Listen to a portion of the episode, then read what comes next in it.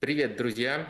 Э, сегодня у нас, э, как кто-то вот э, в посте с вопросами заметил, будет артхаусный стрим, где мы с вами поговорим про итальянскую серию А, про возрождение итальянского футбола, поговорим очень подробно.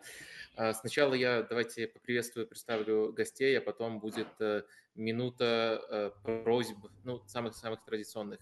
Сегодня в гостях у меня Ваня Демидов, который болеет за Болонию, и Миша Садов, который болеет за Ферентину. Привет, ребята! Привет всем. Привет, Вадим. А, давайте... А, я обещал минуту попрошайничества. В общем, смотрите, сегодня очень много ссылок у нас в описании размещено. А, конечно, в первую очередь, когда я приглашаю гостей, хочется, чтобы вы и на их ресурсы обратили внимание. А, Иван и Миша ведут э, канал «Ла Газета Дель Кальчо». Э, который очень хорошо всю серию А освещает. Э, много всего там и в качестве репостов, э, именно аналитических постов там размещается, так что обратите внимание. Также есть тематические каналы. Это канал Вани про Болонию и Миши про Ферентину. В общем, на все это вы можете подписаться, это все есть в описании. Ну и помимо прочего, если вы цените артхаус, артхаусные стримы, то можете можете поставить э, лайк.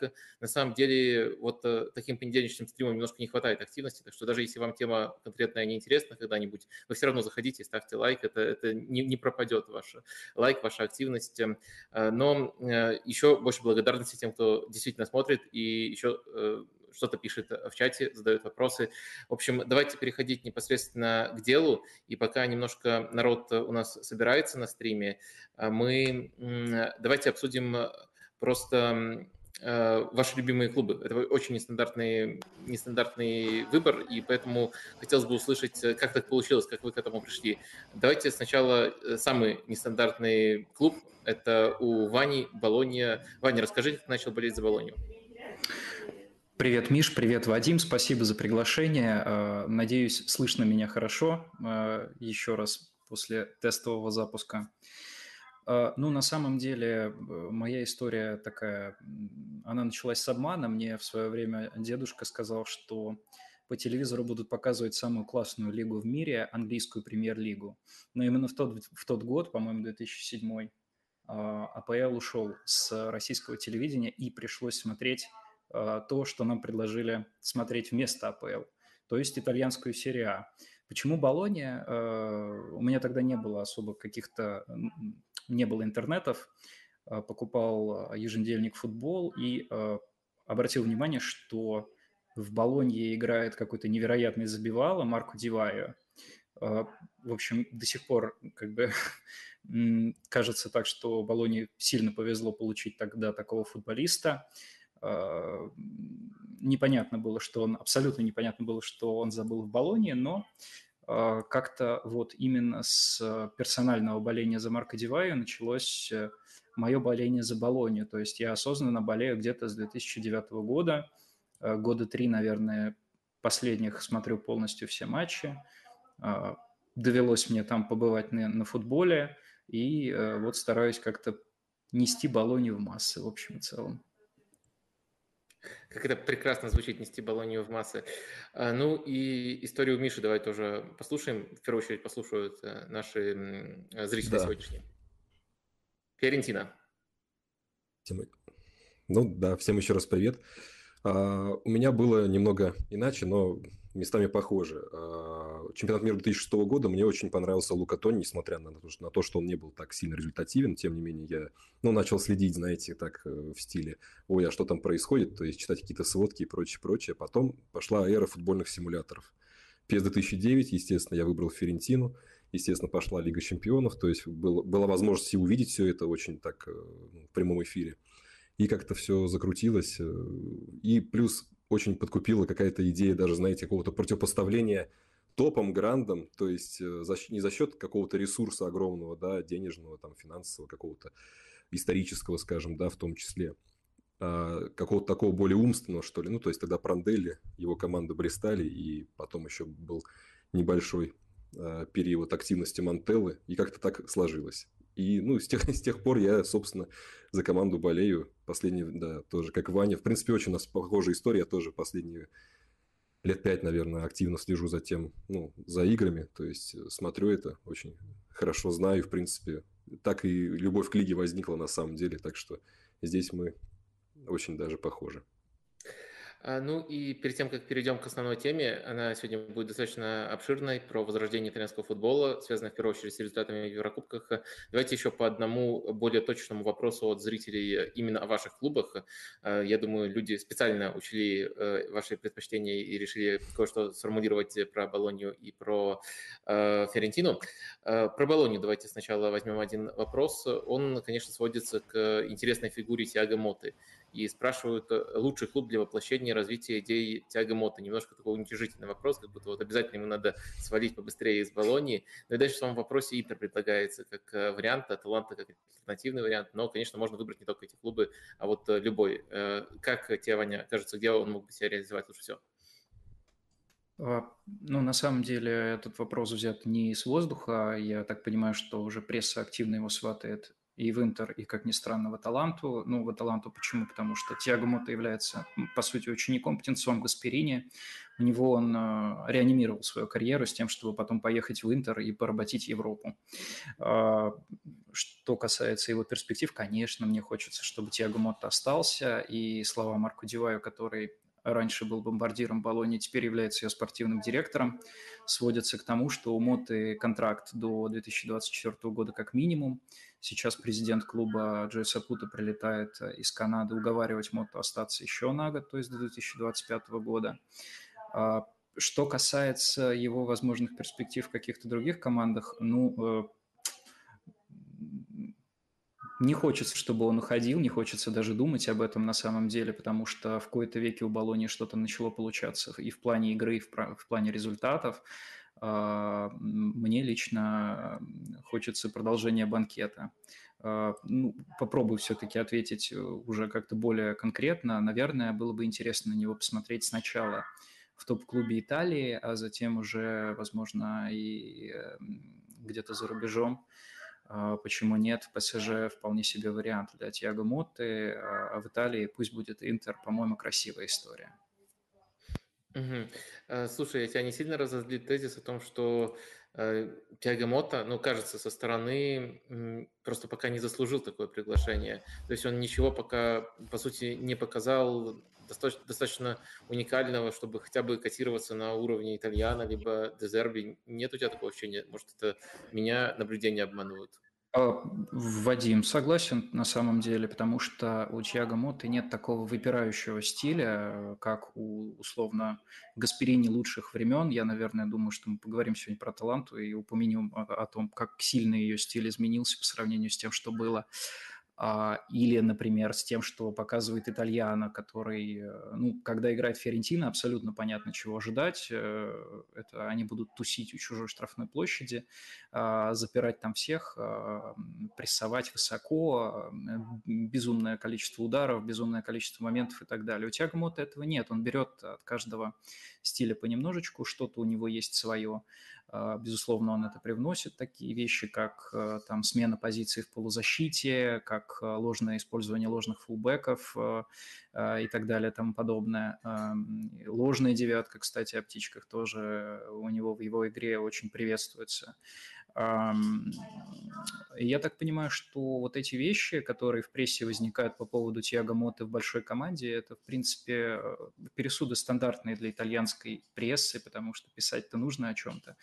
А, как всегда, мы с Мишей, я думаю, сходимся во мнении, что близится пора, когда мы будем просто каждый день сидеть без футбола и при этом читать о том, что там Итальяна переходит в Реал, э, Тиаго Мотто завтра подпишет контракт с ПСЖ, а послезавтра они просто там, ну, в общем, вот такого рода вещи – я думаю, что реальность такова, что э, Тиаго Мото будет работать там, где будет работать. То есть э, я ну, научился как-то для себя не не реагировать на такие, на такие пересуды, и, в общем-то, особо вместе с этим э, не сильно меня волнует то, что пишут, пишут там Лагадзета Делла Спорт и т.д. и т.п. Поэтому если тренер в Италии как бы получает э, хорошую прессу, это хорошо, но обратная сторона медали если этот тренер тренирует команду, ну, скажем так, не первого, не первого, не, не самую, не самую сильную, не первую, не топовую, то обратная сторона медали – это то, что людей просто начинают сватать то туда, то сюда. Это нормально, но это не значит, что это так, так и произойдет. А, окей, okay. uh, про Ферентину был вопрос от uh, человека с говорящим никнеймом Артемио Франки, и он формулируется так. Добрый вечер. Почему Бартоломеу Дранговский, вроде бы перспективный вратарь, пошел на понижение из Ферентины в специю? Миша, объясни, пожалуйста. Ну, я думаю, что прежде всего проблема в несоответствии стилю небольшому. То есть э, Дранговский конкурировал с Террачана, и у итальяна есть а, ну, а, требования, важные требования для вратаря. Он должен неплохо играть ногами, ну, то есть хотя бы банально, да, делать э, достаточно большое количество касаний, уверенно переводить с фланга на фланг при прессинге, да, то есть такие вещи, участвовать в развитии. Э, это, конечно, не про Нойера, и ну, далеко не, нету такого э, явного вектора, но тем не менее э, требования есть, требования осязаемые, нужно том числе и страховать высокую линию обороны. Это тоже имеет место. У Дранговского были проблемы с этим, наверное, даже э, прежде всего не с пасами, а именно с подстраховкой, потому что была очень такая сразу же демотивирующая игрока карточка красная, полученная им в том сезоне в матче с Ромой, буквально в первом тайме. И потом аналогичный эпизод был с Наполи в Кубке, тоже красный закончился. Ну и опять же, были проблемы с пасами, но мне кажется, это не главное. Главное именно то, что, к сожалению, э, с подстраховкой у него есть проблемы, поэтому он ушел э, в специю, просто проиграв, по сути, конкуренцию Тарачана, несмотря на то, что в плане отражения ударов, пожалуй, Тарачана он превосходит. Как-то так, mm-hmm. ну, то есть все достаточно здесь, к сожалению, просто. А нельзя сказать, что в целом еще Дранговский переоцененный вратарь. Я постараюсь немножко подкрепить эту гипотезу. Э, ну, во-первых, э, на него очень легко было обратить внимание, поскольку он в свое время там рекорд по сейвам, по-моему, еще в Эмполе, когда находился, установил в одном матче. И, конечно, такие перформансы впечатляют. Но если взять дистанцию, то даже как, как э, шотстопер он может чуть выше среднего, но в первую очередь яркий, а не прямо качественный. А остальных качеств, то есть игра ногами, игра с высокой линией, ему просто не хватает. То есть э, нет ли опасения, ну, в чем тут, в принципе, разница, что это не просто не подошел конкретно Ферентине, а что, в принципе, он выше определенной планки э, по уровню клуба атаки не поднимется в своей карьере? А, Вадим, очень согласен. А, мне тоже кажется, что ну, он, а, скажем, получил в свое время слишком много внимания, ну, не соответствует да, тот шум, который да, вследствие этого того выступления и, в принципе, его игры подняли, не соответствует его а, классу, уровню. А, действительно, есть такая а, история про яркость, да, то, что бывали такие очень, ну, то есть это очень такой прыгучий вратарь, то есть с хорошими, скажем, природными данными, да, то есть с рефлексами и прочими вещами, которые обычно такие более, скажем, врожденные. Возможно, да, но мне не очень хочется, конечно, это признать, потому что все равно Дранговскому я немного симпатизирую, потому что ну, все равно немножко жаль, когда э, вратарь не смог адаптироваться, да, как к другому стилю, когда не получилось это. Но в целом, скорее, я тоже склонен так думать. А, ясно. Ну вот с этими вводными вопросами, с нашим артхаусным интро мы завершаем. И дальше формат будет такой. Поговорим про возрождение итальянского футбола в принципе. Вот эта тема, которую мне очень интересно сделать основной. И дальше потом, э, я надеюсь, если время у нас останется, пройдемся по клубам именно в контексте всего, что происходило с ними в сезоне, а не только вот последний тур, последние матчи. Пройдемся в первую очередь, конечно, по топовым клубам, но, может, еще какие-то охватим на основании вопросов. А, что, давайте тогда поговорим про этот сезон, Еврокубки, Еврокубки хорошие результаты итальянских клубов. Мы в любом случае будем обсуждать, объяснять этот э, прогресс, но для начала, мне кажется, предельно важным Э, подчеркнуть эм, степень этого прогресса. Э, насколько этот сезон и, в принципе, насколько один сезон в Еврокубках для любой страны может быть э, показательным. Где тут истинный индикатор силы, а где стечение обстоятельств. Вот можете по этому вопросу свою позицию сформулировать? Давайте с Вани начнем. Э, мне кажется, что выступление клубов в Еврокубках может серьезно э, серьезную пыль в глаза пустить рядовому зрителю, да и не рядовому тоже, в принципе, э, потому что люди обычно привыкли во главу угла ставить результат. И что, казалось бы, как не Еврокубки показывают результат команд и их силу или слабость на данный момент.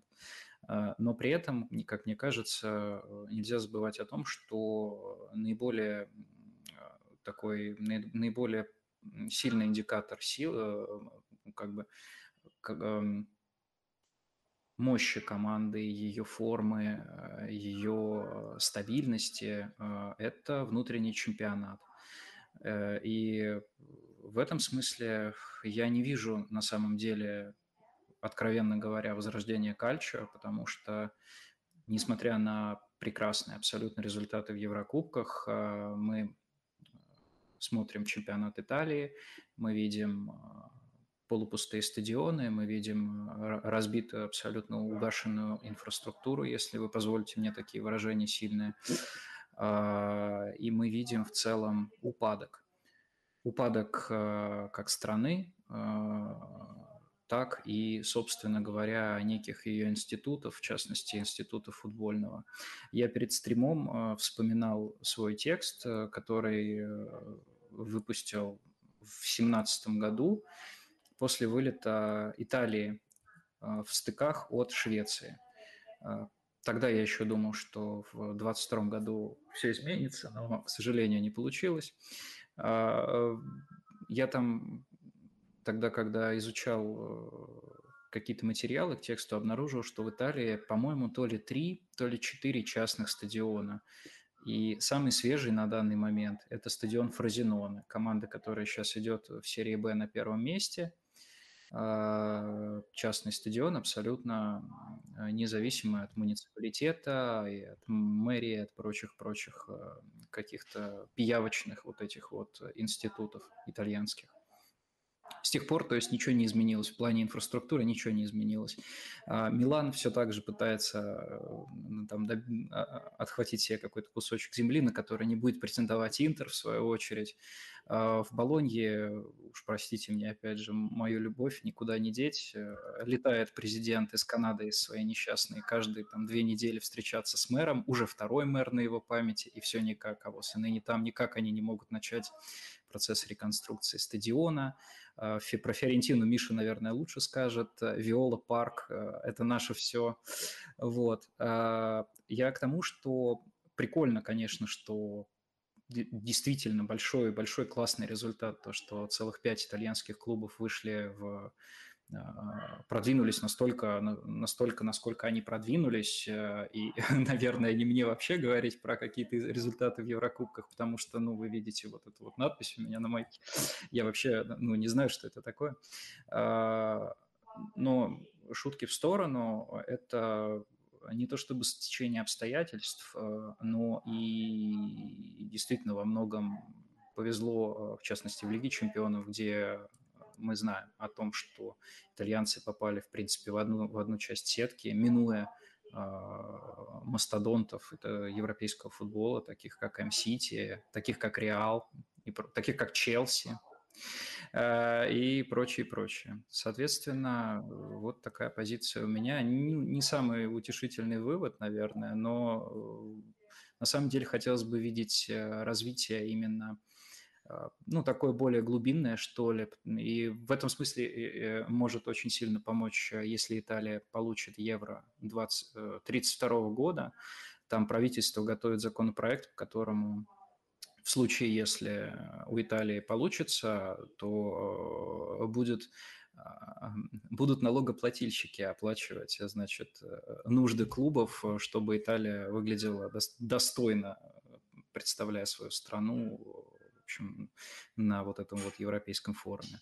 Посмотрим, как получится. Миша, вот у меня сразу возникает э, локальный вопрос перед этим вот самым основным. Когда Ваня говорил про пьявичные институты, у тебя не возникло ощущение, что ты просто читаешь свежее интервью Рока Камиса, владельца Ферентины? На самом деле, да, есть такой вайп, скажем так, то, что действительно очень много э, комиссия посвящает борьбе с журналистами, с борьбе с, э, со всеми теми, кто пытается оспорить э, то, что он делает, то, что он, к чему он стремится. Так что да, здесь очень так повеяло. А, ну и, собственно, ты согласен с такой постановкой вопроса? Ты тоже не видишь реального возрождения? Ну вот, кроме вот, скажем так, еврокубковой вспышки, это можно назвать вспышкой или это нечто большее? Я думаю, я не думаю, что это возрождение, то есть здесь тоже не получится у меня оппонировать вам, э, потому что я так не считаю. А, но мне кажется, что здесь э, можно это назвать аккуратно, возможно, аккуратно, но все-таки мне кажется, что есть здесь э, какая-то связь с реальностью, то, что это, скажем, демонстрация того, на что способна тренерская школа итальянская, потому что мне кажется, что основной скажем так, самый большой вклад – это даже, ну, даже не тренеры, да, скажем, а шире возьмем тренерские штабы. То есть, э, опять же, несмотря на то, что, да, был ли, да, чемпионат мира произошел, так скажем, случился с нами в середине сезона, э, в связи с чем, да, э, по сути, две, две разные половины получились, то есть разрыв такой, форма совершенно разная, совершенно разные циклы подготовки и очень интенсивно все, игра каждые три дня, то есть даже середняки и аутсайдеры это ощутили на себе, мне кажется, очень сильно. Куча травм, прочего, прочего, прочего, но тем не менее итальянские тренеры с этим справились лучше. Я, ну, я бы хотел, наверное, привести пример такой самый, возможно, для меня показательный, это то, как Милан Тоттенхэм прошел, да, то есть э, все говорят о том, что да, Тоттенхэм страдал, то, что у него были игроки не в форме, то, что у него были э, травмы, была также болезнь тренера, да, мы тоже должны это учитывать, включить это в контекст. Тем не менее, Пиоли, ну, надо об этом сказать, тоже страдал, тоже были травмы, у него вообще все развалилось, да, то есть прессинг перестал работать, ну, скажем так, тот, а, тот прессинг, которым а, Милан, скажем, славился последние два года и который лег, наверное, в основу титула. Тем не менее, он э, смог трансформировать команду. Он перешел на три защитника. И, на мой взгляд, э, ну, то есть три защитника имеется в виду, что, естественно, здесь дело не только в формации. Было много подстроек локальных, но которых, э, наверное, чуть позже, возможно, поговорим. И он э, смог эту ситуацию переломить, подстроившись под нее, на мой взгляд, и таким образом Милан оказался выше Тоттенхэма. Можно сказать, что это да, что был бы другой Тоттенхэм, вы бы не прошли, но то же самое можно сказать про Милан. Мне кажется, что многое здесь э, решил ли подстройки, ну и, возможно, работа тренерского штаба, потому что, опять же, э, дозировать нагрузку, э, готовить команду к, разному, к разным режимам игры, подводить команду э, в недельном цикле, ну не только в недельном, в трехдневном цикле даже, возможно, где-то.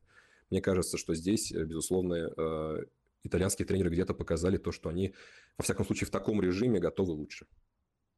Угу. Ну, в общем, мы тут э, слишком сильно сходимся, даже пугающе сходимся, поэтому попробуем немножко искусственно себя оппонировать. То есть есть у нас человек, который говорит то, что смотрите, э, второе место в таблице коэффициентов за этот сезон, итальянцы там выше только АПЛ, итальянцы э, в, везде в полуфиналах э, засветились, в любом Еврокубке. Э, и давайте тогда попробуем составить перечень, э, скажем так, вещей, которые смущают. Вот Э, если отвечать на, на вот этот вот тейк, что э, смущает. И я вот начну, вы, если что, э, дополняйте.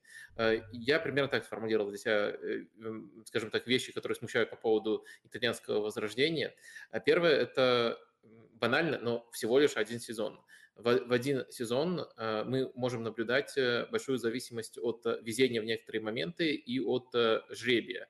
И нельзя сказать, что вот эти два важных фактора, они миновали итальянские клубы. И жребий был достаточно благословным, э, и э, в некоторые ключевые моменты э, было везение. Я понимаю, я, я бы еще понял, если бы попытались от этих факторов отмахиваться на дистанции пяти лет, хотя даже там они могут не такое значительное влияние, но все-таки оказывать.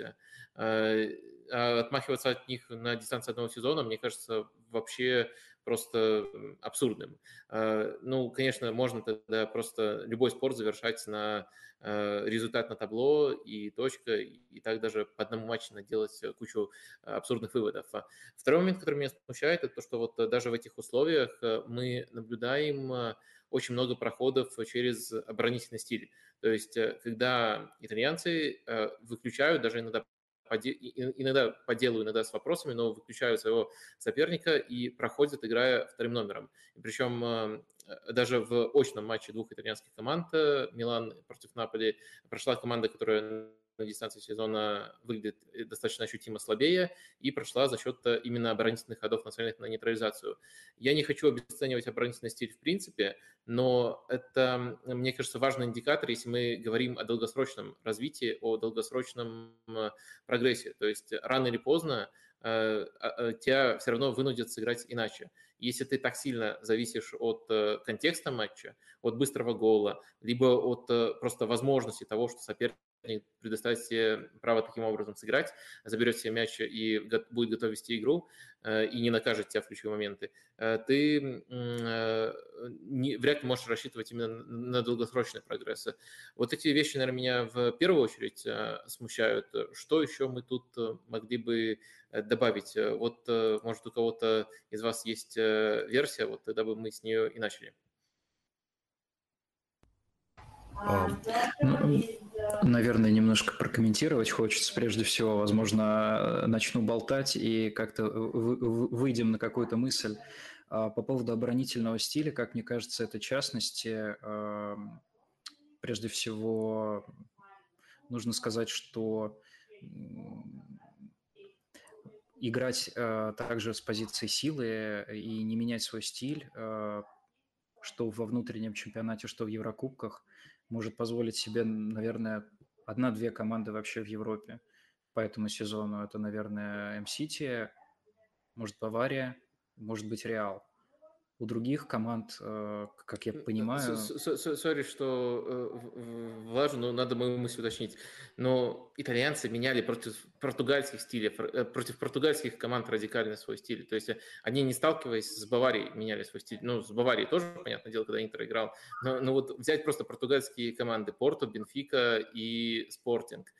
Все они сыграли с итальянцами, все они вылетели от итальянцев и все они в этих матчах э, с точки зрения стиля играли первым номером. То есть э, я бы понял, если бы против Манчестер Сити адаптировались, э, даже против любой английской команды адаптировались, но адаптация против португальских клубов и радикальные, не, не то, что там даже 50 на 50 борьба за инициативу, а умышленная адаптация, это, мне кажется, вот именно явный укол, уход в сторону мы можем играть только таким образом. Мы не, не, не видим возможности строить игру иначе на европейской арене. А, ну, мне кажется, что, опять же, я вернусь к своей мысли. Я понимаю, о чем ты, э, но продолжить, тем не менее, гнуть свою линию. Я к тому, что Интер, Милан и же с ними не обладают таким ресурсом, как э, Манчестер Сити и же с ними. И, соответственно, э, будучи Интером, командой, у которой, или Миланом, который, вот Миша упомянул матч с Тоттенхэмом, они прошли Тоттенхэм ровно в тот момент сезона, когда отхватывали пять мячей от Сосоло на своем поле. А, и у них там вообще все было не очень хорошо. Наверное, это, во-первых, естественная реакция на то, что у тебя есть шанс пройти дальше. А во-вторых, а, я думаю, что итальянцы не считают зазорным в какие-то моменты проявлять хитрость и, может быть, отходить от своих принципов, э, потому что, опять же, э, Еврокубки – это показатель эм, такой изменчивый, по нему, наверное, э, в долгосрочной перспективе в принципе нельзя делать выводы. Как бы здорово команда не выступала, там, как бы она катком не проходила по всей, по всей сетке. Это краткосрочный турнир, по сути, состоящий из матчей, где во многом решают эпизоды случайности. Э, поэтому итальянцы молодцы, они решили минимизировать риски, и э, именно так я, наверное, э, опишу. Опять же, это не ко всем применимо. Например, Фиорентина летит по Лиге конференции, сметая всех на своем пути. Да, случались там какие-то у них накладки, но тем не менее но я не знаю, можно ли сказать, что это исключение, которое лишь подтверждает правила. Я не знаю, можно ли сослаться на уровень турнира, как ни крути.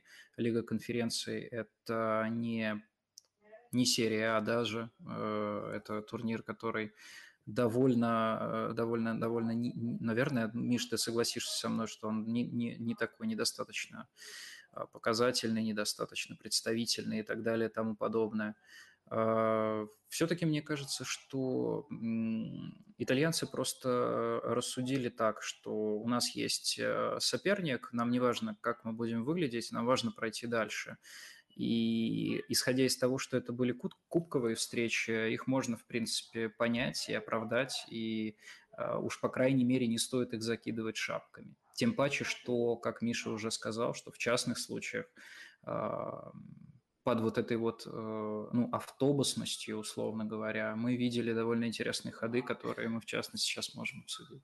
Я, в принципе, тоже с тобой согласен, но мне кажется, немножко в другую сторону разговор ушел. То есть э, есть два разных контекста. Первый контекст говорить о том, что можно ли, в принципе, играть в конкретных матчах в оборонительном стиле, и там каждая команда свое поведение сама выбирает. У Милана оно одно, одни причины были, там у Интера другие, э, у Ювентуса третьи. Это нормально. Но если контекст немножко другой. Если мы говорим о э, долгосрочном возрождении, которое не, некоторые рассмотрели, то мне кажется, все-таки это должно быть э, возрождение, э, которое основано на том, что команды могут играть в разный футбол, в разных стадиях, и что они независимы так от игры вторым номером. Пока этого нету, тяжело, пока может быть, только одна команда способна играть такой футбол, это Наполи. Э, мне кажется, тяжело говорить именно о долгосрочном возрождении. Вот в этом, наверное, моя ключевая мысль была. Давай Мише дадим высказаться, если ему тут есть что добавить по этой теме. Да, я попробую э, ответить на тоже, ну, скажем так, ответить на вопрос Вадима, включив прежде всего свое видение, скажем так, свои мысли, ну, то, что меня больше, наверное, заботит, волнует. Мне кажется, если мы говорим о том, что э, Еврокубки, да, на, тем более на дистанции одного года не показатель, здесь, наверное, стоит посмотреть на какие-то другие критерии, то есть более осязаемые. Вот Вадим неплохо на самом предложил, э, да, то, что, э, ну, скажем, стилистическое разнообразие, да, то, что команда может действовать по-разному, ну, в зависимости от того, что происходит в матче, потому что, да, понятно, если сценарий один и тот же, то прекрасно, но тем не менее разные случаются в футболе, я думаю, мы все это прекрасно понимаем. Здесь, наверное, да, на, Еврокуб... на Еврокубковой арене. Это не очень видно, но тем не менее, мне кажется, что в... внутри серия, внутри серия много клубов, ну, да, это как бы следствие того, какие тренеры там работают, которые пытаются играть по-разному, да, то есть у нас есть Ферентина, которая там владеет, там запирает тот же Наполи, да, может запереть тот же Наполи, и Наполи это будет не нравиться, да, то есть это не, не будет чем-то запланированным, будет э, много играть на финальной трети, будет много прессинговать, будет э, даже где-то суицидально играть с высокой линии обороны и прочее. Есть у нас тот же самый Кремонезе, который пытался это делать, например, но, к сожалению, не преуспел.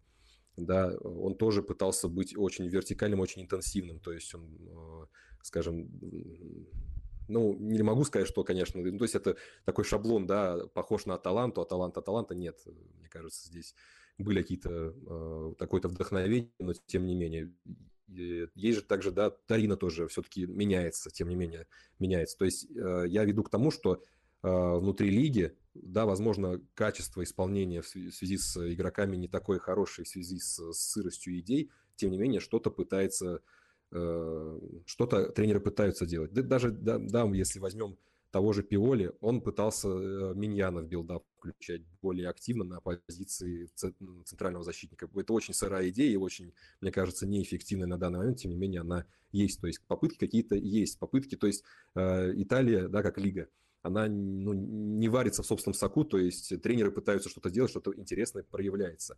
Но а, меня, меня больше напрягает то, что, а, скажем так, Италия не использует, возможно, какие-то дополнительные, ну, то есть очень редко использует какие-то дополнительные а, факторы, которые может привести, могут привести к успеху. Я, например, бы здесь привел а, в пример скаутинг. То есть а, Почему Аталанта в том числе, почему, да, одна из причин, почему она достигла какого-то успеха, ну, то есть, там, да, стабильно на протяжении нескольких сезонов прыгала, скажем так, выше головы, ну, если смотреть на уровень состава, потому что они, ну, мне кажется, у них лучший скаутинг, они просто запылесосили всех с хороших скаутов, и это, ну, на самом деле, мне кажется, правильный подход, плюс они умеют работать на других рынках, да, откуда пришел Паламин, откуда пришел Малиновский, откуда пришли, пришел целый ряд игроков, Франция, Болгария, Голландия, то есть такие, э, скажем так, чемпионаты, где ты можешь урвать что-то качественное, но при этом не, не, не, не потратив э, какие-то баснословные деньги, потому что, ну, сколько стро, стоит молодые итальянские таланты, я думаю, все видят, там, Скамака, Тонали и прочие, и же с ними. А, то же самое можно э, сказать отчасти про то же самое чемпионство Милана. То есть, э, как была собрана эта команда. Посмотрите, кого они брали – откуда и ну, с каким расчетом. То есть Миньяна, ну то есть просто ограбили Лиль по сути, тем не менее это прекрасная сделка. Бенасер тоже ключевой игрок, который прекрасно себя проявил. А, Браим Диас, как бы его тоже не ругали фанаты Милана, сейчас как он играет, э, он дает очень, да, уникальные возможности, и э, мне кажется, что здесь, то есть это показательно, то, что те команды, которые больше занимаются скаутингом, больше, возможно, где-то опираются на какой-то Э, дополнительные какие-то системы принятия решений более рациональные, да, а не только на знание рынка, например, вот я знаю таких-то игроков, я с их агентами пойду поговорю и договорюсь до чего-то, ну, я продаю сейчас, ну, это, как сказать, больная точка, тем не менее. Я думаю, ну и в принципе, знаете, даже возможно где-то влияет подход, э, ну, точнее не подход, а то, как воспринимается это, скажем, э, прессе у народа, ну даже не у народа, а именно в прессе, да, то есть Э, когда у тебя сидит Ла Газета Делла Спорт и говорит, ну, всякие абсурдные вещи, и какие-нибудь там маркеджане включаются в дискуссию о том, что вот, э, когда, помню, Честный, по-моему, привез, ну, ошибка была у него в матче Ювентус Спорту, и там Маркижани говорил, вот, не нужно начинать атаки коротко разыгрывать, нужно там ну, сыграть более надежно. То есть есть какое-то такое сопротивление от... Э, я бы не сказал, что это какая-то системная вещь, но тем не менее вот есть вот сопротивление в этом. То есть есть какое-то вот такое, как сказать, ну, какая-то игра на эмоциях, игра на э, ностальгии в том числе, да, на каких-то вот э, э, на реваншизме каком-то, если, если угодно. То есть мне кажется, что вот, вот здесь то, что меня тревожит больше всего, это, э, возможно, где-то неиспользование вот этих вещей, которые могут дать тебе, э, скажем так, преимущество. Причем преимущество, опять же, в том числе, по, сути, уже подкрепленное результатом, как мы видели это на примере Милана с Талантой. Как-то так. Э, ну, на самом деле, я тут большого противоречия не вижу, потому что я, например, тоже полностью согласен, что внутри чемпионата все э, выглядит принципиально иначе, и действительно в удовольствие это смотреть, и действительно там, ну, понятное дело, есть матчи, где эти же команды доминируют, но для меня это скорее аргумент в обратную сторону. То есть э, то, что команды Э, вот строя свой рисунок, и мы видим этот рисунок э, у многих команд внутри чемпионата, интересное решение, но когда уровень сопротивления другой, и это не обязательно даже топовый соперник, но в Европе мы наблюдаем другую стратегию.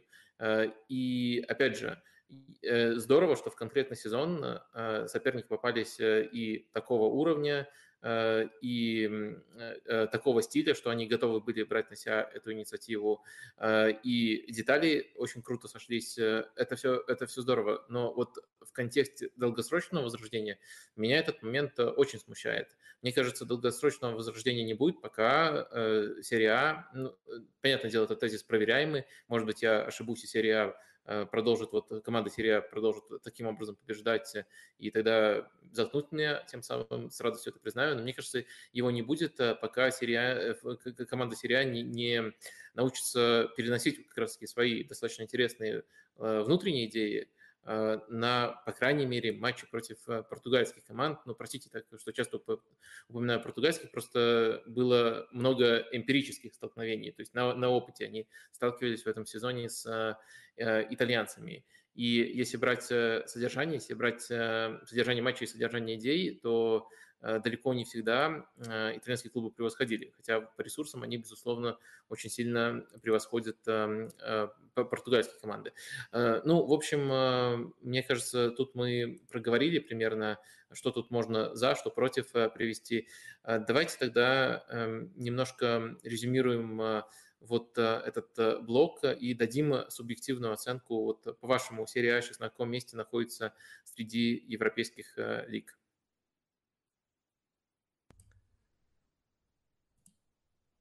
Ну, окей, Ваня, пока. Думаю. Sorry, sorry, я что не сказал. Да, да, да, Миша, скажи.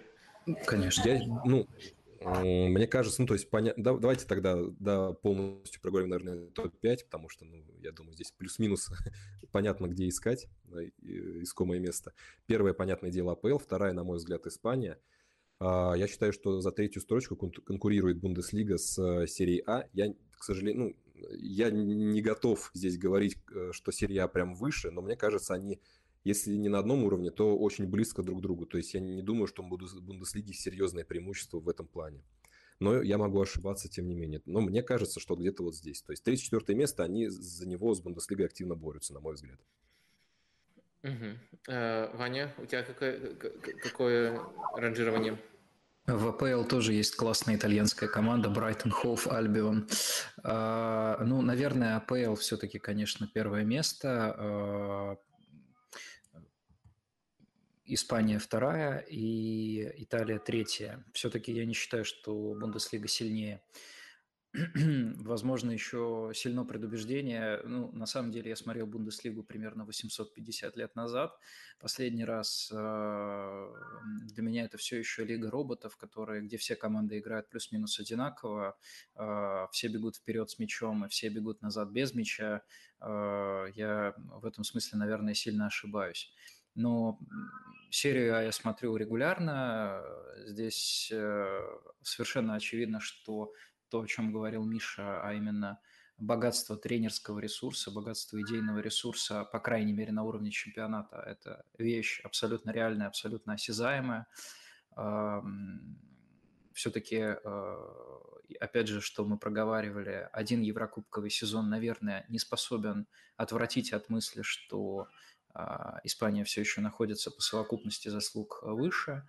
А, плюс ко всему, когда внутри чемпионата играет действующий обладатель Лиги чемпионов, наверное, очевидно, что а, лига котируется чуть выше. Ну и, собственно говоря, про АПЛ, наверное, тут вообще э, речи не идет. Это Суперлига, это лига, на самом деле, которая показывает местечковость чемпионата Италии, потому что в итальянской прессе э, с таким пиететом относятся к чемпионату Англии, когда условный Аарон Хики уезжает в Брентфорд. Это, ну, просто э, карьера удалась, все можно завершать. Или Томиясу в Арсенал, например. Да, да, э, да, да. А, ну, давайте я тоже да, коротко ранжирую. Ну, первые две позиции у нас у всех сходятся, это Премьер-лига и Ла Лига. И дальше я тоже согласен э, с тем, что Серия А и Бундеслига борются за э, третью строчку. И тут эм, выбрать, мне кажется, достаточно тяжело. Мне не кажется, что таблица коэффициентов УЕФА хороший индикатор, поскольку она не сравнивает абсолютно все команды в лиге, она сравнивает только верхушку этих лиг. И Э, если мы берем дистанцию 5 лет, то Бундеслига все еще выше, занимает третье место. Э, серия А может настигнуть и, скорее всего, уже со следующего сезона будет стартовать как третья лига, но пока вот по последней пятилетке находится э, на четвертом месте. То есть это действительно по объектив... плохим, но объективным показателям, которые у нас есть, у нас нет хороших объективных, это две очень близкие лиги. А если их пытаться ранжировать субъективно, то я бы сформулировал примерно так – Э, в Бундеслиге э, выше уровень э, команд, которые находятся во второй части таблицы. И вот если бы у нас была возможность проверить, столкнуть их с итальянскими, я думаю, что разница была бы ощутимой. И они чаще побеждали бы и играли бы в более интересный футбол в рамках этих матчей. Может Правда, вот э, было упомянуто, что слегка однообразный футбол, но в каждом матче они могли бы это навязать сопернику и э, могли бы из этого извлечь преимущество, в первую очередь из высокого прессинга. А, но если мы посмотрим на количество сильных команд э, из, ну, допустим, возьмем вот это вот выгодное для Италии число топ-7, ну, потому что, по сути, сейчас не знаю, может быть, э, может быть, э, вы как болельщик Ферентины и Болони будете спорить, но, наверное, все-таки 7 э, топовых команд в Италии, которые вот на фоне самого итальянского выделяются. Но вот если семерку возьмем, тогда, конечно, уже будет, будет в пользу Италии это сравнение, но в целом оно достаточно гибкое и легко поддающееся манипуляциям, в зависимости от того, что ты подразумеваешь под тем понятием, под таким понятием, как уровень лиги, можно и к тому и другому вопросу прийти. Ну и давайте еще есть тут у меня один ракурс, который нужно обсудить. Он немножко затрагивает вопрос, который нам прилетал от Тимура в Телеграме. Хотелось бы на дистанции последних, наверное, четырех лет проследить, есть ли прогресс у серии А относительно себя самой. Почему именно четырех лет? Потому что там было введено правило зарплатное, которое называют аналогом закона Бекхэма, который был введен в Испании, это правило подразумевает, что меньше налог будут платить футболисты, иностранцы, которые перебираются в Италию из эм, других лиг.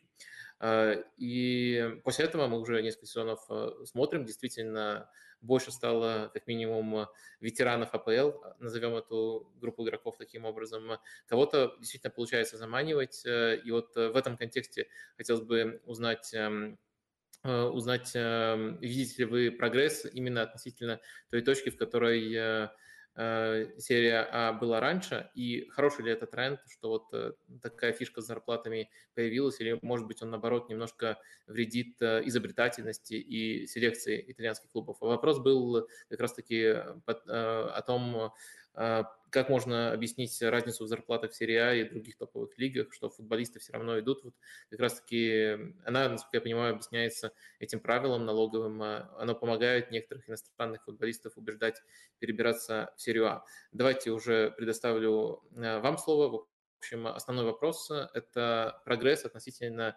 дистанции в 4 года. Вот э, ты, Миша, видишь такой прогресс? Ну, с нескольких точек зрения попробую это рассмотреть. С точки зрения, скажем, ресурсно-финансовой, я думаю, что нет. Я думаю, что клубы стали беднее. Ну, то есть Интер вынужден, скажем так, расплачиваться за то чемпионство, которое у них было. Ну, то есть, безусловно, да, э, большое уважение Конте за то, что он сделал и прочее. Тем не менее, очень своеобразные контракты тогда получили достаточно возрастные игроки, да, можно вспомнить Видаля, можно вспомнить Алексиса Санчеса, которые все-таки ну, не, при, не приносили той пользы конкретно в команде, но при этом имели ну, очень э, тяжелые, тяжелые с точки зрения, скажем так, управления контракты, и теперь вынуждены, э, вынужден с этим как-то работать. Непонятно, что с Ювентусом происходит, потому что он попал, боюсь, что здесь нужно это констатировать. Вот.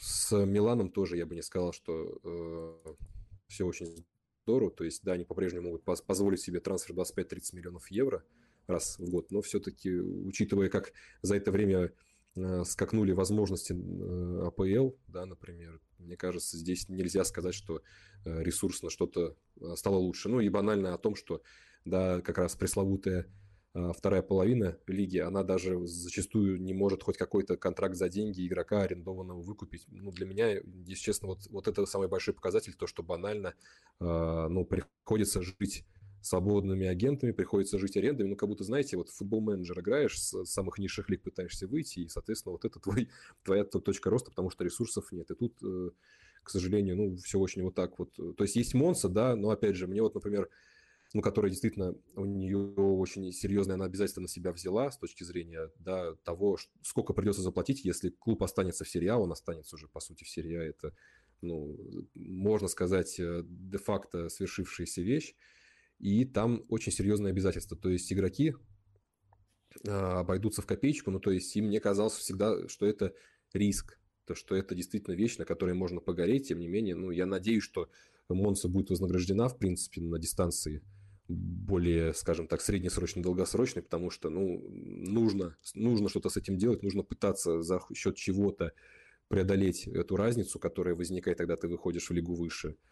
Потому что иначе, ну, э, мы, мы будем рисковать получать э, Джено, который играет убого и выживает, и никакого лиги развития не дает, но по 10 лет живет в лиге. Я очень надеюсь, что как бы более инициативные и скажем, пропозитивные команды, да, с точки зрения стиля, с точки зрения подхода, с точки зрения всего, будут попадать в выше.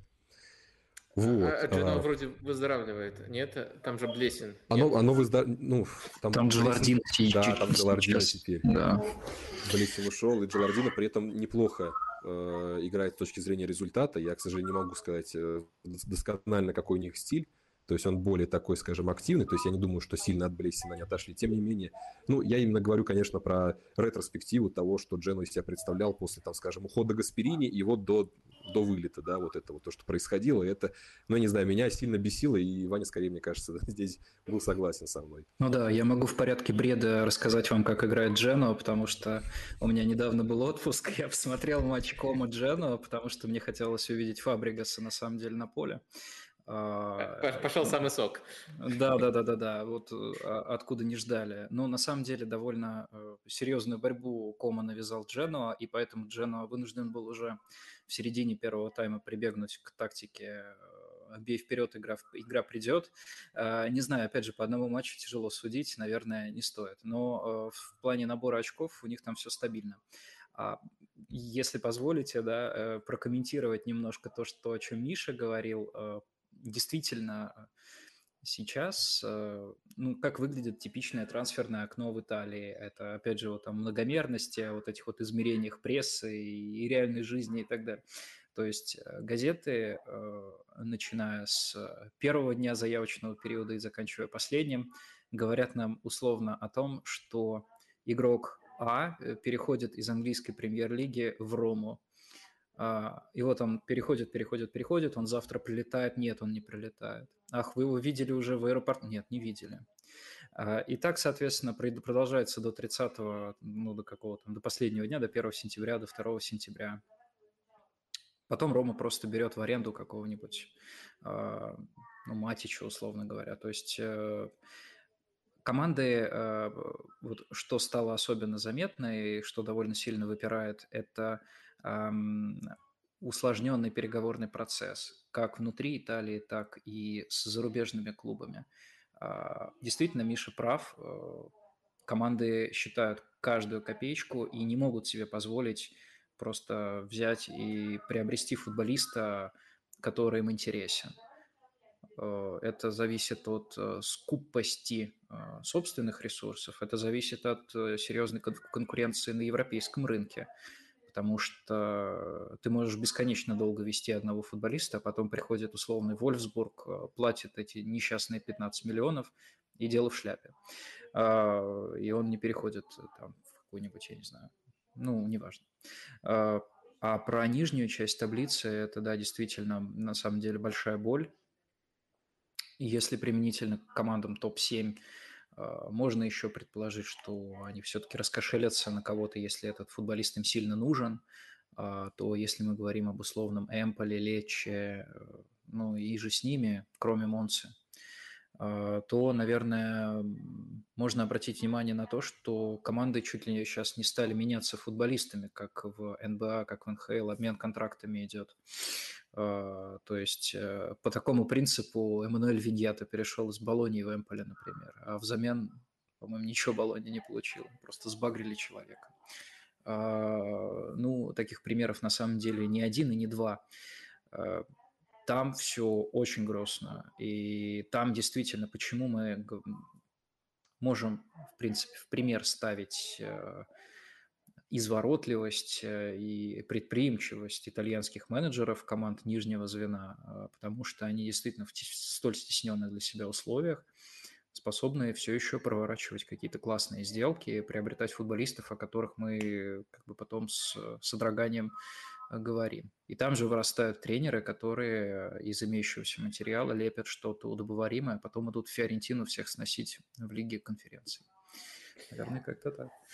А, заглянул я немножко а, в чатик, чтобы там тоже посмотреть вопросы. Конечно, царит какая-то тотальная секта результата на табло. Даже страшно, странно, что в вроде как маленькой уютной эм, компании, хотя вроде как это много сообщений, но от пары людей. в любом случае, что даже такие люди находятся в уютной компании, но просто вот про то, про, про, про то что э, про, про то, что, э, ну, короче, результат на табло, э, что, что тут было, Сити ПСЖ не адаптируются ни против кого играют в атаку, а где трофеи в Европе, а, в общем, э, не знаю, ребята, если вы не слушаете и не аргументируете, то я, я не думаю, что можно на это как-то серьезно отвечать. я понимаю, я, я наоборот был бы рад, если бы кто-то тут не согласно что-то аргументировал до стрима сейчас, но пока я вижу только комментарий э, такого толка, это не круто, и, по-моему, наш стрим не поднимает э, в те интеллектуальные высоты, куда мы э, стремимся. То есть любое аргументированное несогласие его бы туда подняло. Кроме этого, выделил эм, э, два вопроса, которые давайте для разнообразия тоже ответим. Кого вы видите тренером для шпор? А, дело в том, что сегодня буквально перед нашим стримом там э, временного тренера э, Кристиана Стеллини Тоттенхэм уволил. А давайте, может, э, учитывая, что Тоттенхэм так в последнее время увольняет активно итальянских тренеров, найдем в серии А им тренера, которого они могли бы уволить следующим. Миша, у тебя есть кто-нибудь на примете? А, я, знаете, я здесь, да, наверное, ну, как сказать, есть. А, возможно, даже подойдет с точки зрения преемственности. Ну и плюс это еще один повод для меня, наверное, а, ну, высказаться на Злорадствовать, тему, да, да, да, я, я понял, о чем ты, я нет, понял, о нет, чем. вовсе нет. Не-не-не-не, нет, Ваня, не Юрич, нет? нет. А, кто? Не Юрич? Нет.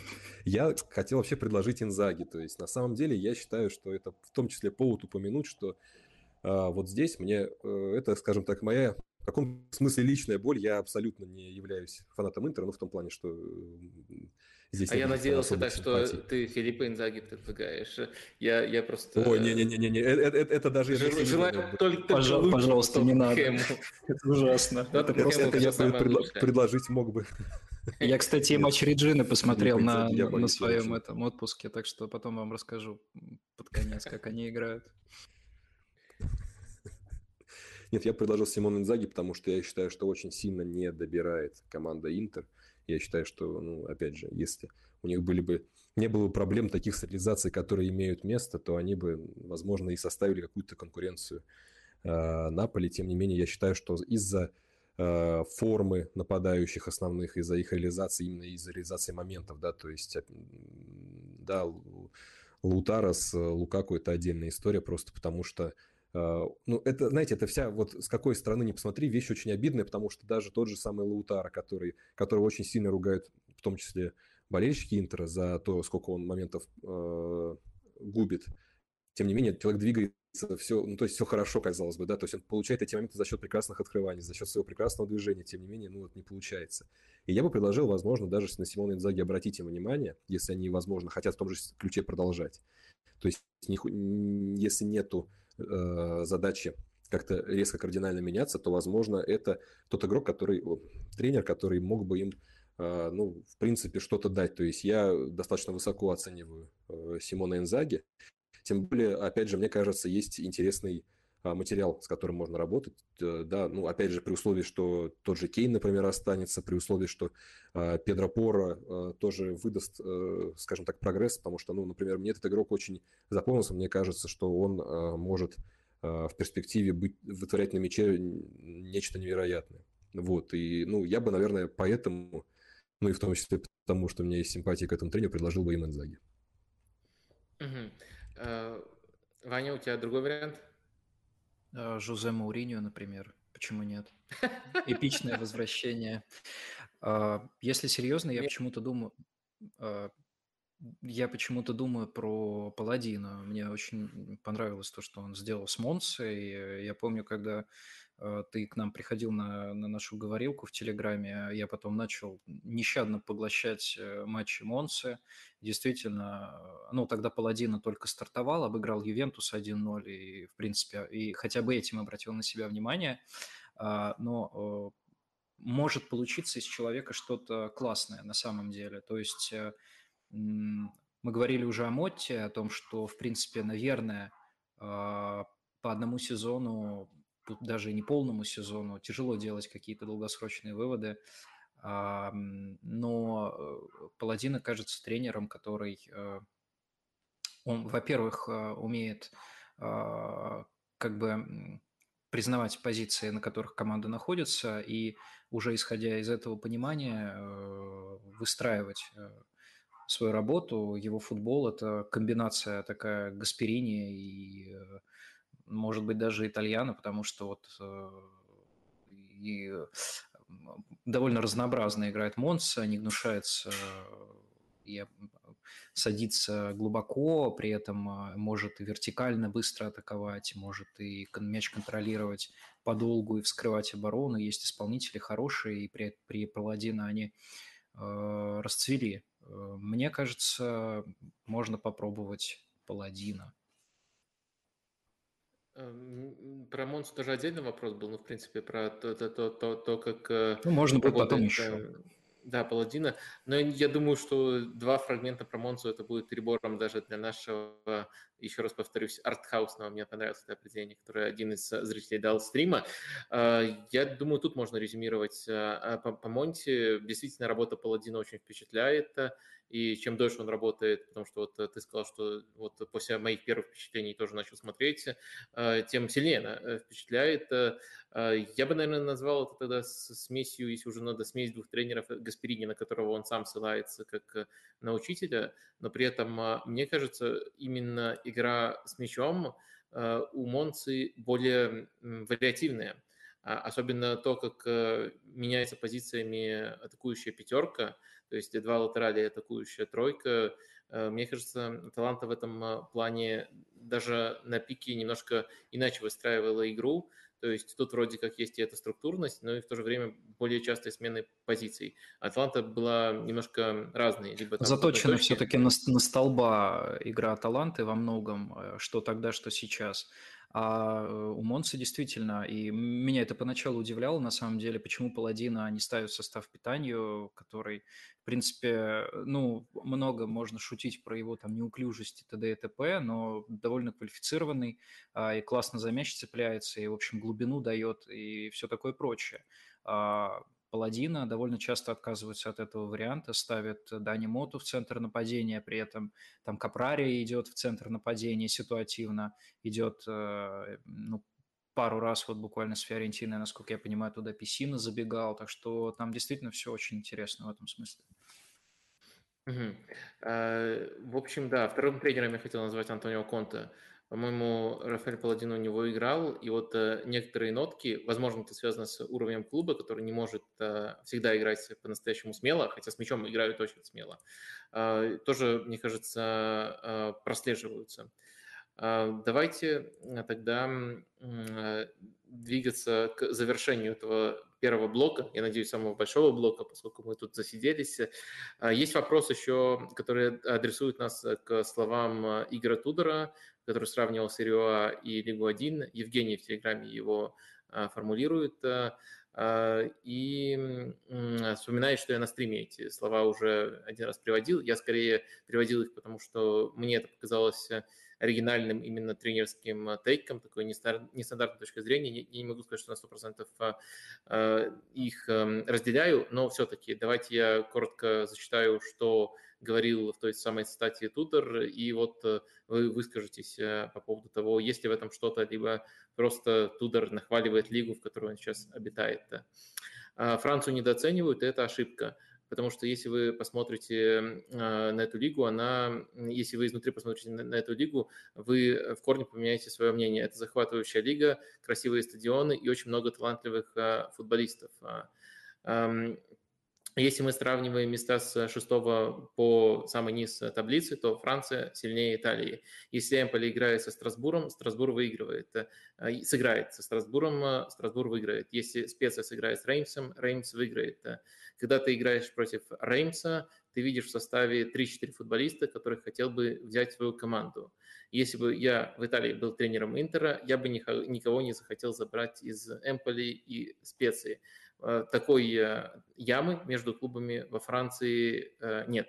Во Франции намного более скоростной футбол, игроки обладают раз, разнообразным набором качеств. Много очень хорошо физически развитых и молодых футболистов. Вот такой вердикт достаточно конкретный от Игоря Тудора, но в то же время достаточно субъективный. Вот такой дерзкий тейк. Он решился поставить даже Э, Лигу 1. Э, правда, с оговоркой, что речь идет про средину таблицы и аутсайдеров э, выше серии А. Что вы про это думаете? Можно ли тут доверять бывшему тренеру Вероны? Давайте начнем с Миши. Давно, давно он молчит.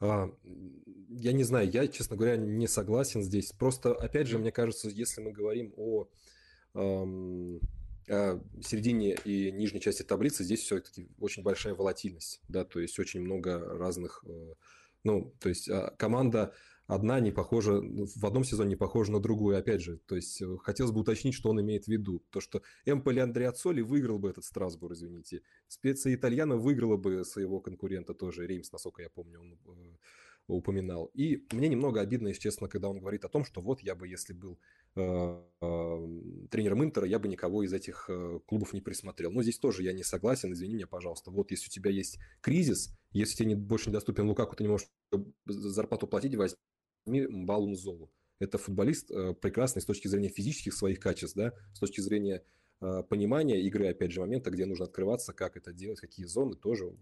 Плюс он э, это подтверждает, собственно, эм, своей результативностью. Если тебе нужен левый защитник или левый латераль, возможно, или человек даже, который, возможно, в центре может сыграть, возьми Симона Бастони. Мне кажется, что здесь есть ну, какой-то элемент нахваливание лиги, в которой... Или Паризе, сейчас... если уж он про Эмполе э, Тем начал. более, да. Кстати, о птичка, как ты говоришь, действительно. Не упомянуть Паризе, не захотеть взять Паризе, ну, я не знаю, это очень интересная тоже, конечно, вещь. Э, не знаю, я здесь с такой оценкой не согласен, и я считаю, что многое зависит именно от, э, скажем так, сезона, в котором эта команда, которая да, к середине или к низу турнирной таблицы относится, в каком она состоянии находится, после какого тренера. Потому что, опять же, Сосоло Дедзерби был, был прекрасной командой, Специя Итальяна была прекрасной командой, Эмполи Андреацоли был прекрасной командой. Другое дело, что они, возможно, не развиваются потом, да, то есть с приходом Дионизи, там, да, то есть какая-то есть, есть упрощение игры, к сожалению, нужно это констатировать. Возможно, да. Но, тем не менее, опять же, э, я бы здесь не согласился и тоже, ну, мы знаем, да, про то, что во Франции есть прекрасный, к сожалению, не помню, тренера э, Ниццы, Тренер Ланса очень прекрасный проект ставит. Извините, я совсем забыл, у меня буквально из... Э, Франк С, тренер Ланса, Дидье Дигар, тренер Ниццы. Э, ну, э, С, конечно, давно ставит такой футбол. Дигар только в этом сезоне начал тренировать полноценно первым тренером, но пока, конечно, впечатляет. Ну, а вот этот парень, который, который, с, который без лицензии ему там 30 Реймс, лет, по-моему. Уилл Стил, он в Реймсе работает, да, да, да, да. Сейчас переместимся плавно во Францию. А, ну, э, ладно, давай тогда коротко уточню. Ваня, тебе есть то, что добавить, э, или, может быть, э, какое-то понимание, наоборот, есть Тудора? Вот просто просили его дерзкие слова прокомментировать. А, на самом деле, мне кажется, что я соглашусь с Тудором в, в первой части его высказывания, в, том, в той, которая касается а, силы Лиги 1. На самом деле, э, ну, лично я никогда не был склонен считать это какой-то упрощенной трэш-версией а, нормальных чемпионатов, да, среди топ-5. А, Лигу 1 действительно интересно смотреть, когда ты натыкаешься на матч Лиги 1, ты ну, с большой долей вероятности не захочешь переключать, потому что там действительно интенсивный футбол, высокие скорости, и э, команды стараются играть прежде всего в атаку. Что касается э, вот этих вот игроков из э, Эмполи и, и других подобных ей команд, э, которые могут не заинтересовать, точнее, которые не могут заинтересовать больших итальянцев, большие итальянские команды, ну, это, конечно, ну, понимаете, такое сложно комментировать, потому что это такое впечатление, что какой-то школьник на Э, доске написал, но на самом деле, ну что это за, за, за, так, за такие за дела? А, Томазо Бальданци из Эмполи забивает Интеру на Джузеппе Миаци. На следующий день его сватают во все крупные итальянские команды. И, э, по-моему, вот э, человек, который задавал этот вопрос в, в, в телеге, он сразу же упомянул, что вот Тудор говорил про специю, и специи там на следующий день Якуб Кивер перешел в Арсенал. Ну, что здесь еще можно прокомментировать? По-моему, как бы а, жизнь – это лучший драматург. А, и что там еще было у него? А, по поводу того, что сыграет э, Страсбург с Эмполи и выиграет, я на самом деле Не знаю, мне кажется, вот э, сравнивать команды можно только, э, опять же, сравнивать команды можно только в очном противостоянии. А, если так судьба сложится, что Эмполи будет играть со Страсбуром в Еврокубках, вот тогда и посмотрим, кто из них сильнее. А сейчас голословно утверждать, но я не знаю. А, по поводу идей, которые там Тудор говорит, что ну вот опять же он там сказал, что вроде как во Франции все матчи интересные, интенсивные, а в чемпионате Италии там какая-то э, тоска, тоска и боль. Да нет, на самом деле, в принципе, это зависит от смотрящего. Кому-то нравится смотреть Лигу 1, кому-то нравится смотреть серию А. Кто-то в серии А, э, смотря на матч Лечи Сампдория, может для себя почерпнуть что-то интересное. И напротив, кто-то смотрит Реймс Страсбур и может почерпнуть для себя что-то интересное. Вот эта вот идея оценки а, команд голословная и оценки чемпионатов голословная, и не имея возможности практически, ну, практически проверить, а, она как-то мне, ну, для меня лично не самая близкая. А, ну, в таком случае Тудор разоблачен как э, шарлатан, по крайней мере, по этой теме. Его аргументы действительно очень э, субъективные и несостоятельные, непроверяемые. Но, с другой стороны, представителям секты результат на табло, даже представителям, если мы говорим про сегодняшнее э, секты результат на табло, но я замечаю только те результаты, которые хочу замечать. А вот им, наверное, эти слова зайдут, потому что это же Тудор, это же тренер, это же футбольный человек, он и там, и там поработал, ему виднее. Вот э, я думаю, люди с таким мышлением могли бы а, с ним согласиться, но если мы рассматриваем сами тезисы, саму аргументацию, то тут э, действительно все построено на сослагательном наклонении и на очень Э, субъективных оценках, которые ничем не подкреплены. А, давайте э, пойдем дальше в таком случае. А, перед э, тем, как перейти, наконец, к обсуждению конкретных клубов, спойлер, первым будет Милан, поскольку я заметил, что очень много болельщиков Милана всегда присутствуют на стриме. Огромное им спасибо. Не забывайте ставить лайки. А, давайте обсудим ситуацию в гонке за Еврокубки, в первую очередь за Лигу чемпионов. Я не хочу банальный вопрос задавать, расставьте по местам, пожалуйста, от э, второго до четвертого, кто эти места займет. Э, хочу немножко иначе э, сформулировать, чьего попадания вам хотелось бы сильнее всего. Вот есть ли команды, там, 2-3, которые вы гарантированно хотели бы, вот именно из того, что вы видите в этом сезоне, видеть в Лиге чемпионов? Давайте вот так попытаемся ответить на этот вопрос. Миша, у тебя есть такие команды? Ну, я уже здесь косвенно давал, так сказать, э, э, тизер, то, что, наверное, для меня это Интер.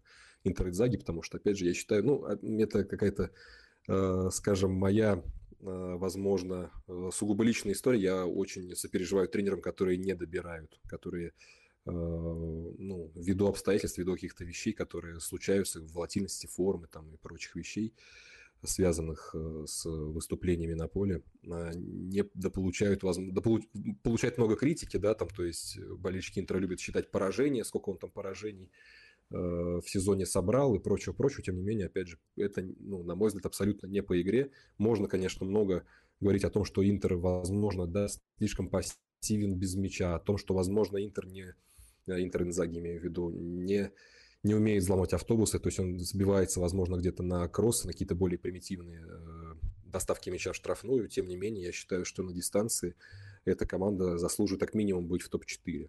А, однако про Милан я тоже не могу сказать никак, ничего плохого, а, потому что ну, а, меня, опять же, то, что всегда подкупало в Пиоле, это гибкость. То, что всегда подкупает в Пиоле, я считаю, что это тренер, который очень хорошо, скажем,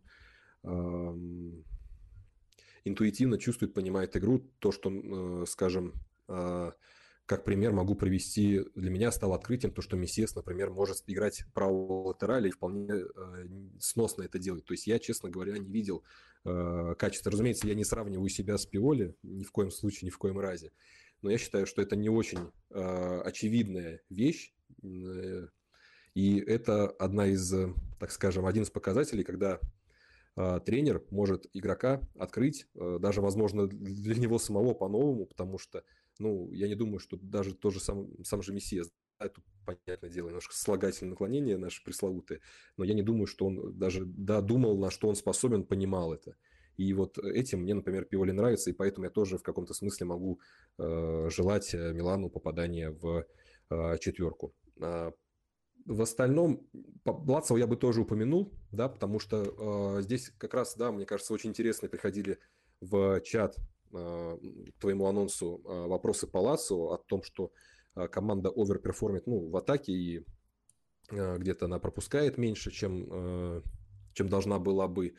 А, тем не менее, я бы тоже хотел освоить Лиги Чемпионов, потому что, мне кажется, ну, опять же, это как э, своего рода такое вознаграждение, во-первых, за то, что, скажем, Сарри а, оказался, скажем, более гибок. Я все-таки настаиваю на том, что это была более сознательная гибкость, а не какая-то вещь, которая вот произошла, да, обстоятельства какие-то свалились на голову, и вот э, пришлось выкручиваться.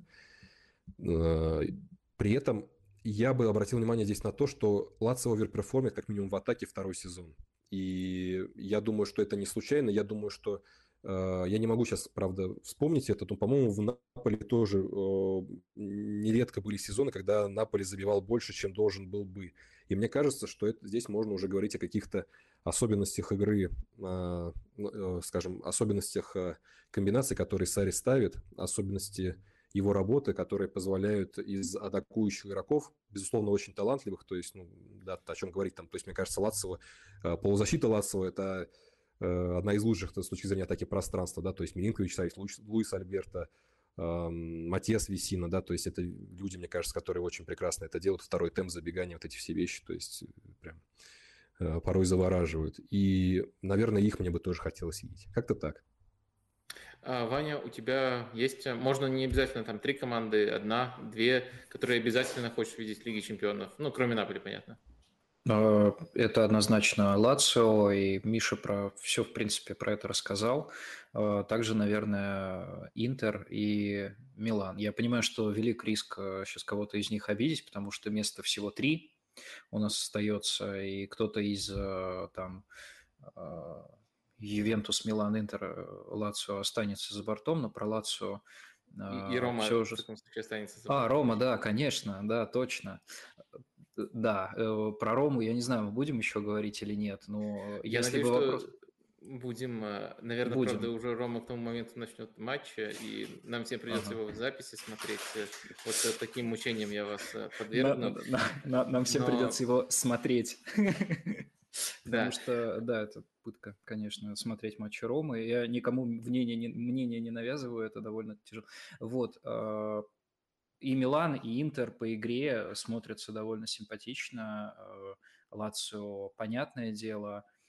Про Ивентус, я думаю, будет, я так понимаю, будет какой-то отдельный блок или а, что-то предусмотрено. Наверное, там поговорим, потому что про Ивентус тут, конечно, двоякое может быть мнение – Э, с одной, с одной стороны, это команда, которая прет э, и добивается результата, э, несмотря ни на что. С другой стороны, тренерских идей от Пиоли, от Аллегри кот наплакал. И здесь по игре им тяжело симпатизировать, но в том смысле, что вот этот сезон у них идет как сезон преодоления, да, как мы знаем, все эти судебные разбирательства и т.д. и т.п., а, то здесь им можно только снять шляпу и поаплодировать, потому что идут ровно, и я бы сказал, в таком типично ювентийском, историческом, а, каноничном стиле перемалывают всех, перебарывают и движутся вперед к своей цели. А, окей, а, давайте тогда в эту тему еще один вопрос а, прилетал в Telegram. Player One спрашивает. Кирилл Хаид в одном из подкастов говорил, что обновление состава участников Лиги чемпионов от серии не очень хорошая тенденция. Из-за того, что нынешние составы команд топ-4 могут раскупить, и выступление этих команд будет слабым. Вы видите такую проблему? А, давайте я сначала сформулирую, что, что я тут э, считаю. Мне кажется, это, конечно, на уровне логики, э, на, на уровне теории не лишено логики, но если смотреть на это эмпирически, то есть э, как действительно происходит с командами, которые в Лигу чемпионов на какое-то время не попадают, вот именно радикальное, радикального влияния на особенно удержания игроков это не оказывает. То есть это может оказывать на неприглашение игроков некоторое влияние. А если говорить об удержании, ну вот за Ляо, скорее всего, придут и если Милан попадет, если не попадет. То есть тут нет, мне кажется, во-первых, массовых исходов, а во-вторых, нет радикального влияния. Так что возможно, если бы футбол немножко иначе функционировал, э, и вот э, и это, если бы чуть иначе футбол функционировал а, в а, рыночном плане, может быть, э, в этом и была логика, если бы резче другие команды действовали быстрее, выкупали бы таких игроков, но на практике, мне кажется, не, нет стопроцентной корреляции. Вот как вы на такую гипотезу смотрите? Давайте с тебя начнем, Миша. Я, я все-таки, ну, я скорее здесь согласен с тобой, потому что я не думаю, ну, мне, в принципе, честно говоря, не очень э, сам, скажем так, взгляд нравится с точки зрения того, что вот э, не очень здорово, что э, обновляется состав участников Лиги Чемпионов. Я считаю, что, ну, э, это таб- результаты в таблице, результаты чемпионата именно, да, то есть хотя бы какая-то дистанция, да, 38 туров не самая оптимальная, возможно, если было 50-60 было бы лучше, но тем не менее. Я считаю, что это самый да, нам, для, для нас доступный вариант определить, кто же пойдет в Лигу чемпионов. То есть я понимаю, что да, там это э, вопрос, который не пытается поставить под сомнение таблицу и заслуженность так называемую. Тем не менее, я считаю, что это немножко такая вещь, ну, искусственная, что ли. Плюс, опять же, все-таки, все-таки, ну, пока, во всяком случае, на данный момент Италия это не Португалия. То есть это не такая ситуация, когда у нас вот мы сверкнули, блеснули, и у нас двух-трех человек самых лидеров раскупили, как Порту там продал в ПСЖ э, Витинью или это тоже Энсо Фернандес из Бенфики, да, то есть ушел игрок, и все, команда совершенно э, другого уровня, ну, не такого впечатляющего, во всяком случае, как была. То есть я не думаю, что здесь это так обстоит. Плюс все-таки действительно у, есть такая ситуация, э, есть такая вещь, как статус. Э, Милан, Ювентус, Интер, тем не менее, она до сих пор э, влияет. И все-таки я считаю, что, во всяком случае, вот этих трех клубов, которые, а, наверное, исторически имеют самые большие фанбазы в Италии, их это не касается. Угу. А, Ваня, у тебя есть тут что добавить? Если, если нет, то пойдем тогда дальше. Да, наверное, нет. Э, просто я не помню как Миша сказал, не помню какого-то большого исхода. Обычно из Италии в последнее время покупают каких-то, ну, назовем их выдающимися игроками из команд нижней части таблицы. Они явно идут на повышение в другие чемпионаты. А, я думаю, что это точка зрения о том, что может команда распродать кого-то или там потерять состав, она сформировано под влиянием трансферной политики Милана, которые а, за последние несколько лет достаточно просто расставались с рядом своих, а, казалось бы, ведущих футболистов, а, но их внутренняя политика не предполагает каких-то, ну, определенные суммы платить игрокам. То есть я думаю, что если футболист готов с ними сотрудничать, э, готов там какие-то условия соблюдать, э, как Лиао, как Тео, я думаю, Милан вполне, вполне может их удержать. А из других команд я не помню, чтобы кто уходил. Милинкович Савич уходит из Лацио э, каждый день, пока чего-то нет, не получилось. Да, в общем, переходим к обсуждению клубов. Начнем, как я обещал, с Милана. Я сформулирую вопрос, который, наверное, меня сильнее всего гложет относительно Милана.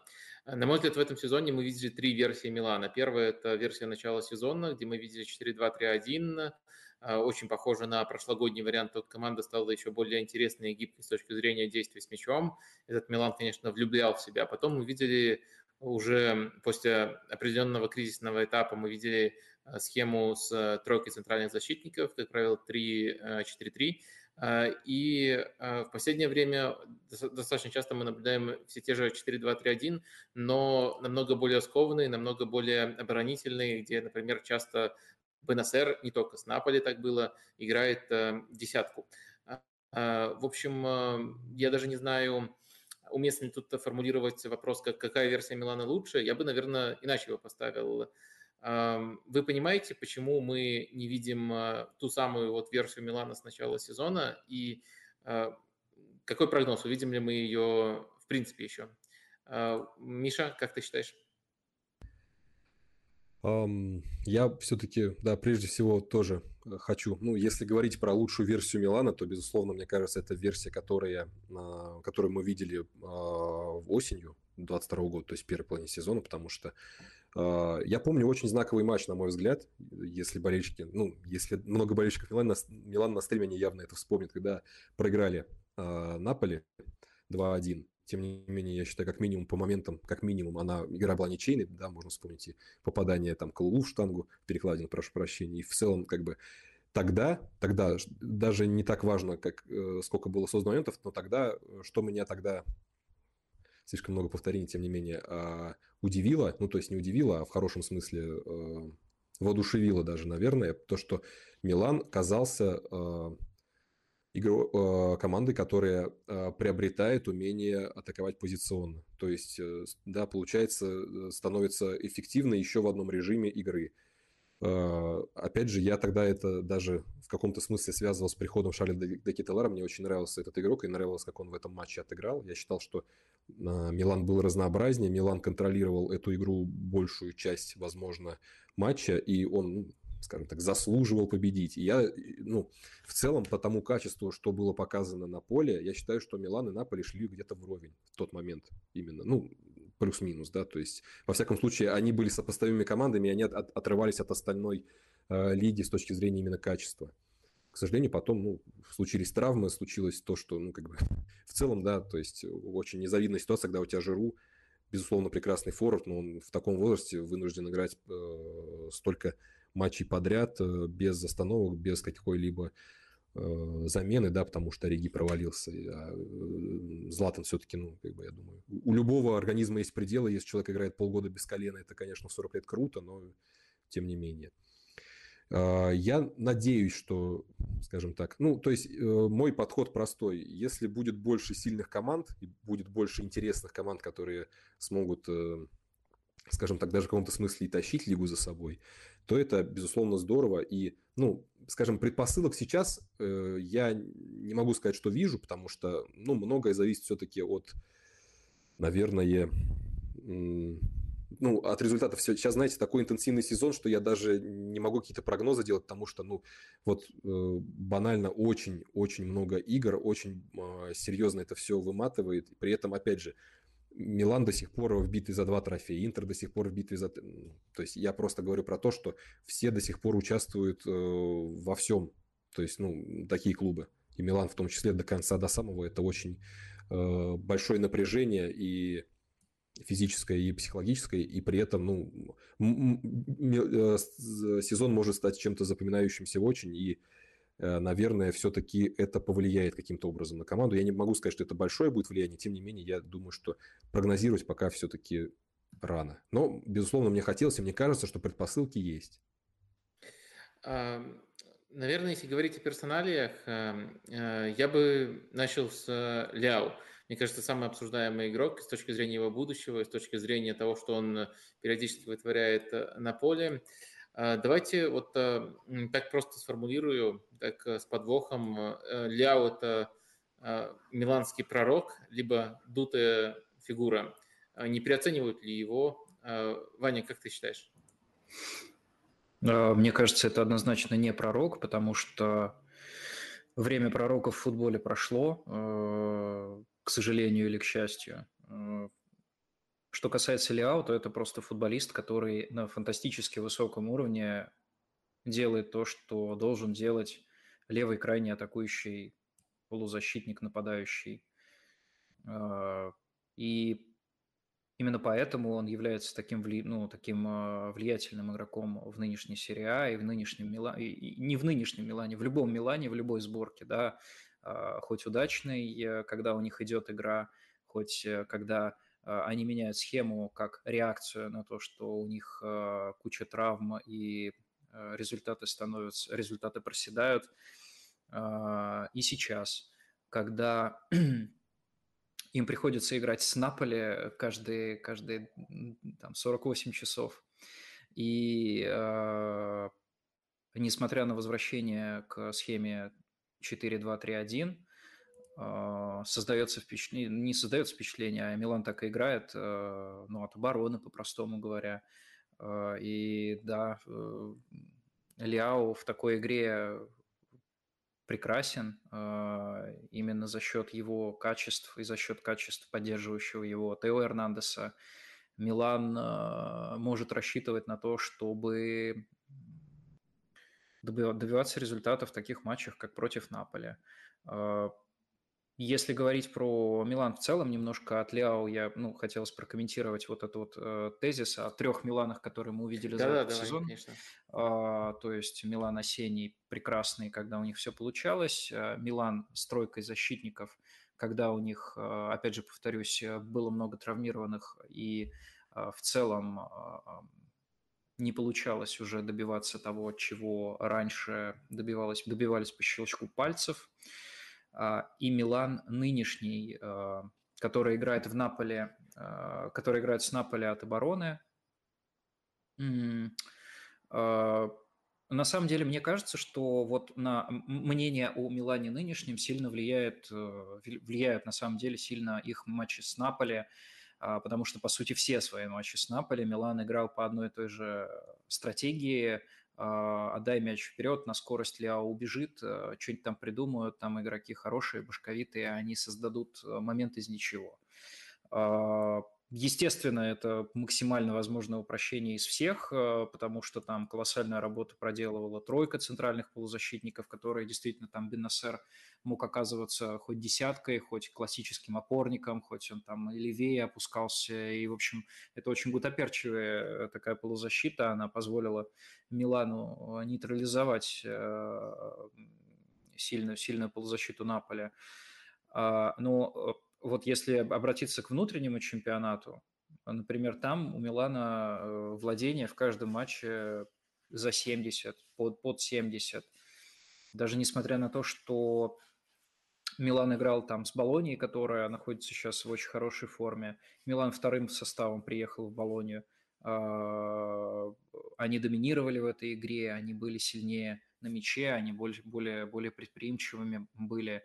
И Здесь э, нельзя ставить э, Милан, э, загонять его в какие-то рамки, как я считаю. Нельзя загонять в рамки, то есть команда играет от защиты или команда играет хорошо, когда у нее все получается. Мне кажется, все-таки чуть-чуть более обширно это надо рассматривать со всех точек зрения. В Еврокубках, да, от защиты по крайней мере, так они прошли Наполе и в чемпионате обыграли Наполе. Но при, при этом в других играх чемпионата они показывают свою силу, они играют с позиции силы, и они, в общем, не сказать, чтобы а, сильно проседают на данном этапе сезона. А, ну, про Ляо я так на самом деле спросил, потому что он э, хайповый персонаж.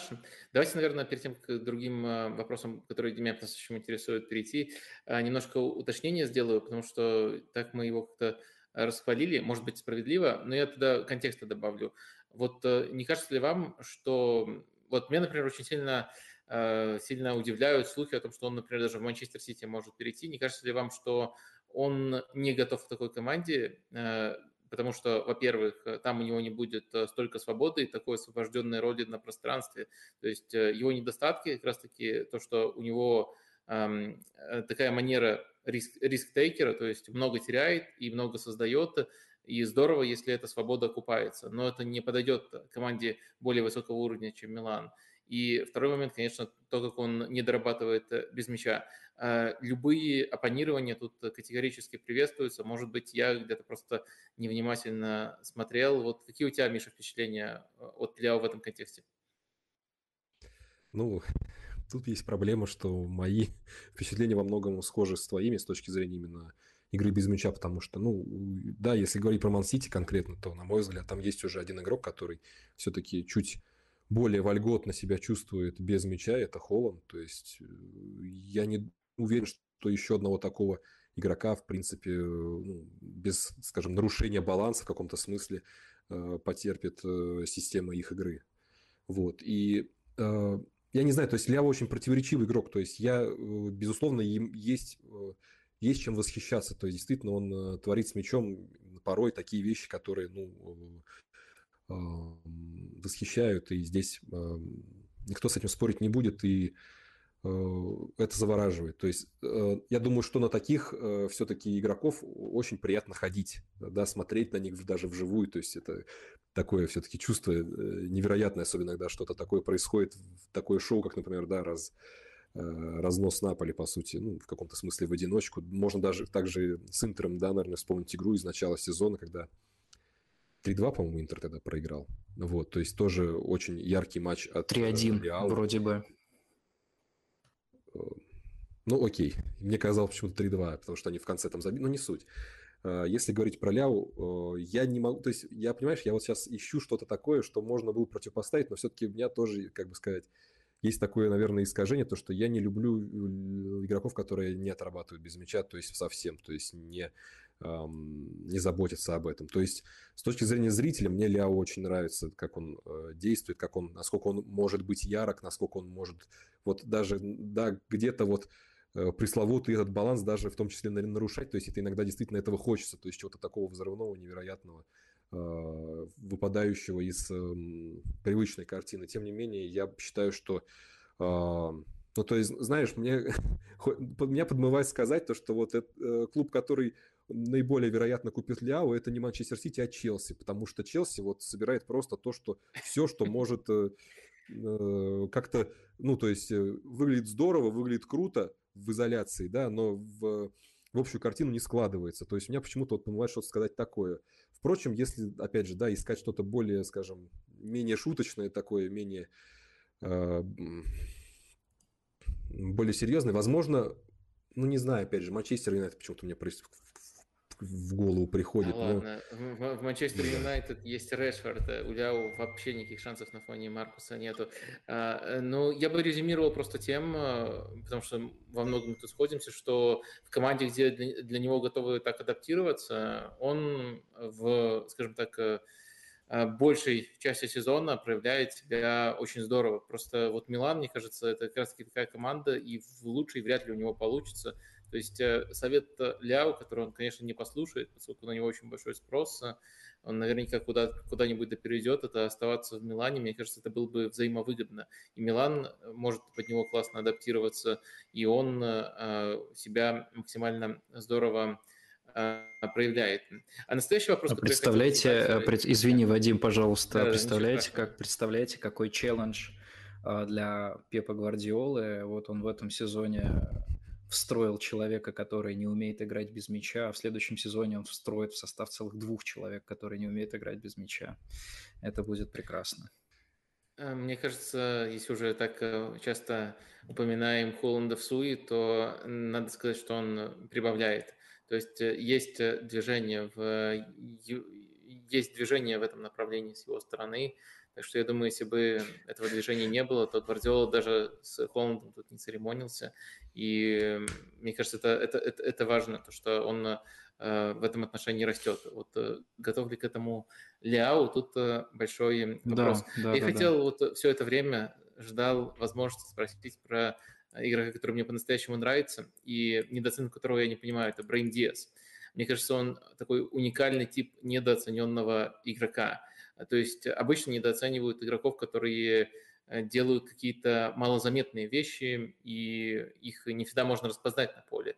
Э, но Брендиас технически практически безупречный, может быть, даже лучший игрок в Милане с точки зрения голой техники. И у него много ярких моментов, э, но очень много критики читаю по нему у болельщиков Милана, потому что кроме техники, мне кажется, он и отрабатывает здорово, и двигается умно. В общем, я бы попросил вас исходя вот из моего изначального тейка, попытаться рассказать мне о недостатках Ибраима Диаса, почему его так не любят и почему его так недооценивают. У кого есть э, версии, можно поднять э, руку. Ну, наверное, болельщики Милана хотят, чтобы у них э, в тройке нападения играл не один Лиао, а три Лиао. А, ну, в том смысле, что было бы три таких крутых, именитых футболиста, которые, на которые можно было бы смотреть и восхищаться. Но на самом деле мне Браим кажется футболистом, похожим э, на Кассана. Слава богу, не высказываниями, скорее, скорее, ну, такой антропометрии. На Касана, на Аршавина, мне кажется, они все довольно похожи. Низкие, коренастые, с низким центром тяжести. А, игроки, которых сложно сдвинуть с места, которые действительно очень неудобны для соперника. Кевина Гудела, Миш, а, из специи, классный такой э, человек, который при итальяно здорово играл. Из той же оперы в чем его недостаток? Ну, наверное, он просто ну, не такой хайповый для Милана. Хотя, опять же, болельщики Милана – это люди очень а, такие творческие. Они могут э, там, превозносить по итогу отдельных игр Крунича, например, э, могут превозносить Браима, но они э, ну, не готовы признать то, что вот как бы эти футболисты, эти футболисты играют за Милан. Это футболисты абсолютно измерение Милана, и э, невозможно так сделать, чтобы собрать состав, и чтобы там были одни звезды. Наверное, это странно, и тем более в, реалиях нынешней серии А. Ну, слушай, ты меня пока не переубедил. Вот если бы меня завтра спросили, кого в Арсенал забираешь, Ляу или Браима, я бы сказал, Браима забираю. Может, у Миши получится переубедить. Если бы я мог. Ну, то есть у меня постоянно какая-то роль сегодня, да, адвокат дьявола, меня прям хотят. Вот, будь адвокатом дьявола, пожалуйста, хотя бы там красного, красно-черного, да. Ну, и... проблема в том, что я тоже не могу. У меня буквально недавно тоже была э, дискуссия с э, фанатами Милана. Я говорю, ребят, Брайм Дес мне просто очень нравится. Он очень классно сыграл с Аталантой, они проходили прессинг за счет него персональный, то есть постоянно эти один в один он выигрывал. То есть мне вот очень нравится именно это качество, например. То есть он мне, он мне этим Бенасера в чем-то напоминает, ну, то есть, понятно, с э, со скидкой на, на те зоны, в которых он это делает. То есть он просто банально, он может, ну, то есть вот идет там за ним Дерон, да, он просто от него уходит, вот, он может от него уйти на скорость, он может от него уйти за счет техники, то есть это вот, ну, да, вот, кстати, Распадори из Наполи мне этим тоже как-то импонирует, напоминает вот что-то такое. Но если говорить именно конкретно про Браима, опять же, с Тоттенхэмом тоже была та же история. Там пытался Тоттенхэм как-то да, давить, тоже пытался играть где-то персонально, не так активно, высоко, интенсивно, тем не менее тоже Браим это успешно делал. Та же самая история с Наполи, да, как, ну, тут даже не надо э, какие-то э, рядовые эпизоды обращать внимание, можно просто посмотреть на ключевой голевой, да, в первом матче. Я считаю, что я, ну, то есть мне говорили, да, то есть когда мне пытались возразить, то есть почему, то есть они говорили про а, все-таки про то, что это, возможно, такой отрезок сейчас яркий, после которого о нем, ну, в том числе мы сейчас, да, говорим как одна из э, таких важных э, тем э, в контексте Милана. Возможно, было что-то раньше, чего, ну, не ведь, возможно, ему не хватает где-то, вот именно, да, как Ваня обратил внимание на антропометрию, на, на антропометрию, возможно, есть какие-то яркие эпизоды, когда он идет в давление или пытается тоже играть, потому что мне вот тоже, чем он еще одна из вещей импонирует, он скорее старается доигрывать эпизоды до конца, то есть свои. Мне кажется, это очень важная игра в игроке. Качество, которое трудно воспитать в принципе, если возможно. И, возможно, он эти дуэли проигрывает за счет того, что, ну, просто вот, ну, нет у него это, да, то есть вот нет у него вот э, техники этой отбора, он не понимает, как это делать, и плюс, ну, как бы, в принципе, да, то есть, ну, не может человек корпус поставить, потому что нет такой физической силы. Возможно, в этом причина. А, вот. Ну, и в заключение хотел вернуться к Ляу, сказать то, что Вадим тогда говорил о том, что не послушает он совет, но мне кажется, он не послушает совета просто потому, что сошлю, сошлюсь на слова Ибры, который говорил, вот э, пытался я э, Ляо воспитать, он меня слушает, слушает, у него одно ухо вылетает, другое вылетает, и он потом делает то, что он хочет. Так что, возможно, в этом и Ляо сила, как знать. Ну, Джейми Каргер, мне тоже вот недавно с ним созванивались, что-то подобное про Ляо рассказывал. А, ладно, э, давайте дальше двигаться. У меня на самом деле много интересных персоналей. Может быть, если будут вопросы еще, то еще до, до кого-то доберемся. Тео, Миньян. Бенасер, Бенасер, ребята. БНСР, ну, БНСР много, мне кажется, в последнее время и так его вот э, я обсуждал эм, из-за того, из-за перформансов э, в Наполе. Но окей, если БНСР прямо так всплыл, э, давайте скажем про БНСР. В, в целом что-то хочешь по нему рассказать? Или вот именно роль против Наполи, вот последняя роль десятки? Да нет, мне просто как это, знаешь, это просто личная такая зазноба, то есть когда за, за него бился, ну, чуть-чуть, можно сказать, были слухи про Ферентину, я очень, пожалуйста, возьмите из или Бенасера. То есть тогда взяли Пульгара, я ничего против Пульгара не имею, он тоже хороший игрок, но просто Бенасер, это вот как в Италии, в Италии говорят, фори классы. Ну, то есть вот это другой уровень, я не знаю, это другой уровень с точки Слушай, зрения а, а если, скажем так, а, а, немножко осязаемую форму придать этому вопросу, вот сейчас Амрабата на Бенасера поменял бы? С удовольствием. Ты спрашиваешь вообще, закрыв глаза. Еще добавок. Я, я, я понимаю, но мне кажется, многих э, тех, кто чемпионат мира смотрел, Ферентину не так часто смотрит, это могло бы удивить или даже шокировать.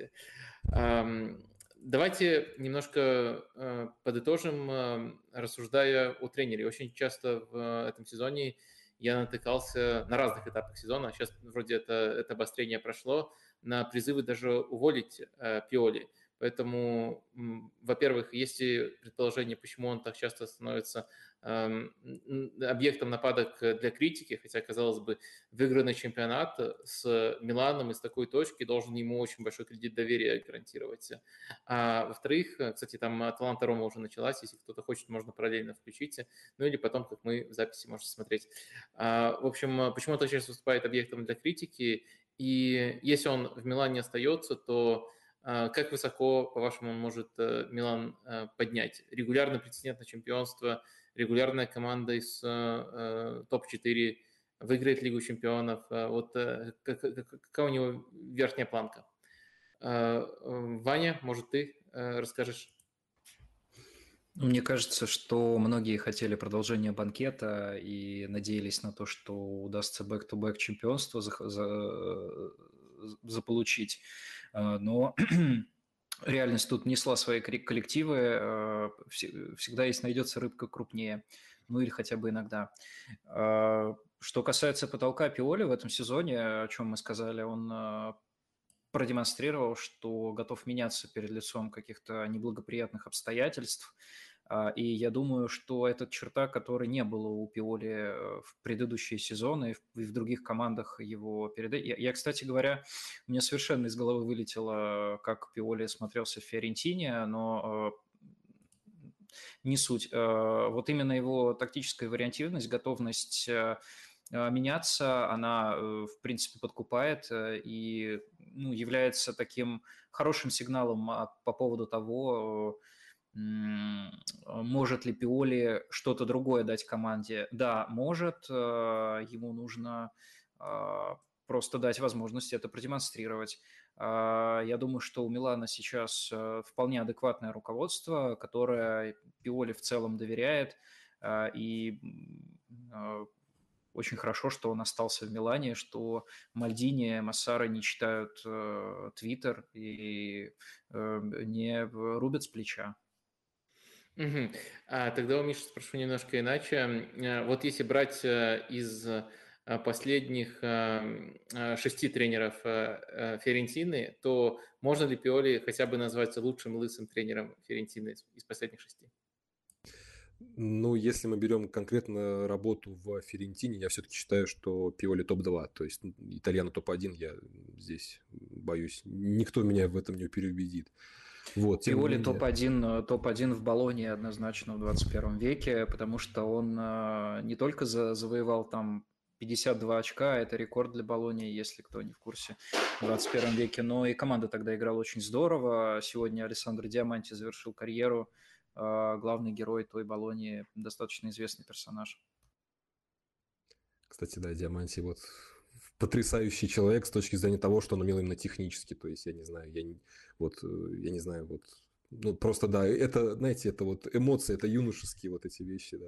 Ну, меня Диаманти бесил, потому что он постоянно фигачил поворотом в любой непонятной ситуации. Э, и... Сейчас примерно то же самое делает Арсалини, э, так что, в принципе, в этом смысле преемственность в баллоне, она прослеживается.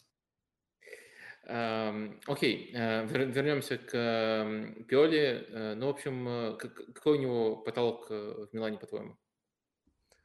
Я не знаю, очень трудно сказать. То есть, вот я думаю, что когда звучал вопрос о том, почему его так ругают, я думаю, что все-таки тем более после такого, так скажем, да, трейлера того, что команда вроде как может, да, осенью, многие ждали именно прогресса с, с так называемыми автобусами, вот именно сценарий, да, то есть позиционной атаки, когда проигрываем, то, что вот хочется чего-то такого, плюс, наверное, э, ругают за, знаешь, а я встречался с критикой за, э, скажем, игровое время отдельных игроков, то есть э, в целом, ну, те ребята, с кем я общаюсь, очень котируют Ясина Адли.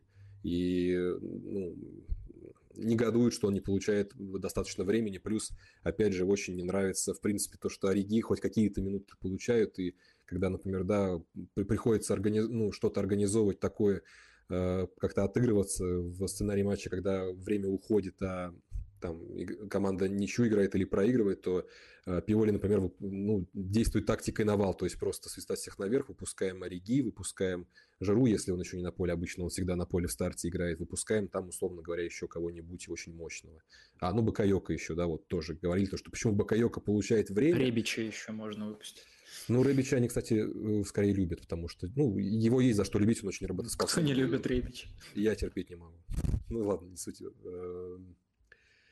А, я думаю, что вот здесь есть а, критика, и ну, здесь местами можно согласиться с этой критикой. Плюс, опять же, возможно, а, болельщики Милана смотрят на то, что есть, например, на рынке из доступного. Я не думаю, что вот есть Почетина, и Почетина, наверное, как тренер, ну, возможно, посильнее Пиоли. Ну, так скажем, в вакууме, да, в обстоятельствах не факт, но в вакууме, возможно, действительно, да, потому что, ну, опять же, у него есть такое достижение, как Тоттенхэм в финале ЛЧ и там стабильно высокий уровень, да, как бы.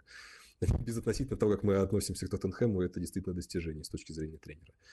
Вот. Плюс, э, ну, то есть, мне кажется, я даже, честно, слышал неоднократно, как болельщики хвалят итальяна и говорят, то, что вот он должен стать следующим тренером Милана. И, ну, то есть, э, я думаю, что все-таки здесь вот есть именно вот, так сказать, там, да, больное место, что хочется более, а, более работающий, более Э, в том числе красивой структуры владения э, при позиционных атаках. Угу.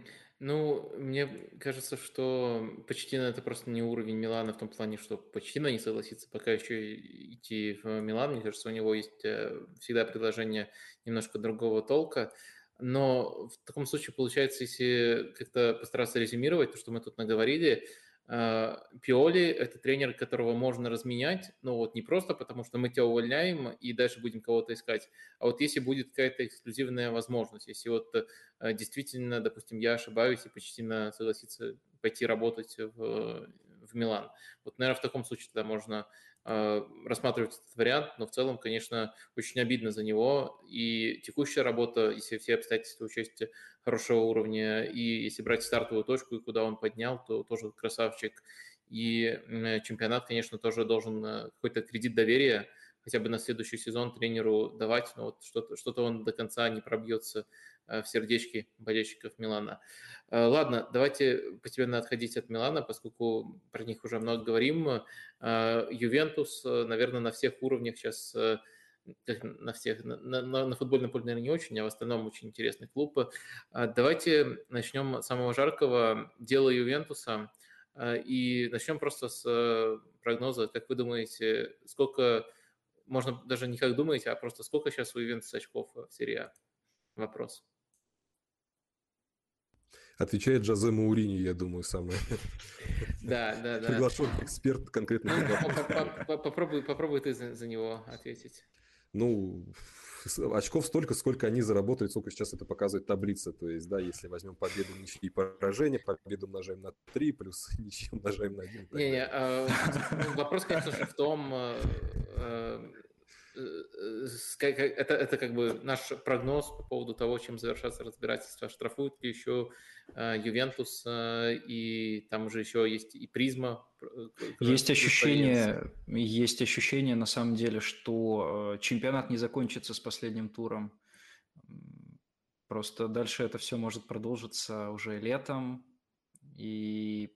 Но это итальянское правосудие. Тут я не знаю, что можно прокомментировать. А кто тогда в Лиге Чемпионов будет играть, это известно?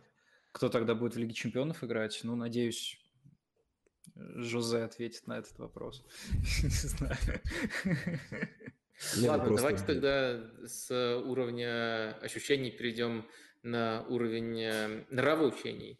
Э, и спрошу просто, нужно ли Ювентус наказывать и нужно ли наказывать э, именно очками? Как вы вообще относитесь к тому, вот поддерживаете вы этот, вы считаете вы, что это охота на ведьм, либо наоборот, что справедливое наказание, которое постепенно, которое должно настигнуть Ювентус и, может быть, даже другие клубы тоже, которые в этом были замешаны? Я бы все-таки, ну, я начну, если позволите, я все-таки не очень сторонник большой очковых штрафов, во всяком случае, таких, э, которые происходят в середине чемпионата там, или в конце чемпионата.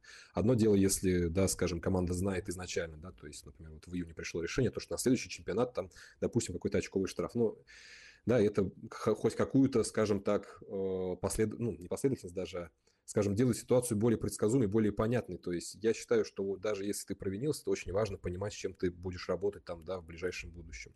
И поэтому а, штрафы лишение очков по ходу сезона, мне кажется, чем-то очень вопиющим. Я не знаю, конечно, насколько там... Да, опять же, то есть, к сожалению, я все-таки так и не понял, э, скажем, серьезность деяния Ювентуса, да, с точки зрения именно спортивной, потому что, ну, окей, э, зарплаты в конвертах и прочие вещи, которые влияют там на э, финансовое благополучие, это все-таки, наверное, э, дело, ну, не спортивное, а именно, да, то есть э, как то, что клуб, э, да, там его акции котируют, ну, на бирже торгуются, да, то есть э, влияют на оценку, влияет на решение инвесторов и так далее и тому подобное. Это все-таки не совсем спортивная плоскость. Я бы, наверное, все-таки за то, чтобы лишали возможности регистрировать новых игроков там некоторое время, там трансферные окна. Мне кажется, это более каким-то э, за конкретные деяния, вот то, что мы обсуждали с размерным э, наказанием. Но, опять же, это вот чисто мое мнение. Угу. Ну, сейчас хотел бы услышать Ваню. Я просто напомню, что Ваня тут заинтересованное лицо. Если у Ювентуса снова будет минус 15, то они как раз будут вровень с Болонией бороться. Да, гонка приоткроется вновь, и ух, что это будет за гонка.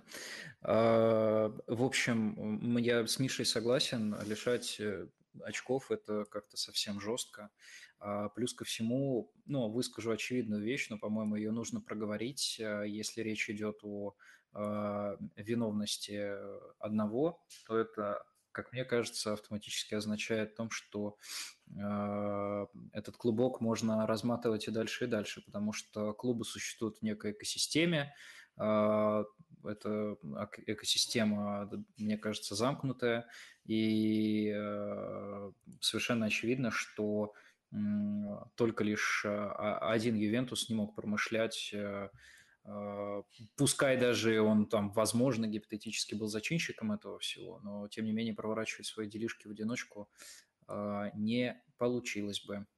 А, поэтому нет штрафу, э, да, возможно, каким-то разбирательством, но не таким публичным, потому что так или иначе вот эти вот э, какие-то, как Вадим сказал, вот эта вот охота на ведьм, она действительно сильно влияет на во-первых, э, на настроение команд, и, во-вторых, на восприятие чемпионата Италии э, извне. Э, то есть, мне кажется, Кальчо лишь недавно начал избавляться от вот этой вот такой нехорошей, нехорошей характеристики чемпионата мафиози и, времен 2006 года, и сейчас опять, опять, опять. Я не говорю о том, что нужно закрывать глаза на такие вещи. Я говорю лишь о том, что, а, возможно, не стоит превращать вот эти вот процессы в показательные, не нужно превращать эти процессы, по крайней мере, на, на, на этапе, когда они только разворачиваются, а, не нужно выводить их в публичное пространство, дайте профессионалам спокойно работать и а, по крайней мере, до поры не трогайте э, клуб болельщиков, э, футболистов, на которых тоже это все влияет, безусловно. Угу. Смежный вопрос тут прилетал в Телеграм. А, обсудите на стриме такой момент, что главным бенефициаром ситуации с 15 очками стал сам Алегри. Ведь его болельщики уже хейтили, требовали уйти, а потом вжух, и он спаситель клуба в непростой ситуации. Э, вот э, вам кажется это, эта формулировка уместной? Мне просто кажется, что скорее из-за победной серии от него начали отставать болельщики? Или думаете, что ситуация со скандалом тоже оказала на это влияние? Ты как считаешь, Миша? Я вот здесь, на самом деле, я бы согласился с автором с точки зрения именно, скажем, мне кажется, в такой ситуации а, тренеру проще разговаривать с игроками именно в конкретный момент. То есть э, говорить о том, что да, например, э, я понимаю, в какую мы ситуацию попали, я понимаю, что наше будущее очень туманно конкретно на следующий сезон, но, тем не менее, вы видите, вы видите, условно говоря, вы видите, что все против нас, что вот эти все ребята, они не хотят нам ничего хорошего, они пытаются отнять у нас то, что мы заработали на поле, э, в кабинетах, условно говоря, и это, мне кажется, ну, то есть есть какое-то чувство, вот именно сыграть на чувство несправедливости, на чувство несправедливости в связи с тем, как с вами обошлись. Ну, то есть все-таки, да, я думаю, что, да, есть вопросы там у заядлых болельщиков каждому судейскому решению в каждом матче, но тем не менее то, что нету вопросов о том, что вот, условно говоря, там, ну, результат все-таки здесь был на табло, и то, что трудно говорить, то, что вот здесь как-то там незаслуженно или что-то еще, вот, ну, да, постфактум. И когда э, происходит такая ситуация, мне кажется, гораздо проще, ну, скажем, в каком-то смысле сплотить коллектив. То есть это очень трудно измерить. Я понимаю, что это очень э, такой дискурс, да, где мы просто, скажем, прикидываем, мы делимся собственными впечатлениями. Тем не менее, я считаю, что в такой ситуации управлять коллективом ему, возможно, стало проще, и, возможно, где-то, да, если, если э, футболисты действительно были настроены э, что-то кому-то доказать, если у них есть такой, такой стимул, потому что, ну, мне кажется, все равно есть спортивные... Вот у хороших игроков, в принципе, есть какая-то такая вещь, как возможность конвертации вот этой злости в какой-то спортивный вот этот антагонизм, да, то есть я не знаю, я вспоминаю всегда вот про Руни, когда он говорил то, что вот у него была какая-то вот эта вот злость на то, что происходит, то, что у него что-то не получается, и он, возможно, идет и пробует какие-то вещи, которые он никогда бы не попробовал в спокойном состоянии. И э, с ним, кто его окружал, тоже, по-моему, Фердинанд говорил о том, что была такая вещь, что когда вот он был, у него была вот эта вот спортивная злость, то, что он был совершенно другим игроком, то, что он мог достать из себя что-то вот то, что он не мог бы достать в спокойном состоянии и пойти на те решения, которые, а, возможно, он, ему были недоступны просто, потому что, ну, у него не было там дерзости, смелости, там, как угодно можно это назвать, а, что-то такое исполнить. Мне кажется, что такая ситуация может а, если Аллегри умеет управлять коллективом, может что-то добавить. Но, опять же, я здесь просто делюсь впечатлением. Угу. Ну, второй вопрос тоже был по Ювентусу по Аллегри. Он больше мне адресован, но если что, добавляйте. В свое время вы восхищались Аллегри, ну, то есть я и называли его по делу одним из лучших тренеров мира. Объясните, в чем причина такого большого спада Макса во второй приход в Ювентусе. Ну, я коротко сформулирую, вроде как уже высказывался на эту тему. А, мне кажется, что команда, которую построил Макс в первый приход, она уже была окончательно развалена к моменту, когда он вернулся в Ювентус.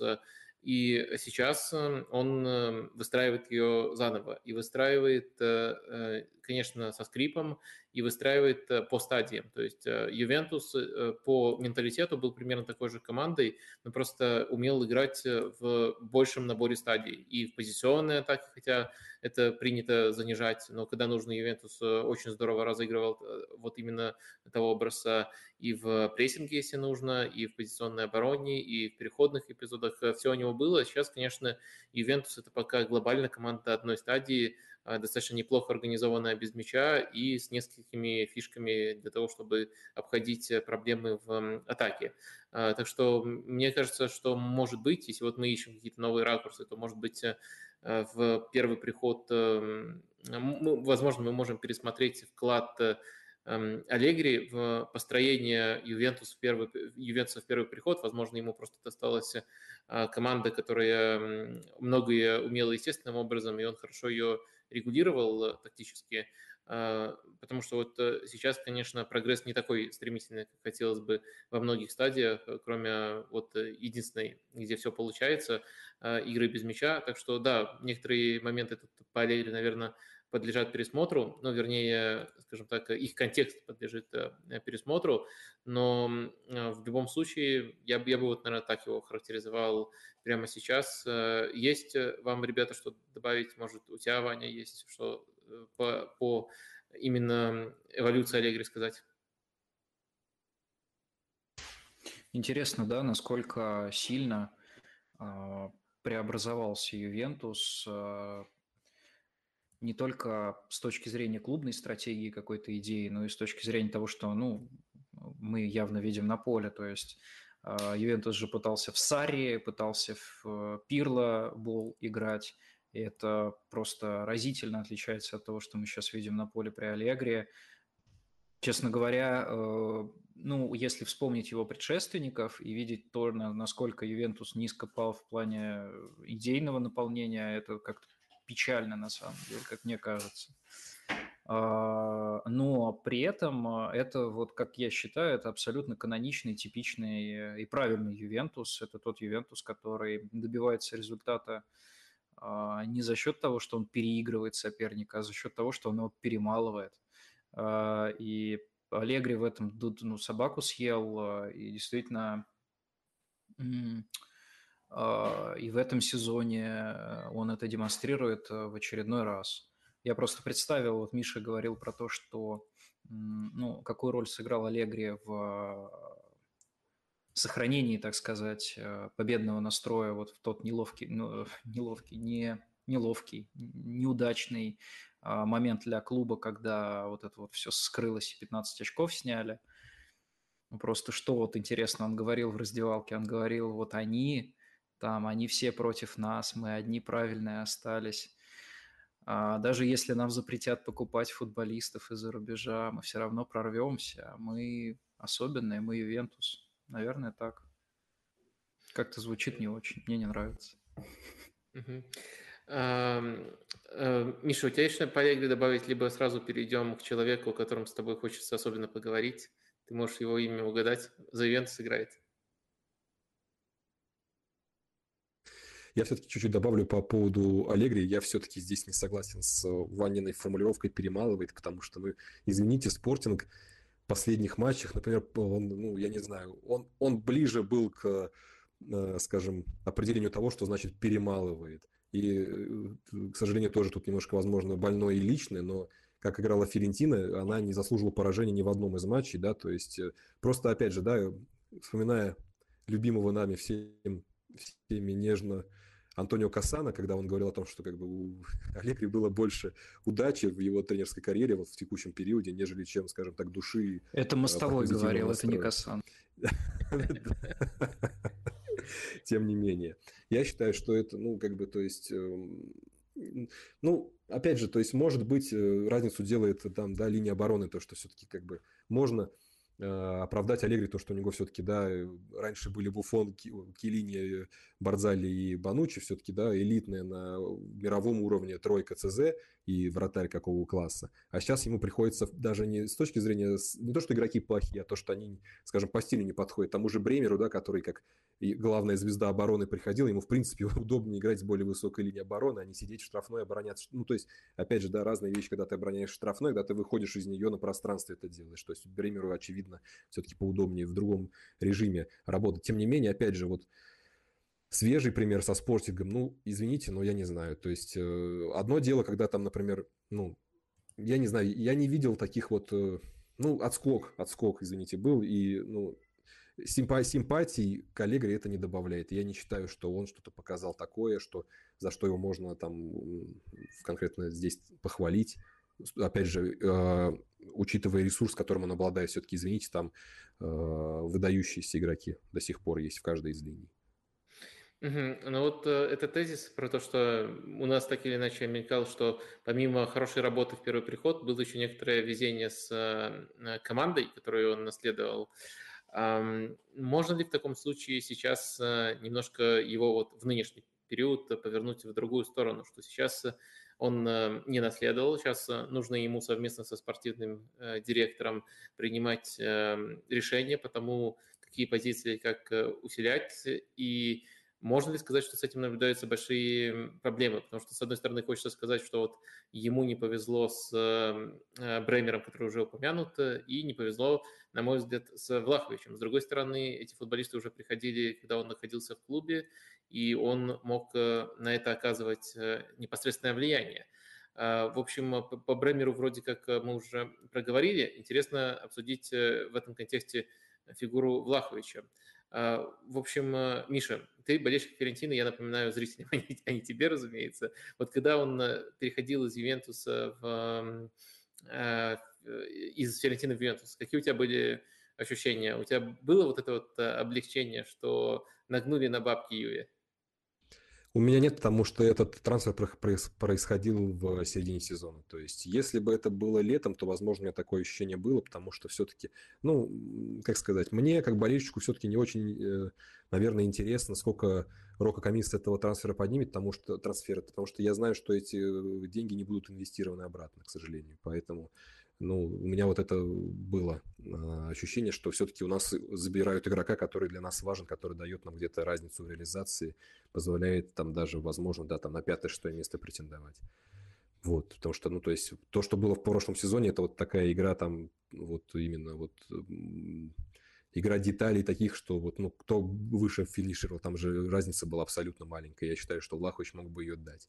Если же говорить про его период в Ювентусе, я думаю, что все-таки его местами чрезмерно критикуют. Я, да, ну, понятно, что к людям, которые из Ферентина в Ювентус переходят, есть определенные отношения. Тем не менее, я считаю, что мне трудно. Я, я, ну, то есть, понятное дело, что за него переплатили. Понятное дело, что в эту да, цену, да, вложено было то, что Ювентусу нужно было попасть во что бы то ни стало кровь износу в Лигу Чемпионов, и они за, за это за, за, переплатили, на мой взгляд, в принципе, да, плюс какой-то там потенциал и прочее. А, тем не менее, у него были, ну, опять же, и есть выдающиеся качества, которые, да, там, вот с точки зрения, да, там, фи физики, да, вот именно его, скажем так, вот физических качеств, с точки зрения того, как он левой ногой владеет, бьет и прочее, прочее, прочее. У него есть понимание, где открываться именно. Мне кажется, этому его научил штаб э, Пранделли, прежде всего, за счет чего он в том числе вышел такие показатели в Ферентине по забитым голам. Я думаю, что все-таки, ну и даже когда он начинал, вспомните, мне кажется, были очень-очень яркие эпизоды, как он, например, с кем они играли тогда? Вильяреал первой минуте он положил тогда. Как он открылся, как он э, тогда это исполнил, это было, на мой взгляд, э, эпизод, который показывает то, что в этом игроке что-то есть, и это, ну, вещь крайне осязаемая, то есть ее там не нужно выкапывать, да, как с некоторыми, когда там только вот в таких э, стерильных, особенных условиях это проявится. Я считаю, что все-таки э, в команде, которая больше создает, он бы выглядел немножко иначе. Угу. А, давай тогда немножко конкретизируем, вот, э, чтобы лучше объяснить его сильные и слабые стороны зрителям. Давай вот представим, что у нас есть э, Милик и Влахович, э, и оба в хорошей физической форме находятся. То есть и, и у того, и у другого иногда бывают проблемы с травмами, но мы от этого абстрагируемся, они в хорошей форме а, находятся, рассматриваем только голые игротские качества, скажем так. А можно ли в таком случае сказать, что э, вот из этих двух нападающих Милик лучше играет спиной к воротам, лучше ведет борьбу, э, техничней и лучше играет головой? Влахович, эм, э, наверное, если вот я, я бы их сравнивал, может быть, мое сравнение не полное, лучше играет на пространстве. Он э, быстрее и может открываться на пространстве. Еще, конечно, на некоторых этапах можно сказать про реализацию, но все-таки реализация достаточно волатильна, и в этом сезоне даже нельзя выделить ее как э, плюс Влаховича. Вот чего я не договариваю мысленно, либо не вижу, вот можешь дополнить эту картину? Я, ну, в целом, мне кажется, ну, во многом совпадает мое видение с твоим. А, ну, единственное, возможно, за что я хотел бы зацепиться, это, ну, такая вот вещь достаточно яркая. Это все-таки игра спиной к воротам, потому что, с одной стороны, я понимаю, что ты имеешь в виду, с другой все-таки я думаю, что местами Влахович э, демонстрировал, что он это тоже умеет на неплохом уровне, именно с точки зрения, да, вытянуть за собой игрока и потом в эту зону, например, ускориться, то есть отыграться на коротке, ну или перевести банально, то есть, да, какие-то банальные вещи, перевести атаку там на фланг просто, да, то есть развить ее таким образом, получить мяч или там заработать фол, укрыть мяч корпусом. У него были эти вещи, но, понятное дело, смотря с кем играя, да, то есть я помню, конечно же, как он э, проиграл тому же Бремеру, когда Ферентин играл против Тарина, это противостояние. Но опять же, это зависит именно от игрока, потому что Бремер все-таки вот именно конкретно в, в этом а, аспекте, да, то есть игра вне штрафной, когда нужно агрессивно встречать фору, да, он в этом выдающийся игрок. Но при этом, опять же, да, то когда против Вторина, против него выходили ребята в стиле Кофи Джиджи и Александр Бонжорн, даже того же, который прибавил, но тем не менее, он их разматывал таким образом, что они оба получали за 45 минут желтые карточки, даже несмотря на то судейство очень своеобразное. И Собственно, все, проиграли ему в чистую, там он на себе собирал 7 фолов и очень эффективно участвовал во всех стадиях. Вот. Я бы еще, наверное, отметил то, что он все-таки очень неплохо исполняет штрафные, как э, ударные именно, да, такие, ну, исполняет стандарты ударные. И с точки зрения пенальти он очень хорошо это исполняет, и с точки зрения э, прямых штрафных ударов. То есть это тоже вещь, которую стоит учесть. Мне кажется, что именно вот дальний удар, такие вещи у него а, покачественнее, чем а, у Милика. А в остальном, да, в остальном я с тобой согласен. Э, давайте немножко резюмируем Ювентус. Э, то есть уже как э, команду этого сезона был кризисный отрезок на старте сезона, но потом Алегри построил команду узнаваемую, которая многим не нравится, даже судя по нашим симпатиям в гонке за Лигу чемпионов, многим на этом стриме в том числе не нравится, команду, которая в позиционной обороне хорошо себя проявляет, и команду, которая может э, взрываться. Но я вижу тут э, два источника. Это э, первый Костич, когда он играет, и его достаточно примитивная, но эффективная доставка мяча в штрафную и просто продвижение мяча. И второй момент – это Димария, тоже когда он играет. У него намного больше свободы и намного более тонкая манера. Но вот чего-то большего, чего-то более отлаженного пока у Ювентуса не видно, и периодически это приводит э, либо к непосредственно проблемам потери очков, либо к рисунку, где очень многое сводится там, к эпизодам, э, к тому, будет ли немножко таким случайным образом забит один гол э, в матче, ну или первый гол в матче, который потом может открыть игру. Вот такая у меня характеристика. Давайте ее как-то дополнять, либо наоборот от чего-то э, чего-то отказываться, исключать. А, Ваня, как ты видишь э, этот э, Юве?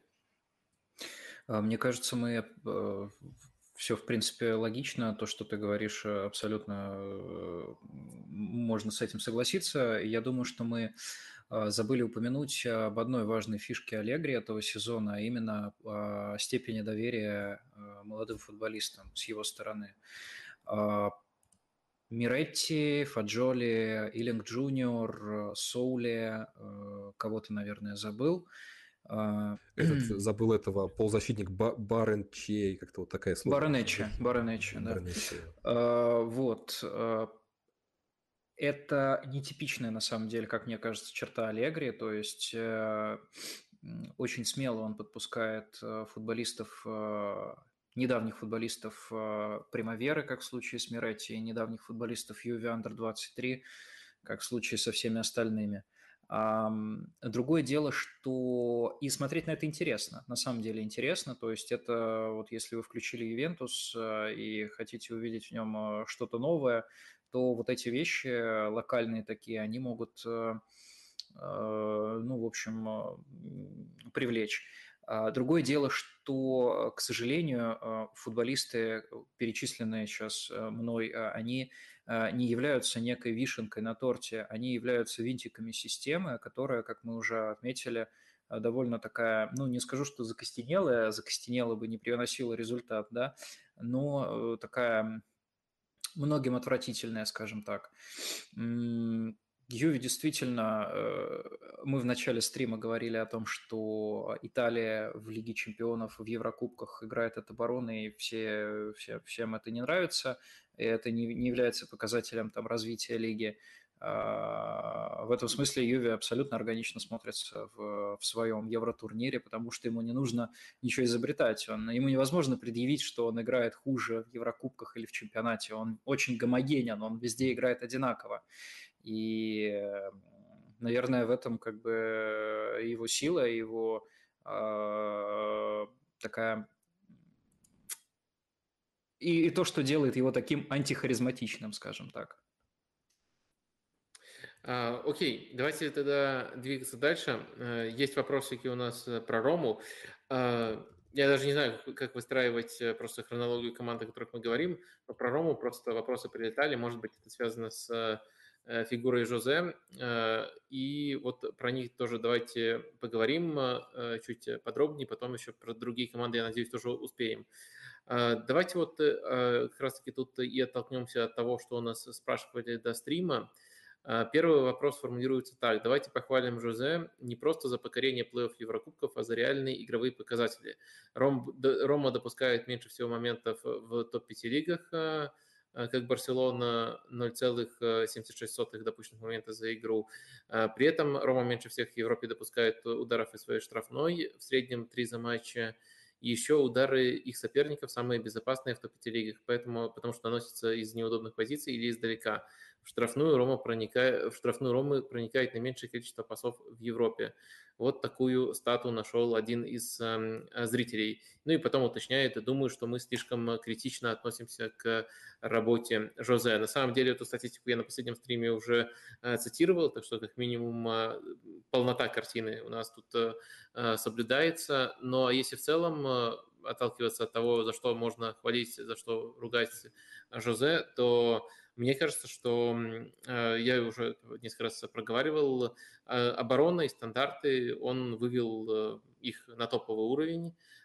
Другие стадии пока очень проблемные у Ромы, но при этом важно говорить, что оборона может, пускай это все-таки на, на фоне серии А, но может претендовать на одну из лучших в Европе, и уж точно может претендовать именно стадия конкретная позиционная оборона, поскольку Рома не очень прессингующая команда. Э, за это все нужно хвалить. Эм, э, и дальше возникает вопрос контекста этих э, достижений. На мой взгляд, эм, это намного лучше, чем работа Жузе в последних местах, где он находился и в Тоттенхеме, и, наверное, даже в Манчестер Юнайтед. Чего-то настолько узнаваемого и стабильного у него построить не получалось. Но с другой стороны, мне кажется, это э, не заслуживает прям максимальной похвалы, которую можно дать э, в этом сезоне Спалетти, в ином сезоне, э, в предыдущем сезоне там Пиоли или даже Симона Инзаги. То есть в Италии чемпионат достаточно открыт. Если ты строишь команду, чемпионская гонка, они постоянно меняются, чемпионы, и если ты строишь э, э, команду по-настоящему хорошую, то можно выстрелить э, и до самой верхушки дотянуться. И тут Жозе пока, конечно, такую команду не построил, при том, что ресурс Ромы, он не хуже, чем у Милана, не хуже, чем у Наполи, и он позволяет построить такую команду. Вот я как-то так баланс плюсов и минусов тут для себя подбил, Насколько это сходится с э, вашей оценкой? Давай, давайте с Миши начнем. Здесь я, наверное, с удовольствием что-то пытаюсь противопоставить, потому что, э, честно, я считаю, что, безусловно, стоит отметить стандарты, возможно, там, да, действительно есть э, да, заявка на лучшие стандарты там в Европе или одни из лучших, как минимум, как номинация такая можно сказать. Тем не менее, во-первых, э, наверное, все-таки обычно у больших клубов э, за стандарты отмечает, отвечает кто-то из штаба в том числе. То есть это, если говорить, да, схвалить Мауриньо, то здесь в том числе, возможно, стоит похвалить штаб. Безусловно, э, умение работать со штабом, умение слушать их, умение да, принимать итоговое решение и собирать такой народ, который будет тебе помогать, это заслуга, можно здесь так сказать. Тем не менее, я считаю, что ну, здесь в том числе, ну, это заслуга и тренерского штаба, надо отдать должное людям, плюс очень хорошие э, подающие. Ну, то есть э, у тебя один из самых техничных игроков в лиге Дебал, один из очень хороших также, да, поставщиков, так скажем, угловых на подачу Лоренцо Пелигрини. И у тебя такая россыпь, да, игроков, которые могут это завершить. Крис Моллинг, тот же самый Манчини, Джанлука. И все-таки, ну, то есть, это, безусловно, заслуживает уважения. Да, очень классная стадия. Тем не менее, опять же, по, если мы берем по, э, да, ну, по XG, например, да, сколько было создано с этих стандартов, ну, это тоже, на, на том же самом уровне находится Ювентус. То есть мы почему-то не говорим про ювентусовские стандарты, особенно не делаем на них акцент. При этом по, э, ну, по совокупной опасности, созданной с стандартов, они идут в уровень. То есть, но при этом, как бы Аллегри, например, мы за это не хвалим, мы это даже не выделяем. То есть, да, и мне кажется, это тоже какой-то такой э, своеобразной вещью, потому что, ну, казалось бы. Второе, это мы говорили про позиционную оборону. Безусловно, она достаточно качественная с точки зрения допущенных моментов. Острота действительно очень невелика. Тем не менее, опять же, во-первых, за это команда, возможно, за это команда платит отвратительной позиционной атакой.